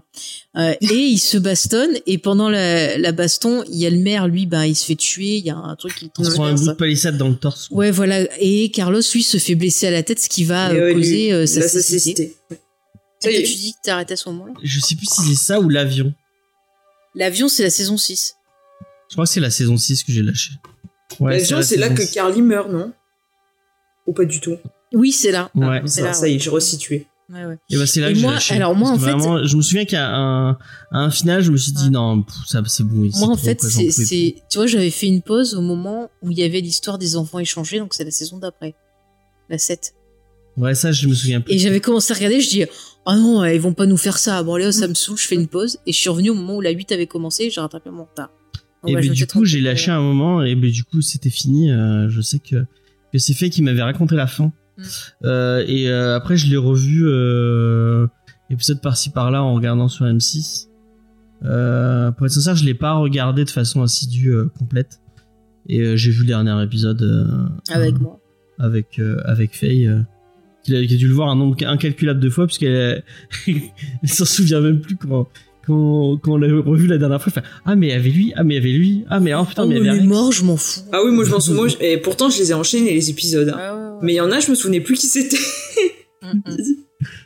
C'est vrai. hein. euh, et donc Mais en ouais. plus, c'est qu'ils ont mis genre des gens euh, pas importants. Oui, que c'est ça, des personnages de tertiaire. Euh, C'est ça, t'as les qui te morts, en raconte fait. des histoires et Dès qui parle. qui était mort, Mais en fait, fait. dès qu'elle citait même genre euh, un exemple d'une madame machin chose qui est morte euh, parce qu'elle supporte plus ses gosses, bah tu la vois en fantôme. je crois qu'il y a même le mec avec les non il est Il y a le serial killer. le serial killer ouais qui Mm. se fait buter aussi. Par contre, le, je crois qu'il y a le pharmacien, mais le pharmacien il est pas mort dans la rue. ouais. Donc c'est Ah pas logique leur truc. Voilà, je le redis encore une fois. Donc euh, ouais, Euh, ouais. mais euh, je pour enfin je sais pas si tu voulais qu'on conclue mais euh, pour conclure je trouve que c'est quand même une grande série parce que enfin une grande série entre guillemets c'est une série qui a révolutionné un peu le, le genre du soap et, et qui a il y a je pense qu'il y a un avant un avant et un après Desperate mais je me referai pas de je me referai pas de de- d'intégrale de, Desperate Housewife euh, ou alors vra- vraiment parce qu'il y a rien d'autre euh, à la télé et que j'ai besoin d'un- truc euh, en fond pour manger ou une connerie comme ça parce que euh, je trouve que effectivement il y a quand même euh, on a enfin on, vous aviez pas l'air d'être d'accord avec moi mais je trouve qu'on est quand même sur un truc vachement euh, vachement conservateur quoi Si c'est par certains aspects, moi je suis d'accord. hein. et enfin le fait que enfin il y a, y a tout un, un, un truc sur euh, il y a, y a plein de d'arcs avec des enfants euh, enfin des adolescents qui, qui qui commencent à avoir des amourettes. Et à aucun moment on parle de on parle de de contraceptifs. Moi je, je trouve ça fou quoi. Qui se disent euh, bon euh, non enfin, c'est l'abstention euh, à tout prix. Euh, nous sommes euh, dans l'Amérique euh, des années 60 euh, c'est comme ça Mais que là, ça, se passe pas en 60. Oui, non, mais Ah. c'est parce que c'est l'état d'esprit que, que j'ai l'impression que ça a, quoi. Mhm. Euh, donc, Après, ouais. Gabriel, elle couche avec un ado quand même. Un grand Oui. ado. Oui, c'est vrai, c'est vrai. mais on sait pas s'ils mettent un préservatif. Bah, visiblement non, Bah, puisque, visiblement pas. euh, Puisqu'elle sait pas si le gamin elle est sait pas à qui, de qui est le père. Après, Ross vous dirait que le préservatif, il est euh, sûr qu'à 99%. il a appelé, il a appelé le fabricant pour les engueuler euh, quand Rachel est tombée enceinte. Rappelez-vous cette épisode. Donc, ouais. Euh, c'est c'est une série qui a marqué son époque, mais euh, elle ne marquera que son époque, malheureusement. Je pense pas qu'elle marquera le monde de la. Ah si, moi Ah, je je pense que ça a marqué le monde des, de la télé. Hein. Moi je pense que ça a marqué. Ah moi je, je pense aussi rien que par euh, son style, sa façon d'écrire, ses personnages, ça a été une petite euh, révolution à l'époque et effectivement la preuve on en parle encore maintenant. Euh, si vraiment tu vois ça avait pas marqué l'histoire de la Mm. télévision, on n'en parlerait plus. non, c'est devenu culte. Rose d'urgence. Non, non, pas Rose d'urgence. Rose de Friends. Oui oui. Rose de Friends. Mais euh, il y avait Angelo Darnes qui trouvait que c'était plutôt une bonne fin, qui concluait les, les histoires. Moi je disais j'étais plutôt contente surtout pour euh, pour Brie, euh, Gabriel et euh, bon Linette. Bon, en même temps, Mais les autres, j'en avais rien à foutre. Après, Euh, après ça m'a traumatisé pour Madame McCloskey. J'ai ouais, vraiment, je suis pareil. finie en larmes. Tu vois, je me rappelais que de Mais- ça. ouais. Ouais, ouais. Ouais. Ah, c'était, c'était hard, surtout que ben quand il, quand c'est passé en France, elle était morte il y avait pas longtemps l'actrice. Ah ouais, je me rappelle. Ouais, parce qu'il avait passé assez rapidement la, la, la série, la dernière saison. Et du coup, c'était encore plus glauque. Euh, en fait, je me disais un truc, c'est que si on n'a pas la suite de, si on n'a pas de conclusion pour Suzanne, en fait, c'est peut-être parce que son, elle a pas d'arc très important à part son histoire avec Mike et que une fois que il a, il est plus là, Il est mort. Euh, il y a plus de, il y a plus vraiment de, enfin, qu'est- qu'est-ce que, enfin, pour son personnage, il y a plus vraiment de d'avenir en fait. Non mais c'est vrai, c'est vois, vrai parce qu'elle est dire, écrite, euh, C'est elle est écrite triste. par rapport à lui en fait. Bah C'est oui. ça. Du coup, c'est vraiment le personnage le moins féministe de, de la série parce que Mm. elle passe par un mec. Enfin, c'est vrai parce qu'en plus, euh, on pourrait dire bah tiens, Suzanne est partie. euh, elle a, elle a été une super grand-mère. Elle a rencontré un gars. Elle a refait sa vie. Voilà, tu vois qu'on soit content. Et là, t'as l'impression qu'elle va Elle est mourir avec les autres. avec. Linette, donc elle a pu euh, des trucs avec Linette. euh, Même dans le truc de Linette, euh, même dans le truc de Linette, on parle pas d'elle. Hein. Ouais. T'as l'impression qu'elle l'a plus vue. Hein. Ouais. Suzanne Suzanne qui? Suzanne qui? Comment ça Euh, L'autre grand-mère de mon petit enfant? Non, je ne connais pas. Oh, Ah, la copine de, famille, Mike euh. Ouais. Ou alors, peut-être que, peut-être que Suzanne, en fait, elle est allée rejoindre les fantômes de Mystery Eden et qu'elle a peut-être. Elle est jamais partie en fait. Ouais. Ah, c'était un long Elle est allée à Silent. Hill. Ouais. Aïe aïe aïe. Bah écoutez, je pense qu'on on Ouais, a fait on a le fait tour tour. de, de la série. Ah, elle se revoit a- plus jamais, non Je pense quand même que. Non, bah si si parce que justement dans la dans la dans le récit là de la voix de Marie-Alice, elle dit Mm. qu'elle se promettent de se revoir mais que c'est une, une promesse qui sera pas tenue en fait. Ouais. Ah, d'accord. Ouais, Donc ouais. euh, ouais, ouais. Donc tout à c'est pas comme dans la communauté de l'anneau où même séparés, ils restent toujours unis. Voilà. Ouais, nous, se casse les couilles avec ça. Mais c'est beau l'amitié, merde James, tu comprends rien. Mm. Euh, Qu'est-ce que vous racontez sur le chat? Il y a un petit côté Friends où à la fin, ils- quand ils lâchent tous, euh, Ouais, J'ai l'impression qu'ils- euh, qu'ils qu'ils vont plus jamais se revoir, quoi. Dans Friends, mais pas du tout. Bah, bon, moi, j'ai l'impression que c'est. euh, Alors là, je, autant Desperate je me suis dit, bon bah, elles étaient pas si copines que ça en fait. Autant Friends, tu Bah, l'autre, crois c'est sa qu'ils vont se sœur, voir. hein, donc ils sont. Bah ouais, mais ils sont potes quoi, ils vont se voir. Ouais, je sais pas. Qu'est-ce que dit Xav Suzanne n'est pas passée. Il va passer le mec aussi, confrontation avec. C'est vrai que Mm, mm, mm. c'est vrai que Suzanne, elle a été très peu célibataire en effet. hein, elle est- Oui, ils Faut le disent toujours à un qu'elle ait un Oui, est- mais mec, elle aimait euh, pas l'être. hein. Elle voulait toujours, elle était toujours à la recherche d'être en couple. Ouais, ouais. Mais d'ailleurs, l'histoire là avec le gars qui avait sa femme dans le coma, je trouve ça débile. Ah ouais. Moi, j'aimais bien la- l'anglais. Non, je n'étais pas très très fan. Ouais. Voilà. Mais dernièrement, j'ai vu un film euh, fantastique d'horreur avec lui là sur Shadows. J'ai dit tiens, c'est le mec de Hitman Suzanne. aussi, je me souviens. c'est- des trucs qui n'ont rien à voir. Ouais. Bah écoutez, je pense que là on, On a fait le tour. on a fait le tour. On Je- commence à parler de J'espère. Hitman, euh, ouais, je j'espère le que, que ça vous a plu, même si on a un peu euh, égratigné la, la série. Euh, mais n'hésitez pas vraiment, quand même. N'hésitez pas vraiment euh, à nous faire des petits commentaires, à nous partager vous ce que vous avez vécu, quel a été votre voyage avec Desperate Housewives, quel est votre Desperate Housewife préféré. Si vous avez envie d'aller dans Wisteria Lane. Voilà, n'hésitez pas à nous faire du re- des retours aussi sur le, le- le petit live si vous avez envie que qu'on refasse de temps en temps des geeks en série en live. On essaiera d'être un peu un peu foufou, euh, vraiment. Voilà. Euh, bah moi je remercie les gens sur le chat parce que vous avez eu des super remarques, des choses très intéressantes Mm. auxquelles franchement je n'avais pas du tout pensé. Donc c'est super. En fait, c'est ça m'a bien plu ça. Voilà, je, je le dis, Mm. n'est-ce pas, mon cher James? Euh, bah écoutez, je vous propose qu'on conclue donc l'émission. Je vous rappelle que vous pouvez nous retrouver sous toutes vos applis de podcast préférés, également sur Spotify, Deezer, aussi YouTube. Vous retrouvez toutes les émissions également sur notre site internet jamesfay.fr. Vous pouvez retrouver Lena également dans Comics Discovery. Tous les mardis euh, à 20h sur Twitch. Oui, tout à fait. Euh, quant à Charlotte, eh ben, on te retrouve aussi dans On a supprimé les rushs, Tout de temps fait. en temps chez les réfracteurs. Oui. Et ouais, on envahit partout. Euh, aussi sur euh, Sueur froide. De temps en temps dans ton podcast, si tu veux rappeler le, le nom, pour te motiver. Est-ce qu'on veut vraiment rappeler Mais si, tout le monde veut le retour de, de Mais Motif oui, Cinéma. oui, oui, oui. Euh, Motif cinéma. Oui, oui. Ouais. Et euh, qui parle de films pour la jeunesse. Voilà. Et qui va revenir un jour. Eh ben, on espère parce que c'est très très bien. Alors on va te- t'embêter. Elle je disait pareil pour les pieds dans la gueule avant. hein. Oui, mais ça a un peu fusionné. On va, on va faire des choses. On va faire des choses. Vous inquiétez pas. Si t'as besoin d'aide, n'hésite pas. Et je rappelle que si vous voulez faire un petit coucou à nos amis euh, des réfracteurs, n'hésitez pas. En ce moment, c'est le mois euh, Sidney Lumet et on vous a proposé des choses très très bien. Il y a des articles écrits par Charlotte, par moi, par Sophie, par Spike, par plein de gens, des podcasts aussi autour de l'œuvre de Lumet. On parle aussi d'autres films qui sortent en DVD Blu-ray. N'hésitez pas à les faire un petit coucou parce que c'est la famille aussi. C'est comme Fast and Furious. Moi, je suis sympa. Et euh, donc voilà. Et je rappelle si vous voulez aider l'émission parce que c'est c'est important, ça nous permet bah, de nous faire connaître. Déjà, vous pouvez euh, mettre des commentaires et des étoiles euh, sur iTunes, sur Podcast Addict, sur toutes vos applications préférées.